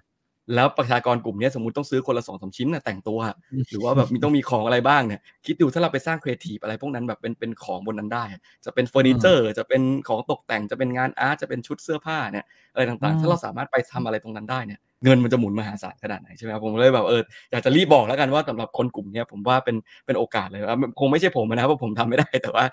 แล้วผมอยากจะให้กำลังใจคือเฮ้ยแบบพวกคนที่ทำสินค้าก็ควรจะเริ่มคิดตั้งแต่วันนี้กระเป๋าเสื้อผ้าผมเห็นหลายๆแบรนด์นี่ก็พูดถึงเรื่องนี้กันหมดแล้วอ่ะหรือว่าคนที่ทำด้านคอนเสิร์ตทำด้าน experience ต่างๆเนี่ยอันนี้ควรจะตื่นตัวแล้วถูกไหมครับควรจะตื่นตัวครับใช่เพราะว่ามันจะมีการไปจัดอะไรบนนั้นมากขึ้นแล้วก็เพราะมันอย่างที่บอกครับมัน express ตัวเองได้มากกว่าเดิมมันมีความแฟนซีของมันความน่ารักอะไรต่างๆเนี่ยที่แบบโลกจริงมันไม่เหมือนใช่ไหมครับถ้าเกิดเราอยากจะสร้าง experience ที่ไม่เหมือนเดิมเนี่ยผมมองว่าโลกนี้ตอบโจทย์คือทิศทางผมว่ามันชัดเจนแหละแค่ว่าโอเคตอนนี้มันอาจจะดูเหมือนกับว่า hype เกินไปผมก็ถอยมาหน่อยก็ได้ก็ค่อยๆถอยไม่ต้องรีบขนาดนั้นแต่ว่าคอยศึกษาไว้เพราะผมว่ามันเป็นโอกาสคือเท่าที่ฟังผมตีความอย่างนี้ว่าใครที่จะต้องการสร้าง experience กับ community แบบใหม่ๆกับคนแบบใหม่ๆจะเป็นมิติไหนก็ตามเนี่ยคุณควรเห็นความสำคัญของมันและกระโดดเข้าไปอาจจะทดลองทำหรืออะไรก็ได้ถ้ามองในเรื่องของทักษะล่ะ skill set ที่มันจะเปลี่ยนในโลกนั้นยกตัวอย่างเช่นผมทำข่าวผมจัดพอดแคสต์มีแต่เสียงมีแต่ภาพเป็นคลิปแบนๆ2มิติ3มิติเต็มที่ก็ประมาณนี้ใช่ไหมครับแต่โลกนั้นมัน 4D เลยนะมัน experience มันทุกอย่างมันเปลี่ยนไปหมดเนี่ยหรือแม้แต่คนทำงานคนเป็นเซลล์คนเป็น architect อะไรพวกนี้ครับเขาต้องไปเพิ่มสกิลเซตอะไรที่มันเป็นสกิลใหม่ๆในโลกนั้นบ้างผมว่ายากเลยนะครับคำถามนี้เพราะว่ามันเป็นสกิลการปรับตัวอย่างเดียวเลยครับมันเป็นโลกที่เราไม่รู้ด้วยซ้ำว่าต้องใช้อะไรอย่างคือคุณเอก็ยังมองไม่เห็นภาพขนาดนั้นใช่ครับเพราะว่าเวลาที่เข้าไปแล้วเนี่ยแต่ละอย่างที่ผมบอกมันยังไม่มีมาตรฐานมันยังบอกยากมากเลยคือสกิลที่ต้องใช้จริงๆเนี่ยพวกครีเอทีฟแน่นอนพวกเทคแน่นอนอันนี้ไม่หายไปไหนเพราะว่าตอนนี้ building block ของโลกดิจิตอลเนี่ยเกิดจาก2 อย่างคือไอ้พวกครีเอทีฟอาร์ตกับเทคก็คือว่าโคดดิ้งนี่แหละคือคอของทุกอย่างแล้วตอนนี้แล้วก็พวกแบบความครีเอทีฟอาร์ตอย่างเช่นนึกภาพ Minecraft มานั่งต่อบล็อกกันอย่างเงี้ยคือกลายเป็นว่าตรงนี้เป็น building block ใหม่ไม่ใช่คอนกรีตไม่ใช่เหล็กใช่ไหมครับคือมันคือ building block ใหม่อันนั้นชัวร์ชัดเจนแต่การที่ว่าบอกว่าคนอย่างพวกเราละกันอย่างเงี้ยถามว่าเข้าไปแล้วล่ะเราต้องปรับตัวยังไงต้องใช้สกิลเซตอะไรอันนี้ผมว่ายังตอบยากอยู่ผมว่าเป็นสกิลเซตการปรับตัวมากกว่าเพราะว่ามันยังไม่มีมาตรฐานชัดเจนเวลาอย่างผมไปใช้แกดทาวอย่างเงี้ยก็เป็นแบบหนึ่งเวลาไปใช้ Sandbox ก็เป็นอีกแบบหนึ่ง Roblox ก็เป็นแบบหนึ่ง Facebook ก็คงเป็นอีกแบบหนึ่งคือมันยังตอบไม่ได้ชัดเจนว่าเฮ้ยมันต้องมีอะไรแบบเหมือนกับเราต้องเน้น 4D หรือเปล่าเราต้องไปจับทักษะทางด้านแบบ2D เหรอหรือว่าไปแบบไปทำอะไรยังไงแบบอะไรคือตรงเนี้ยผมว่ายังเป็นอะไรที่อันโนนอยู่มากแต่ว่าสกิลที่ทุกคนควรเรียนรู้เนี่ยคือสกิลการเรียนรู้ใหม่ อันเลิร์นรีเลิร์นอะไรก็ว่าไปเนี่ยคือเป็นสกิลที่ว่าแบบเฮ้ยแบบอะไรที่รู้มาบางทีต้องทิ้งไปเลยนะเพราะว่ามันไม่เหมือนกันเลยอ่ะแล้วโดยเฉพาะกับเด็กรุ่นใหม่เนี่ยที่เขาเป็นดิจิทัลเนทีฟเนี่ยโหถ้าจะ attract คนกลุ่มนี้ผมมองว่าถ้าเราไม่เข้าใจเขาอ่ะเราก็ไม่มีทาง attract เขาได้คือ culture มันต่างกันจริงๆครับก็ผมว่าเป็นสกิลการปรับตัวมากกว่าที่กล้าที่จะทิ้งสิ่งที่เราคือบางคนอ่ะผมเข้าใจนะผมก็ทำธุรกิจอ่ะเราอยากจะปรับอะไรที่เรามีแล้วไป utilize กับอะไรใหม่ได้เพราะเรากลัวเสียดายของไงเราทำไอ้นี่มาตั้งขนาดนี้แล้วแบบแบบถ้าเราไปอันใหม่ปั๊บถ้าเราต้องมานั่งแบบมันรีเลิร์นใหม่หมดเลยอ่ะมันเสียดายทั้งทีมทั้งอะไรแต่ว่าผมมองว่าในโลกเนี้ยบางทีแล้วเผลอๆมันต้องทำมันต้องเปลี่ยน mindset ใหม่เลยครับเราพูดเรื่องโอกาสกันเยอะขออนุญาตพูดเรื่องอุปสรรคหรือว่าความเสี่ยงบ้างคุณเอแต่เรื่องการเมืองด้วยว่ามันจะเป็นยังไงในโลกนั้นหรือว่าวิธีการปกครองคือตอนนี้ Facebook จะปัญหามหาศาลมากๆนะแล้วผมคิดว่าแพลตฟอร์มอื่นก็เจอเหมือนกันเพียงแต่ว่าดีกรีความหนักเบาไม่เท่ากันเท่านั้นเองครับความเสี่ยงที่จะเป็นในโลกนั้นมันจะเป็นยังไงครับมันจะมีอะไรที่เราต้องระวังเป็นพิเศษบ้างครับหลักๆเลยคือครับเรื่องลงทุนเนี่ยมันจะเข้ามาใกล้ตัวมากขึ้นคืออย่างพอคริปโตมาเนี่ยการลงทุนก็ง่ายขึ้นเยอะถูกไหมครับแล้วพอ Metaverse มาเนี่ยของล่อเป้าก็เยอะขึ้นอีกมีทั้ง NFT มีทั้งแล้วเราก็ได้โหมีแต่ข่าวคน success ใช่ไหมคือแน่นอนถ้าข่าวไม่ success มันก็ไม่เป็นข่าวไงอันนี้ผมอยากจะบอกทุกคนว่าซื้อเหรียญธรรมดาเสี่ยงแล้วนะนั่นขนาดมี liquidity ขายได้นะคนก็ติดดอยกันนะใช่ไหมถ้าไม่เข้าใจนะเหรียญก็มีเป็นพันอันนั้นเรายังพูดกันไม่จบเลยอยู่ดีๆ DeFi ก็โผล่มาทำให้ทุกอย่างแบบซับซ้อนขึ้นไปอีกบางคนก็โดนวางเงินในแพลตฟอร์มเงินหายอีกใช่ไหมตอนนี้ NFT ก็มาอีกเอากลายเป็นซื้อปั๊บคราวนี้เผลอซื้อปั๊บขายไม่ได้เพราะไม่มีคนซื้อต่อเพราะว่ามันเป็นงานชิ้นเดียวใช่ไหมตอนนี้ที่ดินดิจิตอลมาอีกคือกลายเป็นว่าผมมองว่าคือโลกมันไปเร็วมากครับแล้วความเสี่ยงที่สูงที่สุดเลยคือการที่เราซื้อสิ่งที่เราไม่เข้าใจและเราซื้อเพราะว่าแบบกระแสมันแรงมากจนเราทนไม่ไหวแล้วต้องไปซื้อ ผมอยากจะบอกเลยว่าแบบหยุดใจเย็นๆไว้ก่อนเพราะว่าของพวกนี้ครับคือมันเสี่ยงมากกว่าเดิมมากๆนะครับมันยิ่งกว่าแบบคริปโตทั่วไปที่ไปซื้อเหรียญกันอีกดังนั้นถ้าเกิดสมมุติอยากเสี่ยงน้อยที่สุดผมมองว่าไปซื้อเหรียญก็พอหรือว่าไปซื้อหุ้นบริษัทที่ทำเกี่ยวกับ Metaverse ก็ได้ครับมันก็มีความเซฟคือมีผมจำได้มีคนทำชาร์ตมาเลยว่าถ้าด้านฮาร์ดแวร์ใครทำเนี่ยจะเป็น AMD อะไรก็ว่าไปใช่ไหมถ้าด้านเกมใครทำมี Roblox Tencent อะไรก็ใช่ไหมครับจะซื้อหุ้น Meta ก็ได้คือผมมองว่าถ้าเกิดอยากเซฟๆแบบมันยังมีสิ่งที่เราสามารถแบบไปลงทุนได้ที่มันเขาเกี่ยวข้องอินดัสทรีนี้แต่ว่าอะไรที่แผลงๆในเรื่องโฆษณาเนี่ยสแกมบ้างไม่สแกมบ้างเนี่ยผมว่าอยู่ห่างไปก่อนอันนี้เป็นความเสี่ยงด้านการลงทุนส่วนความเสี่ยงอันที่2ก็อาจจะเป็นเรื่องการดูแลใช่ไหมครับดูแลจัดการโลกของตัวเองในอนาคตผมว่าอันนี้เป็น challenge ใหญ่เลยเพราะว่าแค่โลกออนไลน์ทุกวันนี้ยัง moderate กันยากเลย Facebook เองยังจะบ้าตายเลยแล้วก็เรื่องการเมืองเรื่องอะไรอีกเรื่องการพูดอะไรต่างๆ expression ต่างๆเนี่ยโดนแบนโดนอะไรกันแต่ผมมองว่าในโลก Metaverse เนี่ยมันจะเหมือนเป็นบับเบิ้ลครับอย่าง Facebook กับบับเบิ้ลของแต่ละอันเนี่ย Facebook จะเป็นคนคุมทั้งหมดถูกไหมครับใช่แต่ว่าบับเบิ้ลในโลก Metaverse เนี่ยคนที่อยู่ในบับเบิ้ลนั้นเป็นคนคอนโทรลเพราะฉะนั้นคนที่อนุญาตให้พูดอะไรได้หรือไปเพ้นท์วอลอะไรได้แบบไปวาดรูปแบบการเมืองอะไรได้บนนั้นเนี่ยก็คือคนที่อยู่ในบับเบิ้ลนั้นใช่ไหมครับอาจจะต้องมีเหรียญที่ว่าเป็นคล้ายๆ governance ครับที่จะดูแลพื้นที่ตรงนั้นดังนั้นถามว่าจะไปควบคุมตรงนั้นไหมอาจจะควบคุมไม่ได้นะครับจะต้องปล่อยใช่ไหมครับแต่บางจุดเนี่ยสมมติเป็นธุรกิจเป็นห้างเนี่ยห้างเขาก็ต้องมี ownership ตรงนั้นถูกไหมครับของพื้นที่ของเขาระดับหนึ่งเขาอาจจะควบคุมได้ว่าตั้งกฎว่าใครทำก็แบนทิ้งหรือว่าไม่ให้เข้าเนี่ยทำได้แต่ว่าถ้าเกิดเป็นอะไรที่ private ของเขาหรือว่าเป็นอะไรที่เขาเป็นเจ้าของเนี่ยเราก็ไปยุ่งไม่ได้เพราะนั้นถือว่าเป็นสิทธิส่วนบุคคลของเขาอาจจะเป็นแฟลกนิดนึงก็ได้บอกว่าเข้าไปตรงนี้ต้อง20+นะเป็นแบบแจ้งเตือนนิดหน่อยแต่ว่าอันนี้ผมแค่ว่าอาจจะนะก็คือว่าเขาก็ยังเข้าไปได้อยู่ดีเหมือนเว็บทุกวันเนี่ยครับถามว่าเราบล็อกได้ไหมอ่ะไม่ให้คนอายุเท่าไหร่เข้าหรือว่ามันไม่ได้อยู่แล้วครับแค่ว่าอาจจะทำให้เจอยากขึ้นหรืออาจจะมีฟิลเตอร์อะไรระดับนึงแค่นั้นเองแต่ถึงเวลาแล้วมันเป็นเรื่องที่เลี่ยงไม่ได้ที่ว่าสังคมมันจะเป็นแบบหลายๆบับเบิ้ลที่อยู่ด้วยกันเราก็แค่ต้องเลือกว่าเฮ้ยเราไปอยู่บับเบิ้ลไหนแล้วบับเบิ้ลไหนเนี่ยมันเหมาะกับเราด้วยการดูแลก็จะขึ้นอยู่กับในบับเบิ้ลนั้นเลยจะไม่เหมือนกับว่าเป็นบริษัทกลางที่แบบจะมาคอยดูแลทั้งหมดจะไม่ใช่เพราะมาร์ค ซักเคอร์เบิร์กที่จะทำเมตาก็อาจจะไม่ได้มีอำนาจเท่าเดิมของเขาน่าจะมีอำนาจเท่าเดิมเพราะว่ามันเป็นของเขาเองถ้าเป็นบับเบิ้ลของ Facebook เนี่ยของ Meta เนี่ยเขาก็จะมีกฎของเขาถูกไหมครับแต่ถ้าเป็นบับเบิ้ลของคนอื่นเนี่ยเขาก็จะมีกฎของตัวเองซึ่งกลายเป็นว่าบับเบิ้ลเนี่ยใครก็สร้างได้ละแม้แต่อย่าง Sandbox อ่ะครับถ้าใครโอนที่ดินคนละที่เนี่ยคุณจะสร้างอะไรบนนั้นก็ได้คุณจะสร้างบ่อนบนนั้นยังได้เลยถูกไหมครับจะสร้างอะไรก็ได้แต่มันไม่มีกฎหมายที่ว่าจะมาเพราะคุณถือว่าเป็นโอนเนอร์ของที่ดินตรงนั้นแค่ว่ามันมีความโอนเนอร์ชิพมากกว่าโซเชียลมีเดียที่เราเป็นอยู่มันมีการให้โทเค็นมันมีเรื่อง governance อะไรต่างๆที่เรามีสิทธิ์มากขึ้นใช่ไหมสิทธิ์ของคนที่เป็นพื้นที่ตรงนั้นแต่ถามว่ามันมี NFT มันมีการแลกตัวสินทรัพย์ที่เราเป็นเจ้าของสินทรัพย์ด้วยเราเลยมีความเป็นเจ้าของ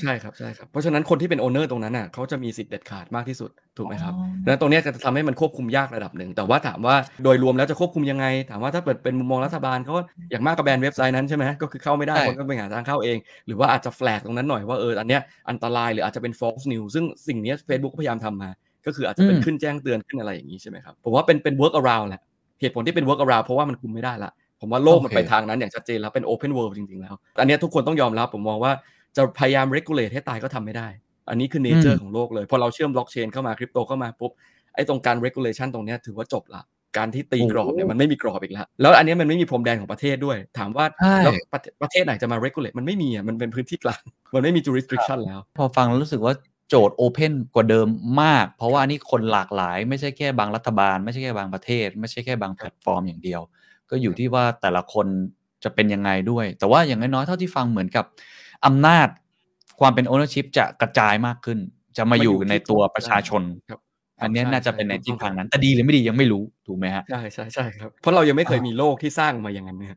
โลกมันสร้างมาท็อปดาวแต่ถ้าเกิดว่าอยู่ดีๆถ้ามันไม่ใช่ท็อปดาวขึ้นมาล่ะจะเกิดอะไรขึ้นอันนี้เป็นคำถามที่ใหญ่มากแล้วเป็นอะไรที่มีหนังสือเล่มหนึ่งผมชอบมากเลย sovereign individual คือเขียนมาตั้งแต่ก่อนปี 2000 แล้วแต่เขา predict internet predict cyberspace predict สิ่งที่คล้ายๆ metaverse อย่างเงี้ยที่เกิดมาแบบ evolution ที่แบบมันมาแต่ละขั้นต่างๆผมว่ามันเห็นภาพอะไรบางอย่างที่ว่าถ้าเขาเรียกว่า evolution ถัดไปของมนุษย์เนี่ยไปอยู่ในโลกที่มันแบบ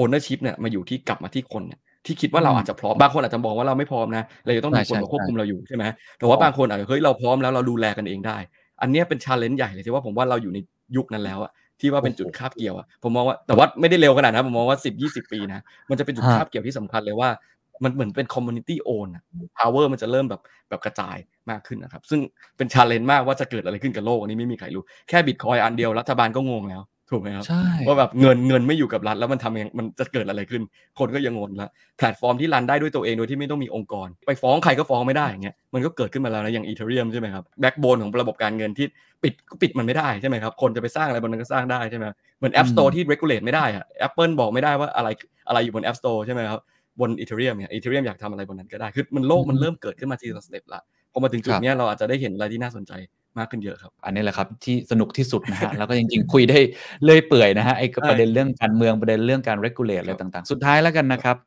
บผมอยากพูดถึงประเด็นสังคมเล็กน้อยแค่ตอนนี้คนก็พูดเรื่องสังคมก้มหน้าเยอะแล้วพูดกันโอ้โหมากมายแล้วว่าคนจะไปอยู่ในโลกเสมือนคนไม่ยอมใช้ชีวิตจริงไม่มีอินเตอร์แอคซึ่งกันและกันยิ่งโควิดยิ่งเป็นอย่างนั้นมากขึ้นแล้วเราก็เห็นปัญหาอีกด้านหนึ่งค่อนข้างเยอะเช่นในองค์กรไม่ได้เจอหน้ากันก็คัลเจอร์อะไรต่างๆก็แย่ลงพอคนไม่ได้คุยกันอะไรต่างๆก็ไม่เข้าใจกันอะไรแบบเนี้ยคิดว่าไอ้เทคโนโลยีไอ้ที่เรียกว่า Metaverse เนี่ยมันจะมาทำให้ช่องว่างตรงนี้มันถ่างขึ้นคนไปอยู่ในโลกนั้นมากขึ้นหรือจริงๆแล้วมันจะช่วยตอบโจทย์ทำให้มันดีขึ้นครับถ่างขึ้นในลักษณะที่ว่ามันไปอยู่ในโลกนั้นมากขึ้นแน่นอนครับอันนี้ผมกล้าการันตีเลยจำนวนชั่วโมงหรือตัวเราเองเราจะไปอยู่ในนั้นมากขึ้นครับ 100% เลยครับอันนี้ผมกล้าพูดเลยแต่ถามว่าเรารู้สึกใกล้ชิดขึ้นกับคนอื่นไหมเผลอๆอาจจะใกล้ชิดกว่าเดิมนะครับอย่าลืมว่าตั้งแต่ที่อินเทอร์เน็ตเกิดมาเนี่ยเราคุยกับคนที่เราแบบเผลอๆอาจจะไม่ได้เจอกันนานได้ง่ายขึ้นใช่ไหมครับอย่าง Facebook อย่างเงี้ย Instagram หรือต่างๆเรา engage กับคนที่แบบปกติไม่ได้คุยกันเลยอ่ะหรือไม่มีโอกาสนัดเจอกันนัดเจอมันก็ไม่มาหรอกดูดิเพื่อนๆน่ะแบบนัดยากกันขนาดไหนถูกมั้ยครับมันผมว่าคุณเออ่ะก็ไม่เคยเจอตัวเป็นๆกันใช่ใช่อันนี้ก็จริงครับ